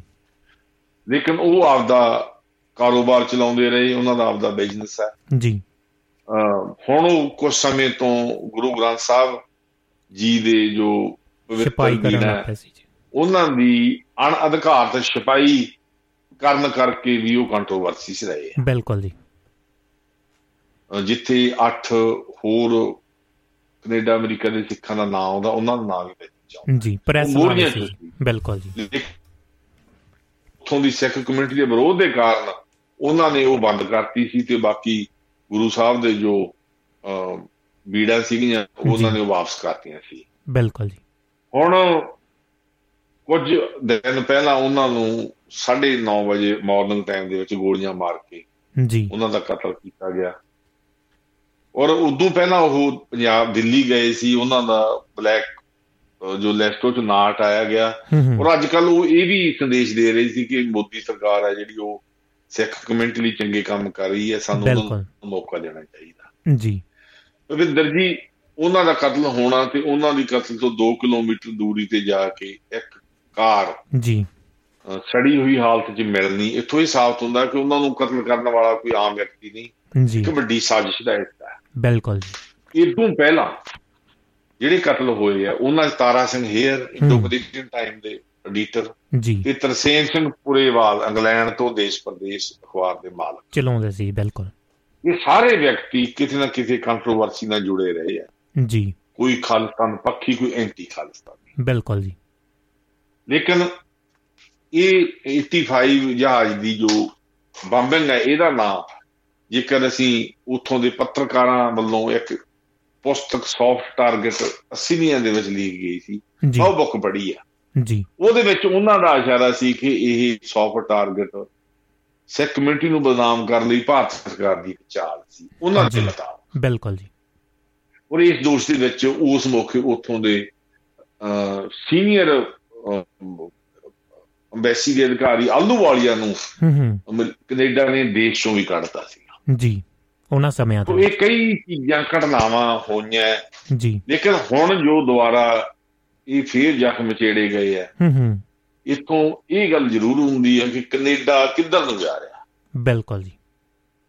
ਜਿੱਥੇ ਕੈਨੇਡਾ ਇਸ ਗੱਲ ਲਈ ਮਾਣ ਮਹਿਸੂਸ ਕਰਦਾ ਕਿ ਉਹ ਪਾਵਰ ਸ਼ੇਅਰ ਕਰ ਰਿਹਾ ਹੈ ਸਰਕਾਰ ਦੇ ਵਿੱਚ ਉੱਥੇ ਹੀ ਸਾਡੇ ਯੂਥ ਜੀ। ਜਾਂ ਇਸ ਤਰ੍ਹਾਂ ਸ਼ਰਿਆਮ ਕਤਲ ਹੋ ਜਾਣਾ ਤੇ ਬਾਅਦ ਦੇ ਵਿੱਚ ਕੋਈ ਵੀ ਸੁਰਾਗ ਨਾ ਮਿਲਣਾ। ਇਦੋਂ ਪਹਿਲਾਂ ਨਾ ਤਾਂ ਤਾਰਾ ਸਿੰਘ ਹੇਰ ਦੇ ਕਤਲ ਦਾ ਕੋਈ ਸੁਰਾਗ ਮਿਲਿਆ। ਬਿਲਕੁਲ। ਨਾ ਤਰਸੇਮ ਸਿੰਘ ਪੁਰੇਵਾਲ ਦਾ ਮਿਲਿਆ। ਜੀ। ਤੇ ਨਾ ਹੀ ਹੁਣ ਇਹਨਾਂ ਦੇ ਮਿਲਣ ਦੀ ਕੋਈ ਸੰਭਾਵਨਾ ਨਜ਼ਰ ਆ ਰਹੀ। ਜੀ। ਜੇ ਇਹਨਾਂ ਨੂੰ ਇੱਕ ਲਾਈਨ 'ਚ ਕੱਢ ਕੇ ਵੇਖਿਆ ਜਾ ਸਕੇ ਹੂੰ ਹੂੰ ਲੇਕਿਨ ਭਵਿੰਦਰ ਜੀ ਕੁਝ ਵੀ ਹੋਵੇ ਜੀ। ਇੱਕ ਕਮਿਊਨਿਟੀ ਦੀ ਜਿਹੜੀ ਇਹ ਜਨਰੇਸ਼ਨ ਹੈ ਜਿਹੜੀ ਸਾਥੋਂ ਹੁਣ ਅੱਗੇ ਹੈ ਬਿਲਕੁਲ ਜੀ। ਜਿਹੜੀ ਮੈਂ ਕਹੂੰਗਾ 30 ਤੋਂ ਘੱਟ ਹੈ ਉਹਨਾਂ ਦੀ ਬਹੁਤ ਵੱਡੀ ਜ਼ਿੰਮੇਵਾਰੀ ਬਣਦੀ ਹੈ। ਜੀ। ਕਿ ਜਿੱਥੇ ਉਹ ਆਰਥਿਕ ਤੌਰ ਤੇ ਖੁਸ਼ਹਾਲ ਹੋ ਰਹੇ ਆ ਜੀ। ਇੱਥੋਂ ਦੇ ਰਾਜਨੀਤਿਕ ਸਮਾਜਿਕ ਧਾਰਮਿਕ ਹਰ ਖੇਤਰ ਦੇ ਵਿੱਚ ਆਪਦਾ ਬਣਦਾ ਯੋਗਦਾਨ ਪਾ ਰਹੇ ਆ। ਬਿਲਕੁਲ ਜੀ। ਉਹਨਾਂ ਨੂੰ ਇਹਨਾਂ ਚੀਜ਼ਾਂ ਵੱਲ ਵੀ ਧਿਆਨ ਦੇਣਾ ਚਾਹੀਦਾ। ਆਪਣੇ ਬੱਚਿਆਂ ਵੱਲ ਵੀ ਸਾਨੂੰ ਧਿਆਨ ਦੇਣਾ ਚਾਹੀਦਾ। ਬਿਲਕੁਲ। ਕਿ ਕੈਨੇਡਾ 'ਚ ਇਹਨਾਂ ਕਤਲਾਂ ਤੋਂ ਬਿਨਾਂ ਵੀ ਗੱਲ ਕਰੀਏ ਜੀ। ਤਾਂ ਕੈਨੇਡਾ 'ਚ ਗਨ ਬੈਨ ਹੋਣ ਦੇ ਬਾਵਜੂਦ ਵੀ ਗੈਂਗਸਟਰ ਕਲਚਰ ਹੈ ਜਿਹੜਾ ਹੂੰ ਹੂੰ। ਉਹਦੇ 'ਚ ਸਾਡੇ ਪੰਜਾਬੀ ਬੱਚੇ ਨਵਾਲਬ ਹੈ ਬਿਲਕੁਲ ਜੀ। ਸੋ ਭਵਿੰਦਰ ਜੀ ਬੋਲੇ ਸਵਾਲ ਹੈ। ਜੀ। ਜਿਨ੍ਹਾਂ ਦਾ ਕੋਈ ਸਿੱਧਾ ਉੱਤਰ ਨਹੀਂ ਬਣਦਾ ਕੋਈ ਦੇ ਨਹੀਂ ਸਕਿਆਗਾ ਬਿਲਕੁਲ। ਹਵਾ ਚ ਲੰਕਦੇ ਸਵਾਲ ਉਹਨਾਂ ਚ ਇੱਕ ਸਵਾਲ ਹੋਰ ਜਮਾ ਹੋ ਗਿਆ। ਜੀ। ਉਹ ਇਹ ਰਪਦਮਨ ਸਿੰਘ ਮਾਲਕੋਰਾਂ ਦਾ ਕਤਲ ਹੈ। ਜੀ। ਲੇਕਿਨ ਉਹਨਾਂ ਦੇ ਪਰਿਵਾਰ ਦੀਆਂ ਜਿੰਨੀਆਂ ਇੰਟਰਵਿਊ ਆਈਆਂ ਉਹਦੇ ਵਿੱਚ ਉਹ ਵਾਰ-ਵਾਰ ਇਹੋ ਹੀ ਅਪੀਲਾਂ ਕਰ ਰਹੇ ਆ ਹੂੰ ਹੂੰ। ਕਿ ਅਸੀਂ ਉਮੀਦ ਕਰਦੇ ਹਾਂ ਕਿ ਇਸ ਚੀਜ਼ ਦਾ 85 ਬੰਬੰਗ ਨਾਲ ਕੋਈ ਸੰਬੰਧ ਨਾ ਹੋਵੇ। ਬਿਲਕੁਲ ਜੀ। ਬਿਲਕੁਲ ਬਰਾੜ ਸਾਹਿਬ ਸੋ ਭਪਿੰਦਰ ਜੀ ਮੇਰਾ ਖਿਆਲ ਹੈ ਵੀ ਥੈਂਕ ਯੂ ਬਰਾੜ ਸਾਹਿਬ ਬੜਾ ਵਧੀਆ ਲੱਗਿਆ ਜੀ ਗੱਲਬਾਤ ਕਰਕੇ ਵੀ ਅੱਜ ਤੁਹਾਡੇ ਨਾਲ। ਵਿਸਥਾਰ ਦੇ ਵਿੱਚ ਤੁਸੀਂ ਬਹੁਤ ਸਮਾਂ ਵੀ ਦਿੱਤਾ ਹੈ ਤੇ ਸਰੋਤਾ ਪਰਿਵਾਰ ਵੀ ਪਸੰਦ ਕਰ ਰਹੇ ਨੇ ਸਾਰੀ ਗੱਲਬਾਤ ਨੂੰ। ਥੈਂਕ ਯੂ ਤੁਹਾਡਾ ਬਰਾੜ ਸਾਹਿਬ ਤੇ ਤੁਹਾਡਾ ਦਿਨ ਵਧੀਆ ਲੰਘੇ ਜੀ ਇਹ ਉਮੀਦ ਕਰਦੇ ਹਾਂ। ਧੰਨਵਾਦ ਭੁਪਿੰਦਰ ਜੀ ਮੇਰੀਆਂ ਗੈਰ ਹਾਜ਼ਰੀਆਂ ਬਹੁਤ ਨਹੀਂ ਕੋਈ ਗੱਲ ਨਹੀਂ। ਕੋਈ ਗੱਲ ਨਹੀਂ। ਉਮੀਦ ਹੈ ਸਾਡੇ ਮਾਣਮੱਤੇ ਸਰੋਤੇ ਮਾਫ ਕਰਨਗੇ। ਜੀ। ਤੇ ਅੱਗੇ ਤੋਂ ਰੈਗੂਲਰ ਹੋਣ ਦੀ ਹੌਲੀ ਹੌਲੀ ਆਉਣ ਦਾ ਲਾਈਨ ਕੋਸ਼ਿਸ਼ ਕਰਾਂਗੇ। ਬਹੁਤ ਬਹੁਤ ਪਿਆਰ ਸਤਿਕਾਰ ਸਹਿਤ ਸਾਰੀਆਂ ਸਿੱਖੀਤਾਂ ਨੂੰ ਜਿਨ੍ਹਾਂ ਨੇ ਚੰਗੀਆਂ ਸ਼ੁਭ ਸ਼ਾਮਾਂ ਭੇਜੀਆਂ ਕਮੈਂਟ ਦਿੱਤੇ ਆ ਤੇ ਸਾਨੂੰ ਸੁਣਿਆ। ਬਹੁਤ ਬਹੁਤ ਧੰਨਵਾਦ। ਤੇ ਫਰਾਈਡੇ ਫਿਰ ਮਿਲਦੇ ਹਾਂ ਭੁਪਿੰਦਰ ਜੀ ਤੁਹਾਡਾ ਵਿਸ਼ੇਸ਼ ਧੰਨਵਾਦ ਨਹੀਂ ਥੈਂਕ ਯੂ ਜੀ। ਥੈਂਕ ਯੂ ਬਹੁਤ ਬਹੁਤ ਧੰਨਵਾਦ ਬਰਾੜ ਸਾਹਿਬ ਥੈਂਕ ਯੂ ਸ਼ੁਕਰੀਆ ਜੀ। ਸਤਿ ਸ਼੍ਰੀ ਅਕਾਲ ਜੀ। ਲੋ ਜੀ ਦੋਸਤੋ ਇਹ ਸਨ ਸਾਡੇ ਸੀਨੀਅਰ ਸਤਕਾਰਤ ਬਰਾੜ ਸਾਹਿਬ ਜੀ ਤੇ ਯੂ ਐਸ ਏ ਦੀ ਧਰਤੀ ਤੋਂ ਆਪਣੇ ਨਾਲ ਜੁੜਦੇ ਨੇ ਸਾਡੇ ਨਾਲ ਸਾਡਾ ਹਿੱਸਾ ਬਣਦੇ ਨੇ। ਪਰਿਵਾਰ ਦੇ ਵਿੱਚ ਬੈਠ ਕੇ ਗੱਲਾਂ ਬਾਤਾਂ ਆਪਾਂ ਡਿਸਕਸ਼ਨ ਕਰਦੇ ਆਂ ਕੁਝ ਨਾ ਚੀਜ਼ਾਂ ਨੂੰ ਜਿਹੜਾ ਨਵੀਂ ਪੀੜ੍ਹੀ ਦੇ ਅੱਗੇ ਵੀ ਰੱਖਣ ਦੀ ਖੋਲ ਕੇ ਕੋਸ਼ਿਸ਼ ਕਰਦੇ ਆਂ ਕਿ ਸਮਝ ਸਕਣ ਤੇ ਉਹ ਚੀਜ਼ਾਂ ਦਾ ਜਿਹੜਾ ਨਿਪਟਾਰਾ ਵੀ ਕਰ ਸਕਦੇ ਨੇ ਨਵੀਂ ਪੀੜ੍ਹੀ।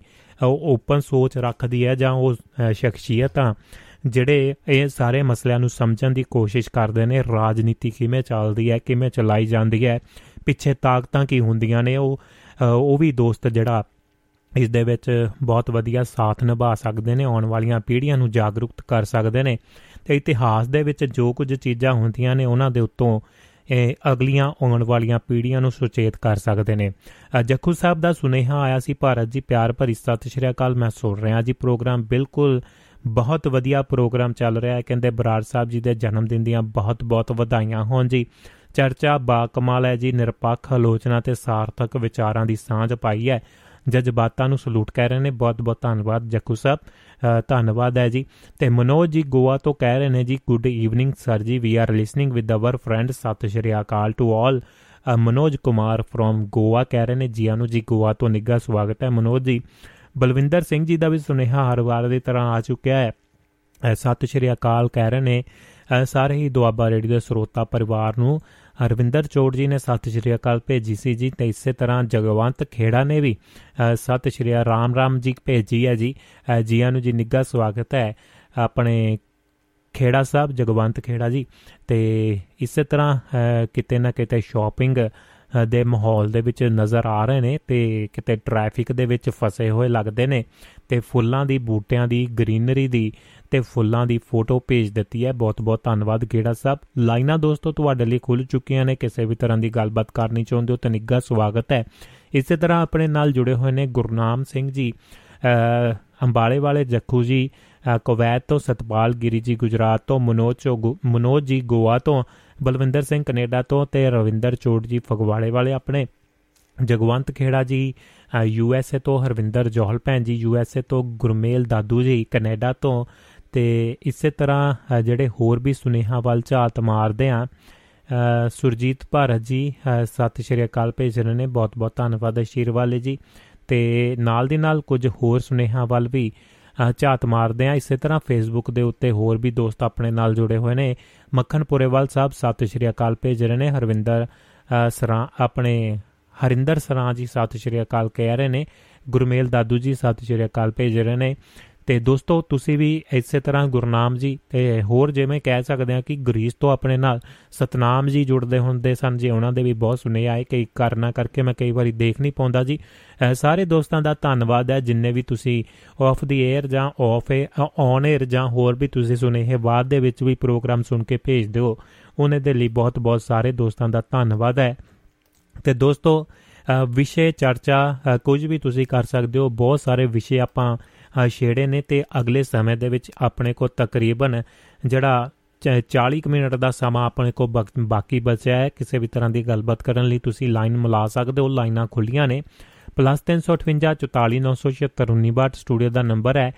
ਫੇਸਬੁੱਕ ਦੇ ਉੱਤੇ ਪ੍ਰੋਗਰਾਮ ਲਾਈਵ ਚੱਲ ਰਿਹਾ ਹੈ ਤੇ ਦੋਸਤਾਂ ਮਿੱਤਰਾਂ ਤੱਕ ਅੱਗੇ ਸਾਂਝਾ ਕਰ ਸਕਦੇ ਹੋ। ਸਿਕੰਦਰ ਔਜਲਾ ਸਾਹਿਬ, ਸਤਿ ਸ਼੍ਰੀ ਅਕਾਲ, ਭੇਜ ਰਹੇ ਨੇ। ਤੇ ਦੋਸਤੋ, ਕਿਸੇ ਵੀ ਤਰ੍ਹਾਂ ਦਾ ਤੁਸੀਂ ਕਾਰੋਬਾਰ ਜਾਂ ਐਡਵਰਟਾਈਜ਼ਮੈਂਟ ਮਸ਼ਹੂਰੀ ਜਾਂ ਪ੍ਰਮੋਸ਼ਨ ਕਰਾਉਣਾ ਚਾਹੁੰਦੇ ਹੋ ਤਾਂ ਦੁਆਬਾ ਰੇਡੀਓ ਦੇ ਮੰਚ ਦੇ ਉੱਤੇ ਇਸ, ਇਹਨਾਂ ਸਾਰੀਆਂ ਸਬਦ ਸੁਵਿਧਾਵਾਂ ਦਾ ਜਿਹੜਾ ਤੁਸੀਂ ਪੂਰਾ ਪੂਰਾ ਫਾਇਦਾ ਉਠਾ ਸਕਦੇ ਹੋ।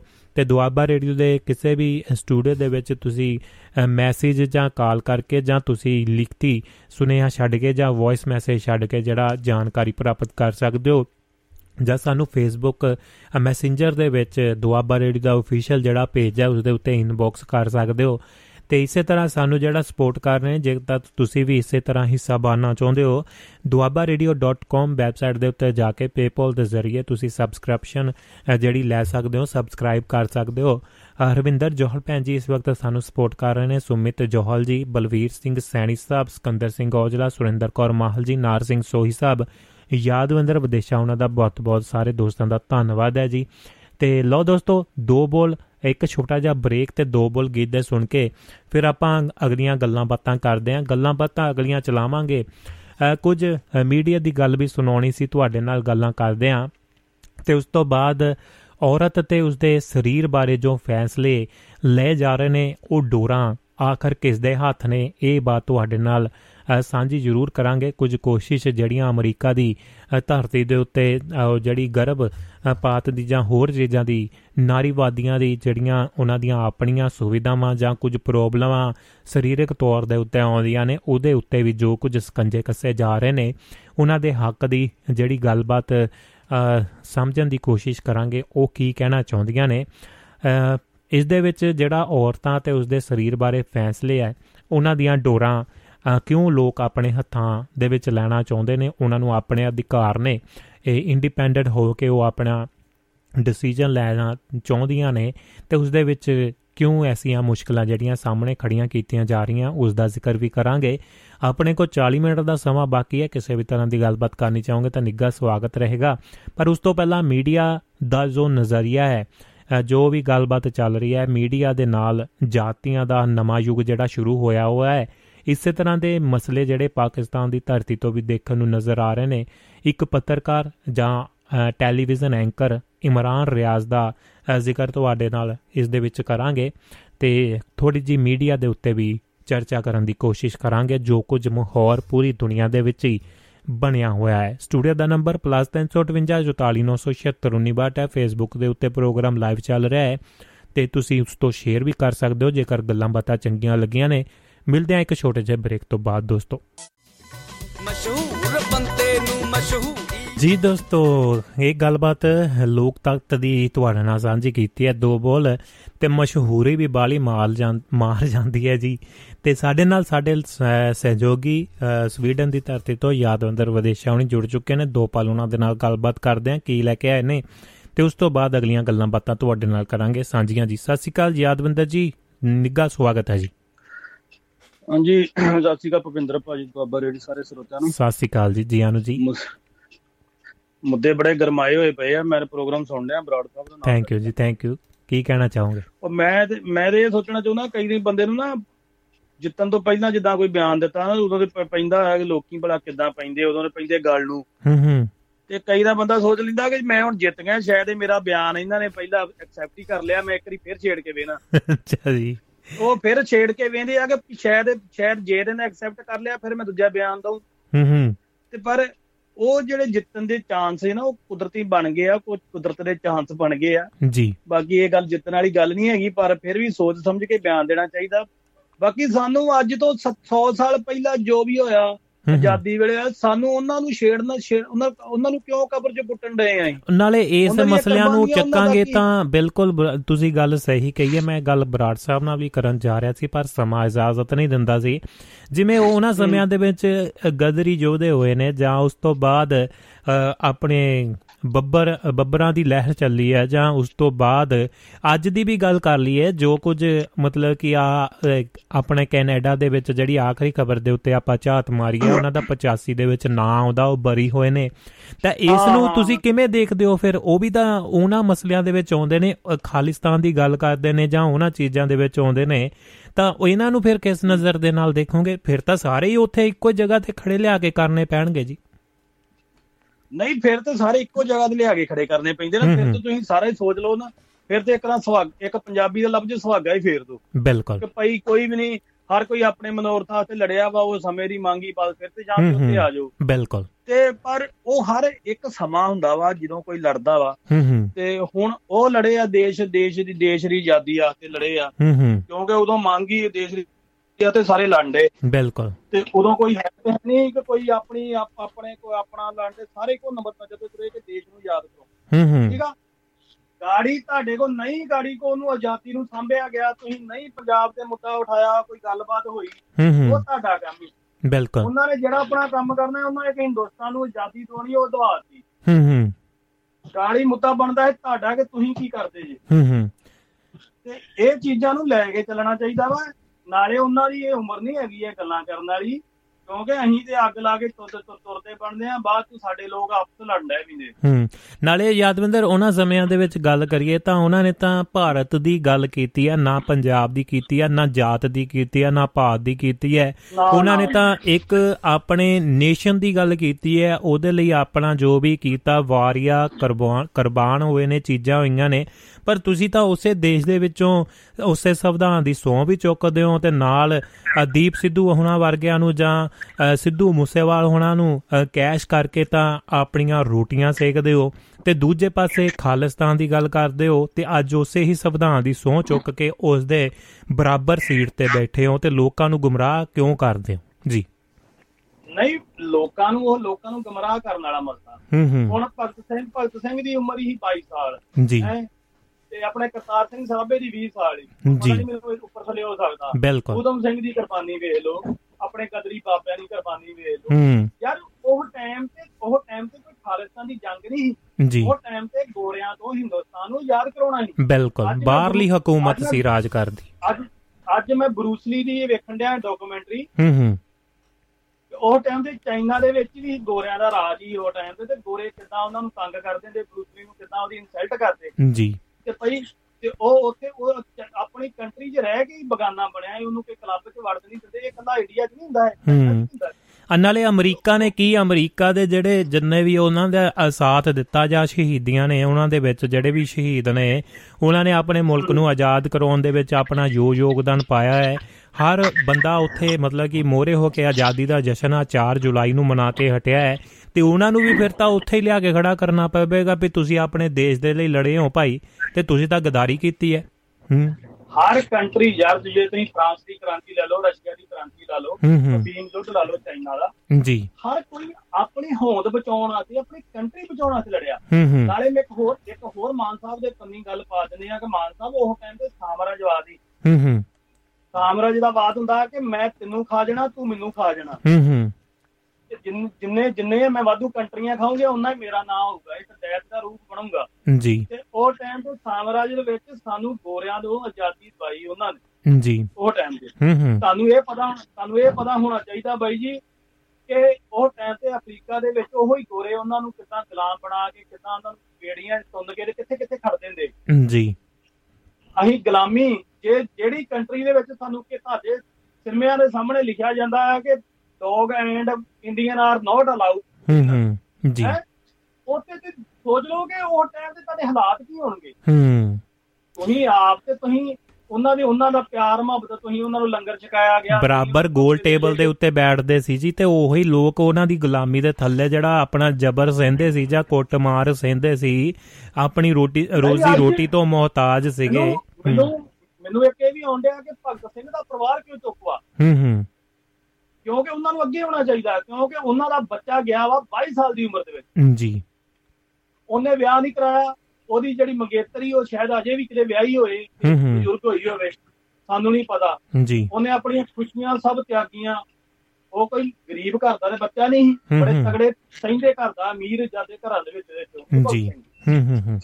ਨਾਲੇ ਹੁਣ ਜੇ ਦੇਖਿਆ ਜਾਵੇ ਤਾਂ ਯਾਦਵਿੰਦਰ ਇਹਦੇ ਵਿੱਚ ਇਹ ਵੀ ਗੱਲ ਕੀਤੀ ਜਾ ਸਕਦੀ ਆ ਹੁਣ ਜਿਹੜੀ ਸੱਤਾ ਦੇ ਵਿੱਚ, ਪੰਜਾਬ ਦੇ ਵਿੱਚ ਪਾਰਟੀ ਬੈਠੀ ਆ, ਉਹਨਾਂ ਨੇ ਤਾਂ ਉਹ ਪੱਗਾਂ ਬੰਨੀਆਂ ਨੇ ਜਾਂ ਉਸ ਰੰਗ ਨੂੰ ਆਪਣੇ ਉੱਪਰ ਜਿਹੜਾ ਓੜਿਆ ਹੋਇਆ ਹੈ ਤੇ ਉਹਨਾਂ ਨੇ ਕਿੰਨਾ ਕਿ ਇਸ ਚੀਜ਼ ਦਾ ਵਿਰੋਧ ਕੀਤਾ ਜਾਂ ਪਾਰਲੀਮੈਂਟ ਦੇ ਵਿੱਚ ਜਾਂ ਕੇਂਦਰ ਦੇ ਵਿੱਚ ਜਾ ਕੇ, ਰਾਜ ਸਭਾ ਦੇ ਵਿੱਚ ਜਾ ਕੇ ਮੁੱਦਾ ਕਿੰਨਾ ਘਟਾਉਂਦੇ ਨੇ। ਮੌਨਸੂਨ ਸੈਸ਼ਨ ਜਿਹੜਾ ਚੱਲ ਰਿਹਾ ਦੇਖਦੇ ਆ ਪਾਣੀ ਦਾ ਪਾਣੀ ਤੇ ਦੁੱਧ ਦਾ ਦੁੱਧ ਸਾਰਾ ਹੋਣਾ ਚਾਹੀਦਾ ਹੈ। ਜੋ ਵੀ ਰਾਜਨੀਤੀ, ਇਹ ਚਾਹੇ ਕਿਸੇ ਦੇ ਵੀ ਨਾਂ ਦੇ ਉੱਤੇ ਕਰਦੇ ਨੇ, ਚਾਹੇ ਉਹ ਗੁਰੂਆਂ, ਪੀਰਾਂ ਜਾਂ ਹੋਰ ਵੀ ਜਿਹੜੀਆਂ ਸ਼ਖਸੀਅਤਾਂ ਨੇ ਉਹਨਾਂ ਨੂੰ ਮੋਰੇ ਰੱਖ ਕੇ ਆਪਣੀਆਂ ਰੋਟੀਆਂ ਸੇਕਦੇ ਨੇ। ਇਹ ਜਿਹੜਾ ਲੋਕਾਂ ਦੀ ਸਮਝ ਦੇ ਵਿੱਚ ਜ਼ਿਆਦਾ ਹੋਰ ਜ਼ਿਆਦਾ ਚਿਰ ਨਹੀਂਗਾ 5-7 ਸਾਲ ਹੋਰ ਦੇਖੋ ਲੋਕਾਂ ਦੇ ਸਾਰੇ ਆਪਣੇ ਕਪਾੜ ਜਿਹੜੇ ਖੋਲਣ ਦਾ ਸਮਾਂ ਆ ਚੁੱਕਿਆ ਹੈ ਤੇ ਇਹਨਾਂ ਦਾ ਜੋ ਜੋ ਵੀ ਜਿਹੜੇ ਪਹਿਰਾਵੇ ਪਾ ਕੇ ਆਪਣੀਆਂ ਰਾਜਨੀਤੀਆਂ ਕਰਦੇ ਨੇ ਸਾਹਮਣੇ ਆ ਜਾਣਾ ਜੀ। ਚੱਕਰ ਇਹ ਹੈ ਨਾ ਹਰ ਕੋਈ ਰੋਟੀਆਂ ਸੇਕਦਾ ਵਾ। ਹੂੰ ਹੂੰ ਹੂੰ। ਅੱਜ ਉਹ ਵੀ ਰੋਟੀਆਂ ਸੇਕਣ ਦੇ ਆ। ਹੂੰ ਹੂੰ। ਠੀਕ ਹੈ ਨਾ ਤੇ ਉਹ ਰੋਟੀਆਂ ਸੇਕਣ ਦੇ ਆ ਹੁਣ ਮੂਸੇ ਵਾਲੇ ਦੇ ਨਾਂ ਦੇ ਵੀ ਰੋਟੀਆਂ ਸੇਕੀਆਂ ਜਾਣਗੀਆਂ ਬਿਲਕੁਲ ਬਿਲਕੁਲ। ਇਹ ਰੋਟੀਆਂ ਸੇਕਣੀਆਂ ਕਿਉਂਕਿ ਇਹ ਇਹਨਾਂ ਅਤੇ ਇੱਕ ਹਥਿਆਰ ਤੇ ਇੱਕ ਬਰੂਦ ਦਾ ਤੌਰ ਤੇ ਕੰਮ ਵਰਤੋਂ ਚ ਲੈਂਦੇ ਆ। ਜੀ। ਇਹ ਗਨ ਚਲਾਉਣ ਵਾਲਾ ਹੋਰ ਹੁੰਦਾ ਜਿਹੜਾ ਵਿੱਚ ਬਰੂਦ ਹੁੰਦਾ ਨਾ ਮੇਨ ਕੰਮ ਤੇ ਬਰੂਦ ਦਾ ਹੁੰਦਾ ਨਾ। ਬਿਲਕੁਲ। ਤੇ ਮੈਨੂੰ ਇਹ ਨਹੀਂ ਸਮਝ ਆਉਣ ਡਈ ਕਿ ਬਜ਼ੁਰਗੋ ਤੁਹਾਡਾ ਤੇ ਮਤਲਬ ਨਹੀਂ ਬਣਦਾ ਕਿ ਤੁਸੀਂ ਇਹ ਗੱਲ ਜਾਣਦੇ ਤੁਸੀਂ ਪਰਖਣ ਦੇ ਜੇ ਲੋਕਾਂ ਨੂੰ ਕਿ ਸ਼ਾਇਦ ਕੀ ਪਤਾ ਮੇਰੀ ਲੋਕਾਂ ਨੇ ਗੱਲ ਐਕਸੈਪਟ ਕਰ ਲਈ ਹੋਵੇ ਤੇ ਮੇਰੇ ਨਾਨਾ ਜੀ ਦਾ ਜਿਹੜਾ ਕਰਤਾਰ ਨੰਗਾ ਆਇਆ ਸ਼ਾਇਦ ਉਹ ਸਾਥ ਹੀ ਹੋ ਜੇ। ਜੀ। ਹਰ ਲੋਕ ਲੋਕ ਲੋਕ ਉੱਪਰ ਚੜਾਉਣਾ ਵੀ ਜਾਣਦੇ ਆ ਤੇ ਥੱਲਿਓਂ ਕੰਡਾ ਖਿੱਚਣਾ ਵੀ ਜਾਣਦੇ ਬਿਲਕੁਲ। ਇਹ ਉਹੋ ਹੀ ਲੋਕ ਆ। ਬਾਕੀ ਇਹ ਗੱਲਾਂ ਸਿਆਣ ਪਾਲੀਆਂ ਨਹੀਂ ਹੁੰਦੀਆਂ ਜੇ ਤੁਹਾਨੂੰ ਬਣਾਇਆ ਗਿਆ ਤੇ ਤੁਹਾਡਾ ਮਤ ਮਤਲਬ ਇਹ ਬਣਦਾ ਕਿ ਤੁਸੀਂ ਮੁੱਦੇ ਪੰਜਾਬ ਦੇ ਜਿਹੜੇ ਆ ਉਹ ਤਿੰਨ ਆ ਹੂੰ ਹੂੰ। ਇੱਕ ਜਵਾਨੀ ਆ ਇੱਕ ਕਿਸਾਨੀ ਆ ਤੇ ਇੱਕ ਪਾਣੀ ਆ। ਹੂੰ ਹੂੰ ਹੂੰ। ਤੁਸੀਂ ਉਹ ਮੁੱਦੇ ਉਠਾਓ ਤੁਸੀਂ ਉਹਨੂੰ ਉਹ- ਉਹਦੇ ਉਹਦੇ ਪਰਿਵਾਰ ਨੂੰ ਤੁਸੀਂ ਬੜੀ ਵਧੀਆ ਗੱਲ ਕੀਤੀ ਮੂਸੇ ਵਾਲੇ ਦੇ ਪਰਿਵਾਰ ਨੂੰ। ਅਸੀਂ ਭਾਵੇਂ ਜਿੱਦਾਂ ਮਰਜ਼ੀ ਉਹਦੇ ਵਿਰੋਧ 'ਚ ਖੜੇ ਹੁੰਦੇ ਅਸੀਂ ਉਹਦੇ ਗੀਤ ਨਹੀਂ ਸੁਣਦੇ ਅਸੀਂ ਉਹਦੇ ਵਿਰੋਧੀ ਪ੍ਰੋਗਰਾਮ। ਕਰਦੇ ਰਹੇ ਆ। ਪਰ ਅਸੀਂ ਅਸੀਂ ਅਸੀਂ ਇਹ ਹੱਕ ਦੇ ਵਿੱਚ ਨਹੀਂ ਕਿ ਉਹਦੀ ਮੌਤ ਹੋ ਜੇ। ਹੂੰ ਹੂੰ। ਤੁਸੀਂ ਬੜੀ ਵਧੀਆ ਗੱਲ ਤੁਸੀਂ ਕੀਤੀ ਬਰਾੜ ਸਾਹਿਬ ਨਾਲ ਕਿ ਉਹਨੂੰ ਨਿਆਂ ਦਿਵਾਉਣਾ ਚਾਹੀਦਾ ਉਹਦਾ ਮਾਪਿਓ ਤੁਰਿਆ ਫਿਰਦਾ ਹੱਥ ਜੋੜਨ ਡਿਆ ਲੋਕਾਂ ਘੜੀ। ਬਿਲਕੁਲ। ਤੁਸੀਂ ਤੁਸੀਂ ਉਹ ਚੀਜ਼ ਤੇ ਆਪਣੇ ਉਹ ਚੀਜ਼ ਤੇ ਤੁਸੀਂ ਉਹ ਉਹਦੇ ਨਾਂ ਤੇ ਤੁਸੀਂ ਬਣੇ ਜਿਹੜੇ ਅੱਜ ਉਹਦੀ ਉਹਦੇ ਉਹਦੀ ਤੁਸੀਂ ਗੱਲ ਨਹੀਂ ਕਰਨ ਦੇ। ਹੂੰ। ਤੁਸੀਂ ਜਾ ਕੇ ਹਰਿਆਣੇ ਦੇ ਵਿੱਚ ਤੁਹਾਡਾ ਮਤਲਬ ਨਹੀਂ ਬਣਦਾ ਕਿ ਤੁਸੀਂ ਪੰਜਾਬ ਤੋਂ ਉੱਠ ਕੇ ਹਰਿਆਣੇ ਦੇ ਵਿੱਚ ਜਾ ਕੇ ਤੁਸੀਂ ਪ੍ਰੈਸ। ਕਾਨਫਰੰਸ ਕਰੋ। ਬਿਲਕੁਲ। ਜਿਹੜਾ ਬਿਆਨ ਦੇਣਾ ਨਾ ਤੁਸੀਂ ਪੰਜਾਬ ਦੇ ਦਿੰਦੇ ਫਿਰ ਤੁਹਾਨੂੰ ਪਤਾ ਲੱਗਦਾ ਕਿ ਪੰਜਾਬ ਦੇ ਲੋਕਾਂ ਦਾ ਰੋਹ ਕਿੱਦਾਂ ਜਾ ਹੂੰ ਹੂੰ ਬਿਲਕੁਲ। ਤੁਸੀਂ ਹਰਿਆਣੇ ਤੁਸੀਂ ਤੇ ਇਹ ਸੋਚ ਲਿਆ ਕਿ ਪਤਾ ਨਹੀਂ ਹਰਿਆਣੇ 'ਚ ਬੈਠੇ ਭਾਈ ਪੱਤਰਕਾਰ ਤੇ ਲੱਭਦੇ ਫਿਰਦੇ ਉਹਨਾਂ ਦਾ ਕੰਮ ਹੀ ਆ ਕਿ ਕਿਸੇ ਨਾ ਕਿਸੇ ਤਰੀਕੇ ਨਾਲ ਕੁੰਡੀ ਦੇ ਵਿੱਚ ਮੱਛੀ ਮਾਰਨ ਨੂੰ ਉਹ ਤੇ ਉਹਦੇ ਉਹਦੇ ਕੁੰਡੀ ਦੇ ਵਿੱਚ ਗਡੋਆ ਫਸਾ ਕੇ ਰੱਖਦੇ ਆ ਕਿ ਗਡੋਆ ਮੱਛੀ ਦੇ ਮੂੰਹ 'ਚ ਤੇ ਮੱਛੀ ਕੱਢੀਏ ਬਾਹਰ। ਬਿਲਕੁਲ ਜੀ ਬਿਲਕੁਲ। ਉਹਨਾਂ ਨੂੰ ਤਾਂ ਆਪਣੀ ਟੀਆਰਪੀ ਚਾਹੀਦੀ ਆ ਉਹਨਾਂ ਨੂੰ ਕੀ ਆ? ਜੋ ਮਰਜ਼ੀ ਹੋਈ ਤੁਹਾਨੂੰ ਇਹ ਸੋਚਣਾ ਚਾਹੀਦਾ ਕਿ ਅੱਗੇ ਤੁਹਾਡੇ ਬਿਆਨ ਦਾ ਵਿਰੋਧ ਹੋਇਆ ਤੁਸੀਂ ਫਿਰ ਉਹ ਬਿਆਨ ਕਰਦੀ ਜਾਂਦੇ। ਹੂੰ ਜਾਂ ਤੁਸੀਂ ਇੱਕ ਤੇ ਤੁਸੀਂ ਇੱਕ ਹੋਰ ਬਿਆਨ ਵੀ ਦਾਗਤਾ ਆਪਣੇ ਆਪਣੇ ਨਾਨਾ ਜੀ ਨੂੰ ਤੁਸੀਂ ਕਲੀਨ ਚਿਟ ਦੇਈ ਜਾਂਦੇ ਕਮਾਲ ਹੀ ਹੋਈ ਮੈਂ ਹੈਰਾਨ ਹੋ ਗਿਆ। ਬਿਲਕੁਲ ਜੀ ਬਿਲਕੁਲ। ਸਭ ਚੱਲਦਾ ਜੀ ਸਭ ਵਿਕਦਾ ਆ ਜੋ ਵੇਚਣਾ ਚਾਹੁੰਦੇ ਨੇ ਵੇਚੀ ਜਾਂਦੇ ਨੇ ਬਿਲਕੁਲ ਥੈਂਕ ਯੂ ਜੀ। ਗੱਲ ਹੀ ਇਹ ਆ ਨਾ ਜੋ ਇੱਕ ਤੁਸੀਂ ਜੋਕਰ ਫਿਲਮ ਵੇਖੀ ਹੋਣੀ ਹੈ ਪੁਰਾਣੀ ਰਾਜਕੁਮਾਰ ਹੂੰ ਹੂੰ। ਮੇਰਾ ਭਾਈ ਜੋ ਵੇਖਦਾ ਉਹੋ ਹੀ ਆ ਜੋ ਵੇਖਦਾ ਨਾ ਮਾਰ ਉਹ ਹੀ ਗਾੜੀ ਜੀ ਜੀ। ਤੇ ਇਹ ਆ ਕਿ ਮਾਨ ਸਾਹਿਬ ਜੀ ਮਾਨ ਸਾਹਿਬ ਨੂੰ ਇੱਕ ਹੱਥ ਜੋੜ ਕੇ ਬੇਨਤੀ ਕਰਦੇ ਨੇ ਜਦ ਸਾਡਾ ਪ੍ਰੋਗਰਾਮ ਸੋਣੀ ਲੈਣਾ ਕਿ ਤੁਹਾਨੂੰ ਜੇ 2 ਸਾਲ ਦਿੱਤੇ ਨਾ ਤੁਸੀਂ ਕੋਈ ਕਰਕੇ ਦਿਖਾਓ। ਹੂੰ। ਏਦਾਂ ਕਿਸੇ ਦੇ ਧੀ ਪੁੱਤ ਦਾ ਕਿਤੇ ਸਿਰ ਨਾ ਪੜਵਾ ਦਿਓ ਗੱਲਾਂ ਕਰਕੇ। ਜੀ। ਤੇ ਨਾ ਇਹ ਜਿਹੀਆਂ ਹਰਕਤਾਂ ਕਰੋ ਤੁਸੀਂ ਬਜ਼ੁਰਗ ਜੇ ਸਲਮਾਨ ਤੇ ਜੇ ਤੁਹਾਨੂੰ ਬਹੁਤ ਬਹੁਤ ਵਧਾਈ ਹੋਵੇ। ਹੂੰ ਹੂੰ। ਬਿਲਕੁਲ ਜੀ। ਤੁਸੀਂ ਇਹ ਸੋਚੋ ਕਿ ਤੁਸੀਂ ਇਹ ਇਹ ਪੋਸਟ ਤੇ ਕਿੰਨੇ ਤਰਲੇ ਮਿੰਤਾਂ ਕੀਤੇ ਕਿੱਥੋਂ ਕਿੱਥੋਂ ਤੱਕ ਤੁਸੀਂ ਗਏ ਜੀ।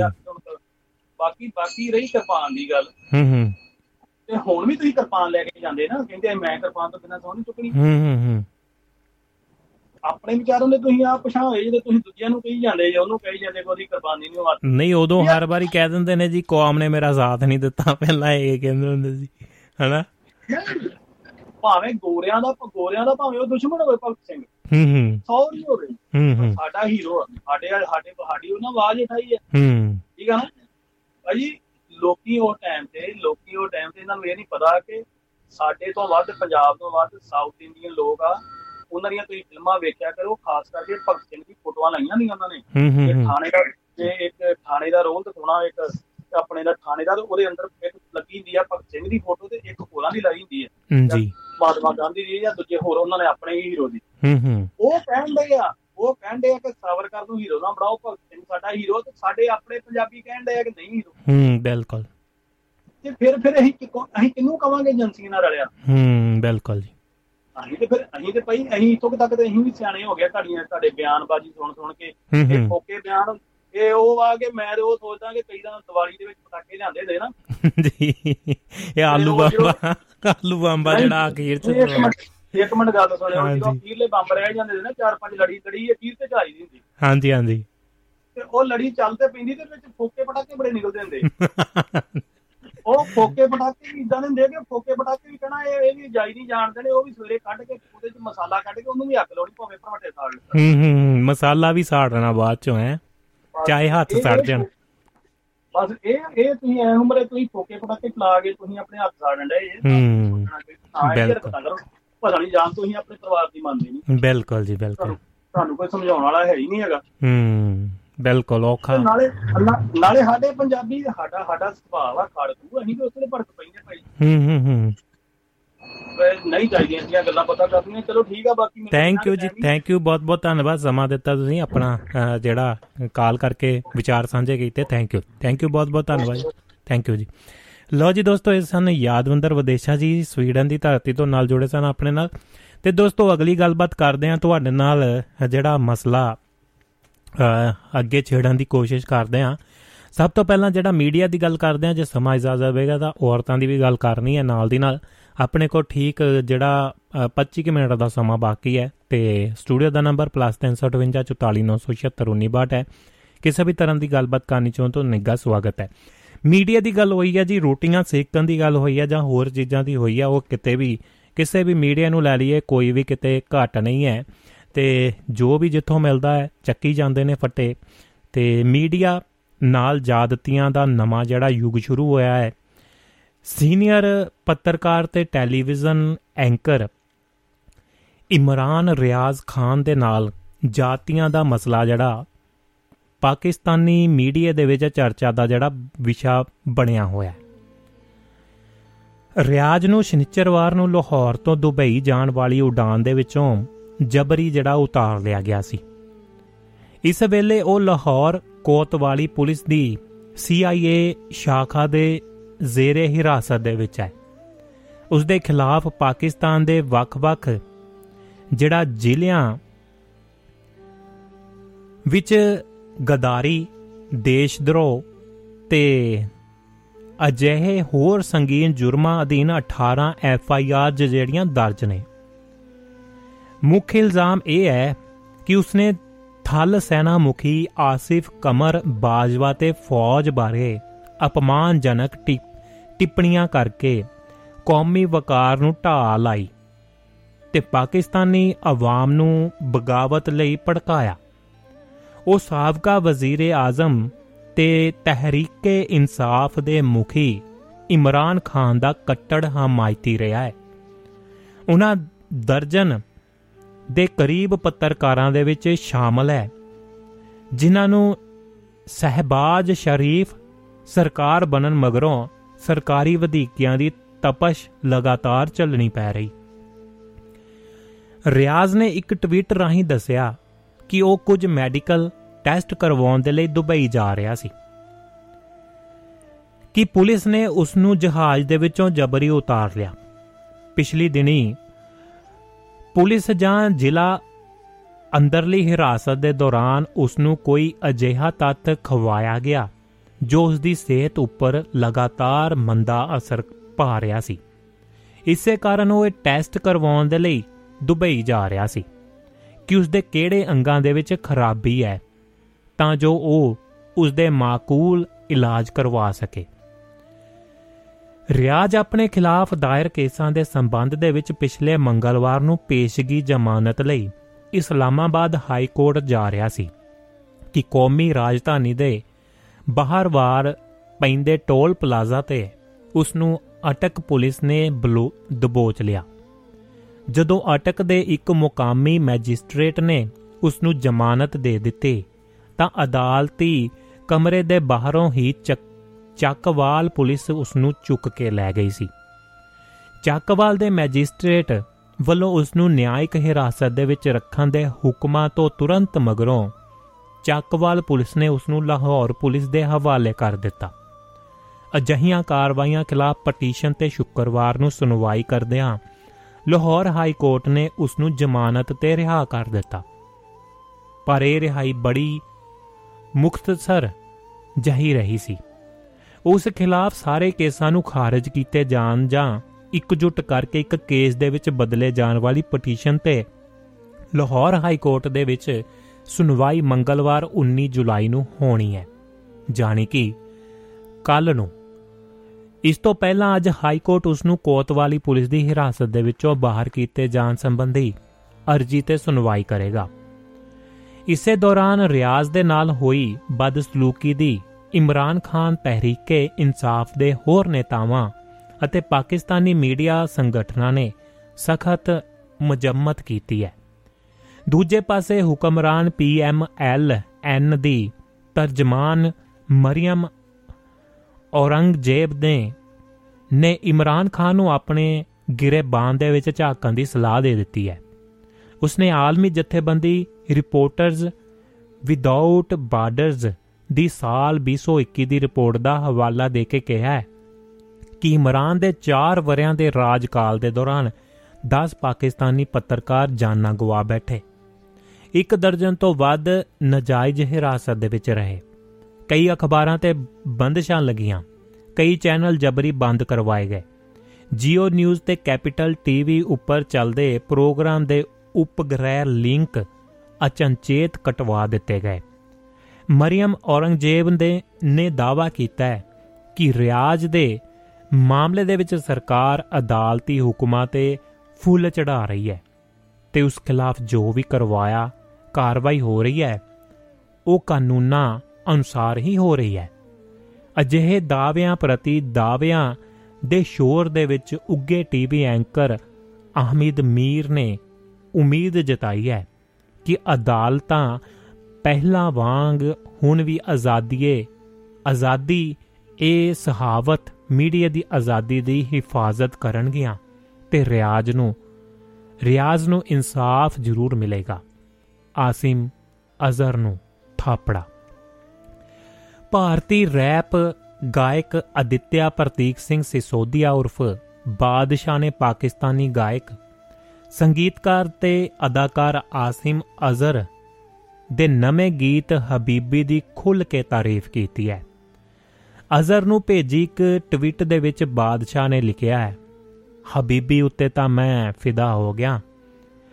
ਮਜ਼ਰ ਨੇ ਜਵਾਬੀ ਟਵੀਟ ਕੀਤਾ ਕਿ ਤੁਹਾਡੇ ਸ਼ਬਦਾਂ ਦੇ ਮਾਨੇ ਮੇਰੇ ਲਈ ਬਹੁਤ ਵੱਡੇ ਨੇ। ਬਾਦਸ਼ਾਹ ਦਾ ਜਵਾਬ ਆਇਆ, ਕਿਆ ਬਣਾ ਦਿਆ ਭਾਈ? ਅੰਤੋਂ ਕੀ ਮੈਲੋਡੀ? ਅਜ਼ਰ ਨੇ ਇਸ ਤਾਰੀਫ ਨੂੰ ਇੰਨਾ, ਇਨ੍ਹਾਂ ਸ਼ਬਦਾਂ ਦੇ ਨਾਲ ਕਬੂਲਿਆ ਤੇ ਮੇਰੇ ਵੱਲੋਂ ਢੇਰ ਸਾਰਾ ਸੁਨੇਹਾ ਵੱਡੇ ਭਾਈ ਕਿਹਾ। ਅਖਬਾਰ ਐਕਸਪ੍ਰੈਸ ਟ੍ਰਿਬਿਊਨ ਵੱਲੋਂ ਪ੍ਰਕਾਸ਼ਿਤ ਇਸ ਖਬਰ ਦੇ ਅੰਤ ਦੇ ਵਿੱਚ ਅਜ਼ਰ ਨੇ ਕਬੂਲਿਆ ਕਿ ਜਦੋਂ ਉਸ ਨੂੰ ਭਾਰਤ ਦੇ ਕਿਸੇ ਕਲਾਕਾਰ ਤੋਂ ਇਸ ਕਿਸਮ ਦੀ ਸ਼ਾਬਾਸ਼ੀ ਮਿਲਦੀ ਹੈ ਤਾਂ ਉਹ ਮਹਿਸੂਸ ਹੁੰਦਾ ਹੈ ਕਿ ਉਸ ਦੀ ਮਿਹਨਤ ਸੱਚਮੁੱਚ ਸਫਲ ਹੋ ਗਈ ਹੈ।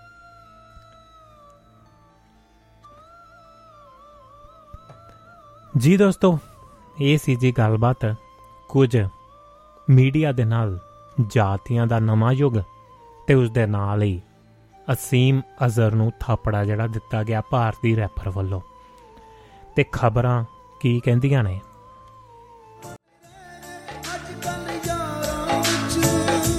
ਜੀ ਦੋਸਤੋ, ਖਬਰ ਪੜੀ ਅਖਬਾਰਾਂ ਦੇ ਵਿੱਚ ਜ਼ਰੂਰ ਤੁਹਾਡੇ ਨਾਲ ਗੀਤ ਸਾਂਝਾ ਕਰਾਂਗੇ। ਤੇ ਉਸ ਤੋਂ ਪਹਿਲਾਂ ਆਰਿਫ ਲਾਹੌਰ ਦੀ ਇੱਕ ਆਵਾਜ਼ ਦੇ ਵਿੱਚ ਹੈ ਜੀ। ਤੇ ਉਸ ਦੇ ਨਾਲ ਹੀ ਤੁਹਾਡੇ ਨਾਲ ਜ਼ਿਕਰ ਕਰਦੇ ਆ ਆਪਣੇ ਕੋਲ ਸਿਰਫ ਤੇ ਸਿਰਫ ਜਿਹੜਾ 15 ਮਿੰਟ ਦਾ ਸਮਾਂ ਬਾਕੀ ਹੈ। ਔਰਤਾਂ ਤੇ ਉਸ ਦੇ ਸਰੀਰ ਬਾਰੇ ਫੈਸਲੇ ਦੀਆਂ ਡੋਰਾਂ ਆਖਰ ਕਿਸ ਦੇ ਹੱਥ ਨੇ?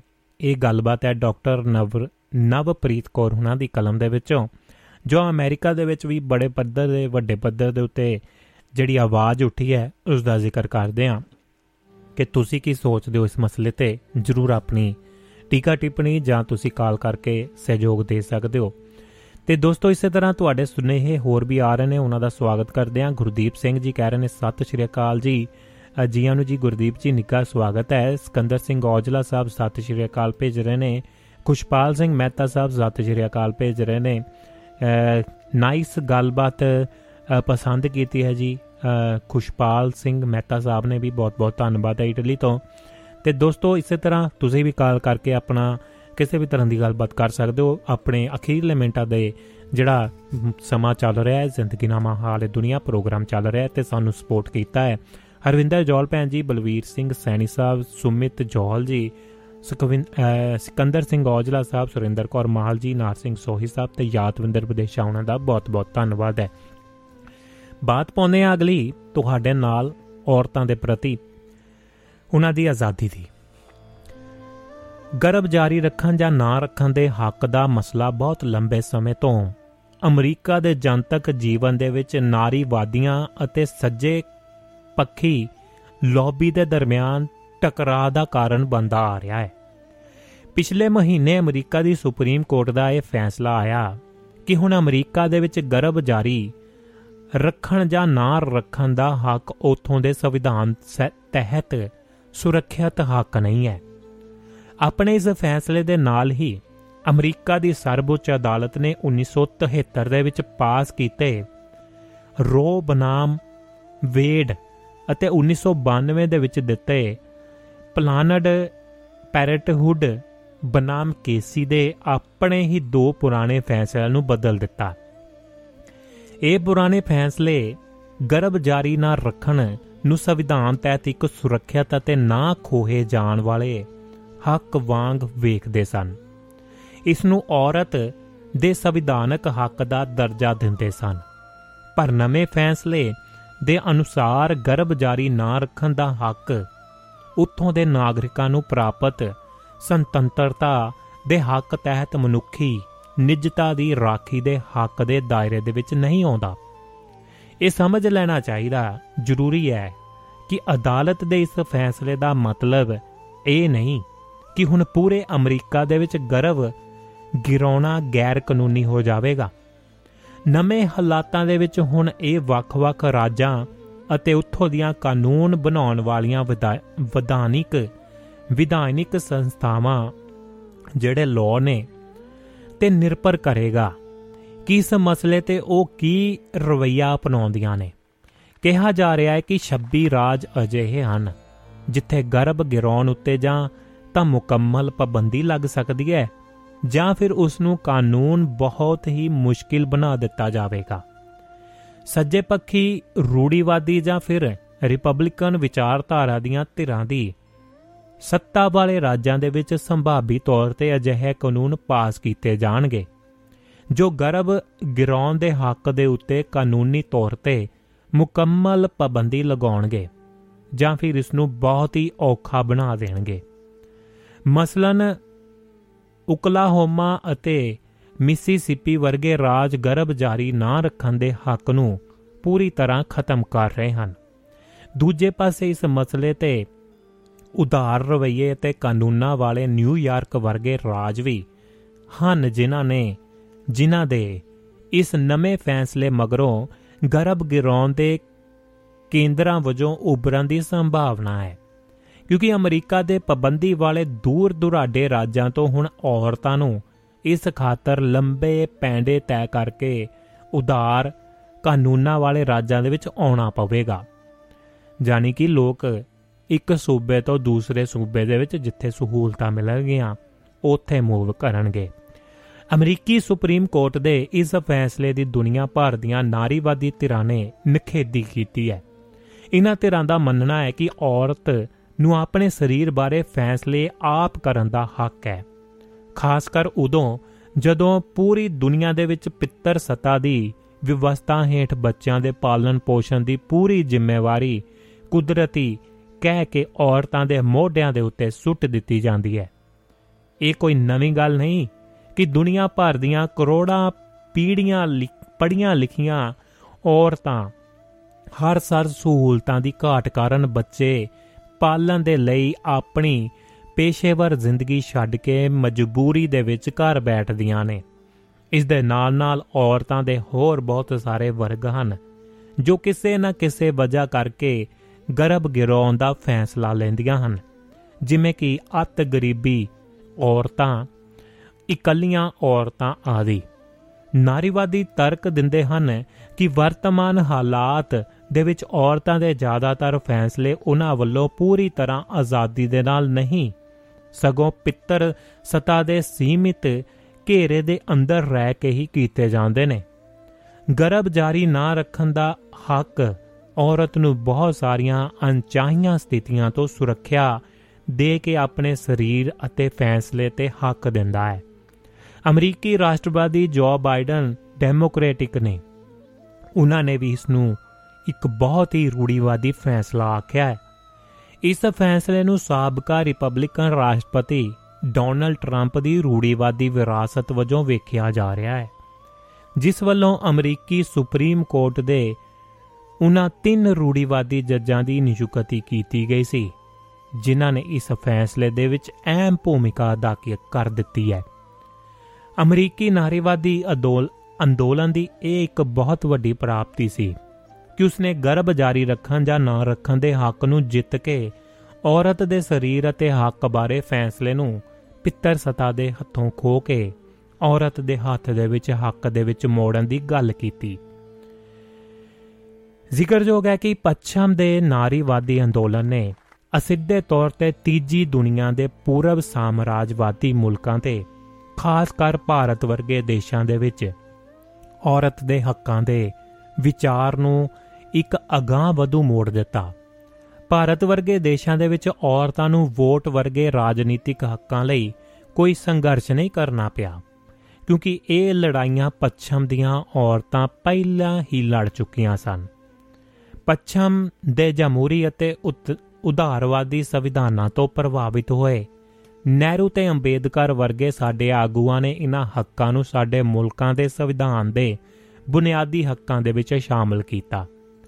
ਅੱਜ ਕੱਲ ਭਾਰਤ ਦੇ ਵਿੱਚ ਬਹੁਤ ਸਾਰੇ ਸੱਜੇ ਪੱਖੀ ਰਾਜਨੀਤਿਕ ਆਗੂ ਅਤੇ ਵਿਚਾਰਕ ਇਹ ਦੁਹਾਈ ਦੇ ਰਹੇ ਨੇ ਕਿ ਸਾਡਾ ਆਪਣਾ ਦੇਸ਼ ਦਾ ਮੈਡੀਕਲ ਟਰਮੀਨੇਸ਼ਨ ਆਫ ਪ੍ਰੈਗਨੈਂਸੀ ਸੋਧਿਆ ਐਕਟ 2021 ਪੱਛਮ ਦੇ ਮੁਕਾਬਲੇ ਵਧੇਰੇ ਅਗਾਹ ਵਧੂ ਕਾਨੂੰਨ ਹੈ। ਇਸ ਤਰਕ ਦੇ ਵਿੱਚ ਕੋਈ ਸ਼ੱਕ ਨਹੀਂ ਹੈ ਕਿ ਭਾਰਤ ਦੇ ਵਿੱਚ ਔਰਤਾਂ ਨੂੰ ਅੱਜ ਦੀ ਤਾਰੀਖ ਦੇ ਵਿੱਚ ਪੱਛਮ ਸਮੇਤ ਦੁਨੀਆ ਦੇ ਕਈ ਮੁਲਕਾਂ ਤੋਂ ਵੱਧ ਪ੍ਰਜਨਨ ਹੱਕ ਪ੍ਰਾਪਤ ਹਨ।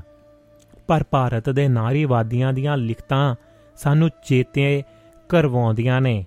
ਕਿ ਭਾਰਤ ਦੇ ਵਿੱਚ ਗਰਭ ਜਾਰੀ ਨਾ ਰੱਖਣ ਦੇ ਹੱਕ ਮੁਹੱਈਆ ਕਰਵਾਉਣ ਵਾਲਾ 1971 ਦਾ ਕਾਨੂੰਨ medical termination of pregnancy act ਇਸ ਮੁੱਦੇ ਤੇ ਕਿਸੇ ਨਾਰੀਵਾਦੀ ਨਜ਼ਰੀਏ ਕਰਕੇ ਨਹੀਂ ਸਗੋ ਜਨਸੰਖਿਆ ਵਿਸਫੋਟ ਤੋਂ ਪੈਦਾ ਹੋਏ ਸੰਕਟ ਦੇ ਨਾਲ ਸਿੰਜਣ ਦੇ ਲਈ ਜਾਨੀ ਕਿ ਜੂਝਣ ਦੇ ਲਈ ਇੱਕ ਉਪਰਾਲੇ ਵਜੋਂ ਲਿਆਂਦਾ ਗਿਆ ਸੀ। ਭਾਰਤ ਵਰਗੇ ਦੇਸ਼ ਦੇ ਵਿੱਚ ਔਰਤ ਅਤੇ ਮਰਦ ਦੀ ਸਥਿਤੀ ਵਿੱਚ ਹਰ ਪੱਖੋਂ ਜ਼ਮੀਨ ਅਸਮਾਨ ਦਾ ਫ਼ਰਕ ਹੈ। ਇਸ ਲਈ ਇੱਥੋਂ ਦੇ ਨਾਰੀਵਾਦੀਆਂ ਦੇ ਸੰਘਰਸ਼ ਦੀ ਦਿਸ਼ਾ ਪੱਛਮ ਦੇ ਨਾਰੀਵਾਦੀਆਂ ਦੇ ਨਾਲੋਂ ਥੋੜੀ ਵੱਖਰੀ ਸੀ। ਭਾਰਤ ਦੇ ਵਿੱਚ ਨਾਰੀਵਾਦੀਆਂ ਨੂੰ ਗਰਭ ਗਿਰਾਉਣ ਦੇ ਖੁੱਲੇ ਹੱਕ ਤੇ ਕਾਨੂੰਨ ਦੀ ਲਗਾਮ ਪਾਉਣ ਦੇ ਲਈ ਸੰਘਰਸ਼ ਕਰਨਾ ਪਿਆ। ਇਸ ਦਾ ਕਾਰਨ ਪੁੱਤਰ ਨੂੰ ਧੀ ਤੋਂ ਉੱਚੇ ਪਾਇਦਾਨ ਤੇ ਰੱਖਣ ਵਾਲੇ ਸਾਡੇ ਸਮਾਜ ਦੇ ਵਿੱਚ ਲਿੰਗ ਚੋਣਾਤਮਕ ਗਰਭਪਾਤ ਦਾ ਇੱਕ ਰੋਗ ਬਣ ਚੁੱਕੇ ਹੋਣਾ ਸੀ। ਇਸੇ ਗਰਭ ਗਿਰਾਉਣ ਦੇ ਹੱਕ ਅਤੇ ਇਸ ਦੀਆਂ ਮੈਡੀਕਲ ਤਕਨੀਕਾਂ ਅਤੇ ਸਹੂਲਤਾਂ ਦਾ ਇਸਤੇਮਾਲ ਔਰਤ ਦੇ ਹੱਕ ਦੇ ਵਿੱਚ ਨਹੀਂ ਸਗੋਂ ਪਿੱਤਰ ਸਤਾ ਦੇ ਹੱਕ ਦੇ ਵਿੱਚ ਹੋ ਰਿਹਾ ਸੀ। ਜਨਮ ਤੋਂ ਪਹਿਲਾਂ ਭਰੂਣ ਦੇ ਲਿੰਗ ਦਾ ਪਤਾ ਕਰਕੇ ਮਾਦਾ ਹੋਣ ਦੀ ਸੂਰਤ ਦੇ ਵਿੱਚ ਗਰਭ ਗਿਰਾਉਣ ਦਾ ਫੈਸਲਾ ਬੇਸ਼ੱਕ ਪਿੱਤਰ ਸਤਾ ਦਾ ਪੱਖ ਪੂਰਦਾ ਸੀ। ਇਸੇ ਤੋਂ ਮੁਕਤੀ ਪ੍ਰਾਪਤ ਕਰਨ ਦੇ ਲਈ। Pre conception and pre natal diagnostic ਜਿਹੜਾ ਟੈਕਨਿਕਸ ਜਿਹੜਾ ਐਕਟ 1994 ਆਇਆ ਸੀ। ਇਹ ਗੱਲ ਵੀ ਧਿਆਨ ਦੇਣ ਯੋਗ ਹੈ ਕਿ ਸਰਕਾਰੀ ਪ੍ਰਚਾਰ ਤੇ ਆਮ ਬੋਲਚਾਲ ਦੇ ਵਿੱਚ ਇਸ ਨੂੰ ਕੰਨਿਆ ਭਰੂਣ ਹੱਤਿਆ, ਫੀਮੇਲ ਫੈਟੀਸੀਡ ਜਿਹੜਾ ਕਿਹਾ ਜਾ ਰਿਹਾ ਸੀ। ਜਦੋਂ ਕਿ ਨਾਰੀਵਾਦੀ ਵਿਚਾਰਕ ਅਣਜੰਮੀਆਂ ਲੜਕੀਆਂ ਦੀ ਹੱਤਿਆ ਅਤੇ ਕੰਨਿਆ ਭਰੂਣ ਹੱਤਿਆ ਵਰਗੇ ਸ਼ਬਦ ਵਰਤਨ ਤੋਂ ਗੁਰੇਜ਼ ਕਰਨ ਦੀ ਸਲਾਹ ਦੇ ਰਹੇ ਸਨ। ਇਸ ਦਾ ਕਾਰਨ ਇਹ ਸੀ ਕਿ ਗਰਭ ਗਿਰਾਉਣ ਦੇ ਖਿਲਾਫ ਬੋਲਦਾ ਰੂੜੀਵਾਦੀ ਪੱਖ ਗਰਭ ਦੇ ਵਿੱਚ ਮਾਨਵ ਜੀਵਨ ਦੀ ਕੀਤੀ ਜਾ ਰਹੀ ਹੱਤਿਆ ਕਹਿ ਕੇ ਹੀ ਇਸ ਦਾ ਵਿਰੋਧ ਕਰਦਾ ਰਿਹਾ। ਨਾਰੀਵਾਦੀਆਂ ਅਨੁਸਾਰ ਕੰਨਿਆ ਭਰੂਣ ਹੱਤਿਆ ਪਰਮਾਉਣ ਵਾਲਾ ਸ਼ਬਦ ਹੈ। ਤੇ ਇਸ ਮੁੱਦੇ ਤੇ ਰੂੜੀਵਾਦੀ ਵਿਚਾਰ ਦਾ ਪੱਖ ਪੂਰਦਾ ਹੈ। ਇਸੇ ਲਈ ਲਿੰਗ ਚੁਣਾਤਮਕ ਗਰਭਪਾਤ ਵਧੇਰੇ ਵਾਜਬ ਸ਼ਬਦ ਹਨ। ਜਾਣੀ ਕਿ ਹੈਰਾਨੀ ਦੀ ਗੱਲ ਇਹ ਹੈ ਕਿ ਅਮਰੀਕੀ ਸਮਾਜ ਦੇ ਵਿੱਚ ਅੱਜ ਸੱਜੇ ਪੱਖੀ ਵਿਚਾਰਧਾਰਾ ਔਰਤ ਦੇ ਆਪਣੇ ਸਰੀਰ ਤੇ ਹੱਕ ਨੂੰ ਮੰਨਣ ਤੋਂ ਇਹ ਕਹਿ ਕੇ ਇਨਕਾਰ ਇਨਕਾਰੀ ਹੈ ਕਿ ਗਰਭ ਗਿਰਾਉਣਾ ਮਨੁੱਖੀ ਜੀਵਨ ਪ੍ਰਤੀ ਇੱਕ ਵੱਡੀ ਹਿੰਸਾ ਹੈ। ਇਸ ਨੂੰ ਖਤਮ ਕਰਨ ਦੀ ਲੋੜ ਹੈ। ਇਹੀ ਸੱਜੇ ਪੱਖੀ ਤਾਕਤਾਂ ਰਾਸ਼ਟਰਵਾਦ ਦੇ ਨਾਂ ਤੇ ਅਮਰੀਕੀ ਸਟੇਟ ਵੱਲੋਂ ਦੁਨੀਆ ਭਰ ਦੇ ਵਿੱਚ ਜਗ੍ਹਾ ਜਗ੍ਹਾ ਤੇ ਫੌਜੀ ਕਾਰਵਾਈ ਦੇ ਰੂਪ ਦੇ ਵਿੱਚ ਕੀਤੀ ਜਾਂਦੀ ਭਿਆਨਕ ਹਿੰਸਾ ਦਾ ਵਿਰੋਧ ਕਰਨ ਤੋਂ ਸਦਾ ਗੁਰੇਜ਼ ਕਰਦੀਆਂ ਹਨ। ਭਾਵੇਂ ਅਫਗਾਨਿਸਤਾਨ ਹੋਵੇ ਜਾਂ ਇਰਾਕ, ਅਮਰੀਕੀ ਫੌਜਾਂ ਹੱਥੋਂ ਹੋਏ ਕਤਲੇਆਮ ਦੀ ਕਹਾਣੀ ਦੁਨੀਆ ਤੋਂ ਲੁਕੀ ਨਹੀਂ ਹੈ। ਹੋਰ ਤਾਂ ਹੋਰ, ਜਿਸ ਦੇਸ਼ ਦੇ ਸਕੂਲਾਂ ਦੇ ਵਿੱਚ ਨਿਤ ਕਤਲੇਆਮ ਦੀਆਂ ਖਬਰਾਂ ਦੇ ਬਾਵਜੂਦ ਬਾਜ਼ਾਰਾਂ ਦੇ ਵਿੱਚ ਬੰਦੂਕਾਂ ਦੀ ਵਿਕਰੀ ਖਡਾਉਣਿਆਂ ਵਾਂਗ ਹੁੰਦੀ ਹੋਵੇ, ਉਸੇ ਦੇਸ਼ ਦੇ ਵਿੱਚ ਔਰਤ ਦੇ ਆਪਣੇ ਸਰੀਰ ਬਾਰੇ ਫੈਸਲੇ ਇਨਸਾਨੀ ਜ਼ਿੰਦਗੀ ਬਚਾਉਣ ਦੀ ਖੋਖਲੀ ਜਿਹੀ ਦੁਹਾਈ ਦੇ ਕੇ ਖੋ ਲੈ ਜਾਣ, ਅਤੀ ਦੁਖਾਂਦ ਹੈ। ਅੱਜ ਲੋੜ ਹੈ ਅਸੀਂ ਅਮਰੀਕਾ ਦੀਆਂ ਔਰਤਾਂ ਦੇ ਇਹ ਹੱਕ ਖੁਸਨ ਦੇ ਰੋਜ਼ ਦੇ ਵਿੱਚ ਇੱਕ ਨਾਰਾ ਆਪਣੀ ਜ਼ਮੀਨ ਤੋਂ ਮਾਰੀਏ। ਬਿਲਕੁਲ ਉਵੇਂ ਹੀ ਜਿਵੇਂ ਪੱਛਮ ਦੀਆਂ ਨਾਰੀਵਾਦੀ ਔਰਤਾਂ ਕਿਸੇ ਬਰਫੀਲੇ ਦਿਨ ਤਖਤੀਆਂ ਚੁੱਕ ਕੇ ਵੋਟ ਦੇ ਹੱਕ ਲਈ ਆਪਣੇ ਘਰੋਂ ਨਿਕਲੀਆਂ ਸਨ। ਜਿਵੇਂ ਕਿ ਕਹਿ ਸਕਦੇ ਹਾਂ, ਇੰਗਲੈਂਡ ਵਰਗੇ ਮੁਲਕ ਦੇ ਵਿੱਚ ਵੋਟ ਦਾ ਹੱਕ ਦਿਵਾਉਣ ਦੇ ਲਈ ਦੋਸਤੋ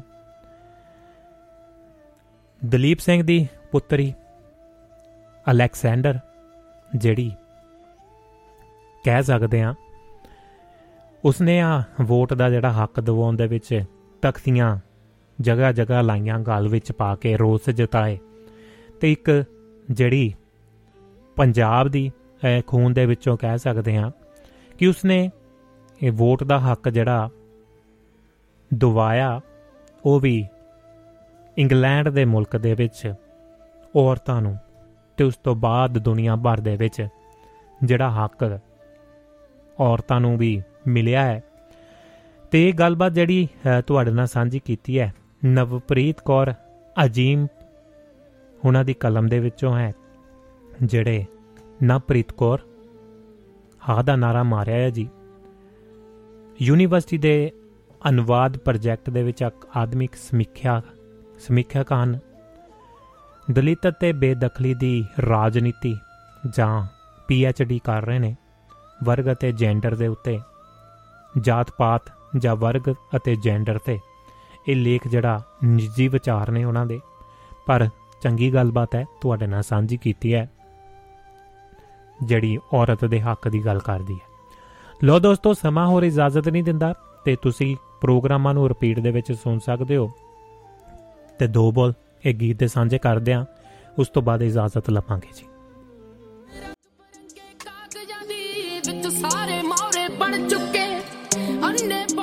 ਜੀ ਦੋਸਤੋ, ਪ੍ਰੋਗਰਾਮ ਚੱਲ ਰਿਹਾ ਜ਼ਿੰਦਗੀ ਨਾਮਾ ਹਾਲੇ ਦੁਨੀਆ, ਸਭ ਦਾ ਦੋਸਤਾਂ ਦਾ ਨਿੱਘਾ ਸਵਾਗਤ ਹੈ ਤੇ ਆਖਰੀ ਪਲ ਜਿਹੜੇ ਤੁਹਾਡੇ ਨਾਲ ਸਾਂਝੇ ਕਰ ਰਹੇ ਆ ਪ੍ਰੋਗਰਾਮ ਦੇ। ਤੇ ਗੱਲਬਾਤ ਕਰਨੀ ਚਾਹੁੰਦੇ ਤਾਂ ਨਿੱਘਾ ਸਵਾਗਤ ਹੈ 2-4 ਮਿੰਟ ਬਚੇ ਨੇ। ਸਟੂਡੀਓ ਦਾ ਨੰਬਰ +35844496962 ਹੈ ਤੇ ਇਸ ਪ੍ਰੋਗਰਾਮ ਨੂੰ ਤੁਸੀਂ 8 ਵਜੇ ਤੋਂ ਲੈ ਕੇ ਸਵੇਰ ਦੇ ਜਿਹੜੇ ਪ੍ਰੋਗਰਾਮ ਰਿਪੀਟ ਸ਼ੁਰੂ ਹੋ ਜਾਂਦੇ ਨੇ, ਸਾਰੇ ਦਿਨ ਦੇ ਜਿੰਨੇ ਵੀ ਅੱਜ ਦੇ ਪ੍ਰੋਗਰਾਮ ਲਾਈਵ ਚੱਲਦੇ ਨੇ, ਅਗਲੇ ਦਿਨ ਦੇ ਵਿੱਚ 8 ਵਜੇ ਤੋਂ ਲੈ ਕੇ ਭਾਰਤੀ ਸਮੇਂ ਦੇ ਅਨੁਸਾਰ ਜਿਹੜੇ ਰਿਪੀਟ ਸ਼ੁਰੂ ਹੋ ਜਾਂਦੇ ਨੇ ਤੇ ਉਹਨਾਂ ਦਾ ਪੂਰਾ ਪੂ, ਤੁਸੀਂ ਆਨੰਦ ਮਾਣ ਸਕਦੇ ਹੋ, ਜੇਕਰ ਲਾਈਵ ਪ੍ਰੋਗਰਾਮ ਜਾਂ ਰਿਪੀਟ ਪ੍ਰੋਗਰਾਮ ਦੇ ਵਿੱਚ ਨਹੀਂ ਜੁੜ ਪਾਉਂਦੇ, ਸੁਣ ਪਾਉਂਦੇ ਤਾਂ ਤੁਸੀਂ ਜਿਹੜਾ ਜੀ ਟੈਲੀਗ੍ਰਾਮ ਦੇ ਉੱਤੇ ਜਾ ਕੇ ਜਿਹੜਾ ਦੁਆਬਾ ਰੇਡੀਓ ਨੂੰ ਸਰਚ ਕਰ ਲਓ ਜੁਆਇਨ ਕਰ ਲਓ ਫੋਲੋ ਕਰ ਲਓ, ਤੁਹਾਡੇ ਤੱਕ ਜਿਹੜੇ ਪ੍ਰੋਗਰਾਮ ਹਰ ਰੋਜ਼ ਦੇ ਜੀ ਉਸ ਦੇ ਉੱਤੇ ਅਵੇਲੇਬਲ ਹੋ ਜਾਣਗੇ। ਨਾਲ ਦੀ ਨਾਲ ਹੀ ਜਦੋਂ ਪ੍ਰੋਗਰਾਮ ਦੀ ਸਮਾਪਤੀ ਹੁੰਦੀ ਹੈ ਤੇ ਅਪਲੋਡ ਕਰ ਦਿੱਤੇ ਜਾਂਦੇ ਨੇ ਟੈਲੀਗ੍ਰਾਮ ਦੁਆਬਾ ਰੇਡੀਓ ਦੇ ਉੱਤੇ। ਤੇ ਦੋਸਤੋ, ਜਰੂਰ ਉਸ ਦੇ ਨਾਲ ਜੁੜੋ ਤੇ ਦੋਸਤਾਂ ਮਿੱਤਰਾਂ ਤੱਕ ਅੱਗੇ ਤੁਸੀਂ ਸ਼ੇਅਰ ਵੀ ਕਰ ਸਕਦੇ ਹੋ। ਆਪਸ਼ਨ ਹੁੰਦੀ ਹੈ ਉੱਥੇ ਅੱਗੇ ਫਾਰਵਰਡ ਕਰਨ ਦੀ ਵੀ ਤੇ ਸ਼ੇਅਰ ਕਰਨ ਦੀ ਤੁਸੀਂ ਉਸ ਦੇ ਨਾਲ ਜੁੜ ਕੇ ਤੇ ਅੱਗੇ ਦੋਸਤਾਂ ਮਿੱਤਰਾਂ ਤੱਕ ਜੇਕਰ ਚੰਗੀ ਗੱਲਬਾਤ ਲੱਗਦੀ ਹੈ ਕੁਝ ਸੁਝਾਅ ਹੁੰਦੇ ਨੇ, ਦੋਸਤਾਂ ਮਿੱਤਰਾਂ ਦੇ ਪਸੰਦ ਆਉਂਦੇ ਨੇ ਜਾਂ ਸਰੋਤਾ ਪਰਿਵਾਰ ਦੇ ਵਿੱਚੋਂ ਚੰਗੀ ਗੱਲਬਾਤ ਹੁੰਦੀ ਹੈ, ਤੇ ਸਾਰੇ ਹੀ ਆਪਣੇ ਨਾਲ ਸੂਝਵਾਨ ਦੋਸਤ ਜੁੜੇ ਹੋਏ ਨੇ, ਤੇ ਤੁਸੀਂ ਜੇਕਰ ਚੰਗੀ ਗੱਲਬਾਤ ਨੂੰ ਅੱਗੇ ਸਾਂਝਾ ਕਰਨਾ ਚਾਹੁੰਦੇ ਹੋ ਤਾਂ ਟੈਲੀਗ੍ਰਾਮ ਦੇ ਉੱਤੇ ਜਾ ਕੇ ਕਰ ਸਕਦੇ ਹੋ। ਇਸੇ ਤਰ੍ਹਾਂ ਐਂਕਰ ਦੇ ਉੱਤੇ ਜਾ ਕੇ ਜਾਂ ਹੋਰ ਵੀ ਸਪੋਟੀਫਾਈ ਜਾਂ ਉਹਨਾਂ ਦੇ ਉੱਤੇ ਵੀ ਪ੍ਰੋਗਰਾਮ ਜਿਹੜੇ ਵੱਖਰੇ ਵੱਖਰੇ ਢੰਗ ਦੇ ਨਾਲ ਜਿਹੜੇ ਲਾਏ ਜਾਂਦੇ ਨੇ ਜੀ ਤੁਹਾਡੇ ਲਈ ਉੱਥੇ ਵੀ ਤੁਸੀਂ ਜੁੜ ਸਕਦੇ ਹੋ, ਜਿਹੜੇ ਦੋਸਤ ਉੱਥੇ ਸਪੋਟੀਫਾਈ ਜਾਂ ਐਂਕਰ ਨੂੰ ਸੁਣਦੇ ਨੇ ਜਾਂ ਉਹਦੇ ਉੱਤੇ ਵੀ ਦੁਆਬਾ ਰੇਡੀਓ ਨੂੰ ਸਰਚ ਕਰ ਸਕਦੇ ਨੇ।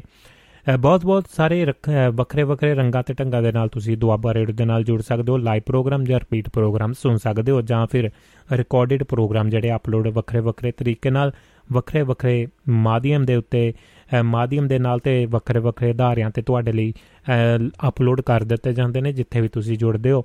ਤੇ ਅਫੀਸ਼ੀਅਲ ਜਿਹੜੀ ਵੈਬਸਾਈਟ ਹੈ duabaradio.com ਉਸ ਦੇ ਉੱਤੇ ਜਾ ਕੇ ਜਾਣਕਾਰੀਆਂ ਲੈ ਸਕਦੇ ਹੋ। ਤੇ ਵੈਬਸਾਈਟ ਦੇ ਨਾਲ ਨਾਲ ਦੁਆਬਾ ਰੇਡੀਓ ਜਿਹੜੀ ਫੇਸਬੁੱਕ ਪੇਜ ਹੈ ਉਸ ਦੇ ਤੁਸੀਂ ਜੁਆਇਨ ਕਰ ਸਕਦੇ ਹੋ ਜੀ ਲਾਈਕ ਕਰ ਸਕਦੇ ਹੋ ਫੋਲੋ ਕਰ ਸਕਦੇ ਹੋ। ਤੇ ਨਾਲ ਦੀ ਨਾਲ ਤੁਹਾਡੇ ਤੱਕ ਜਿਹੜਾ ਨੋਟੀਫਿਕੇਸ਼ਨ ਆ ਜਾਏਗਾ, ਤੁਹਾਨੂੰ ਜਦੋਂ ਵੀ ਪ੍ਰੋਗਰਾਮ ਕੋਈ ਲਾਈਵ ਜਿਹੜਾ ਫੇਸਬੁੱਕ ਦੇ ਉੱਤੇ ਵੀ ਕੀਤਾ ਜਾਂਦਾ ਹੈ, ਤੇ ਹੋਰ ਵੀ ਬਹੁਤ ਸਾਰੀ ਜਾਣਕਾਰੀ ਜਿਹੜੀ ਉੱਥੋਂ ਲੈ ਸਕਦੇ ਹੋ।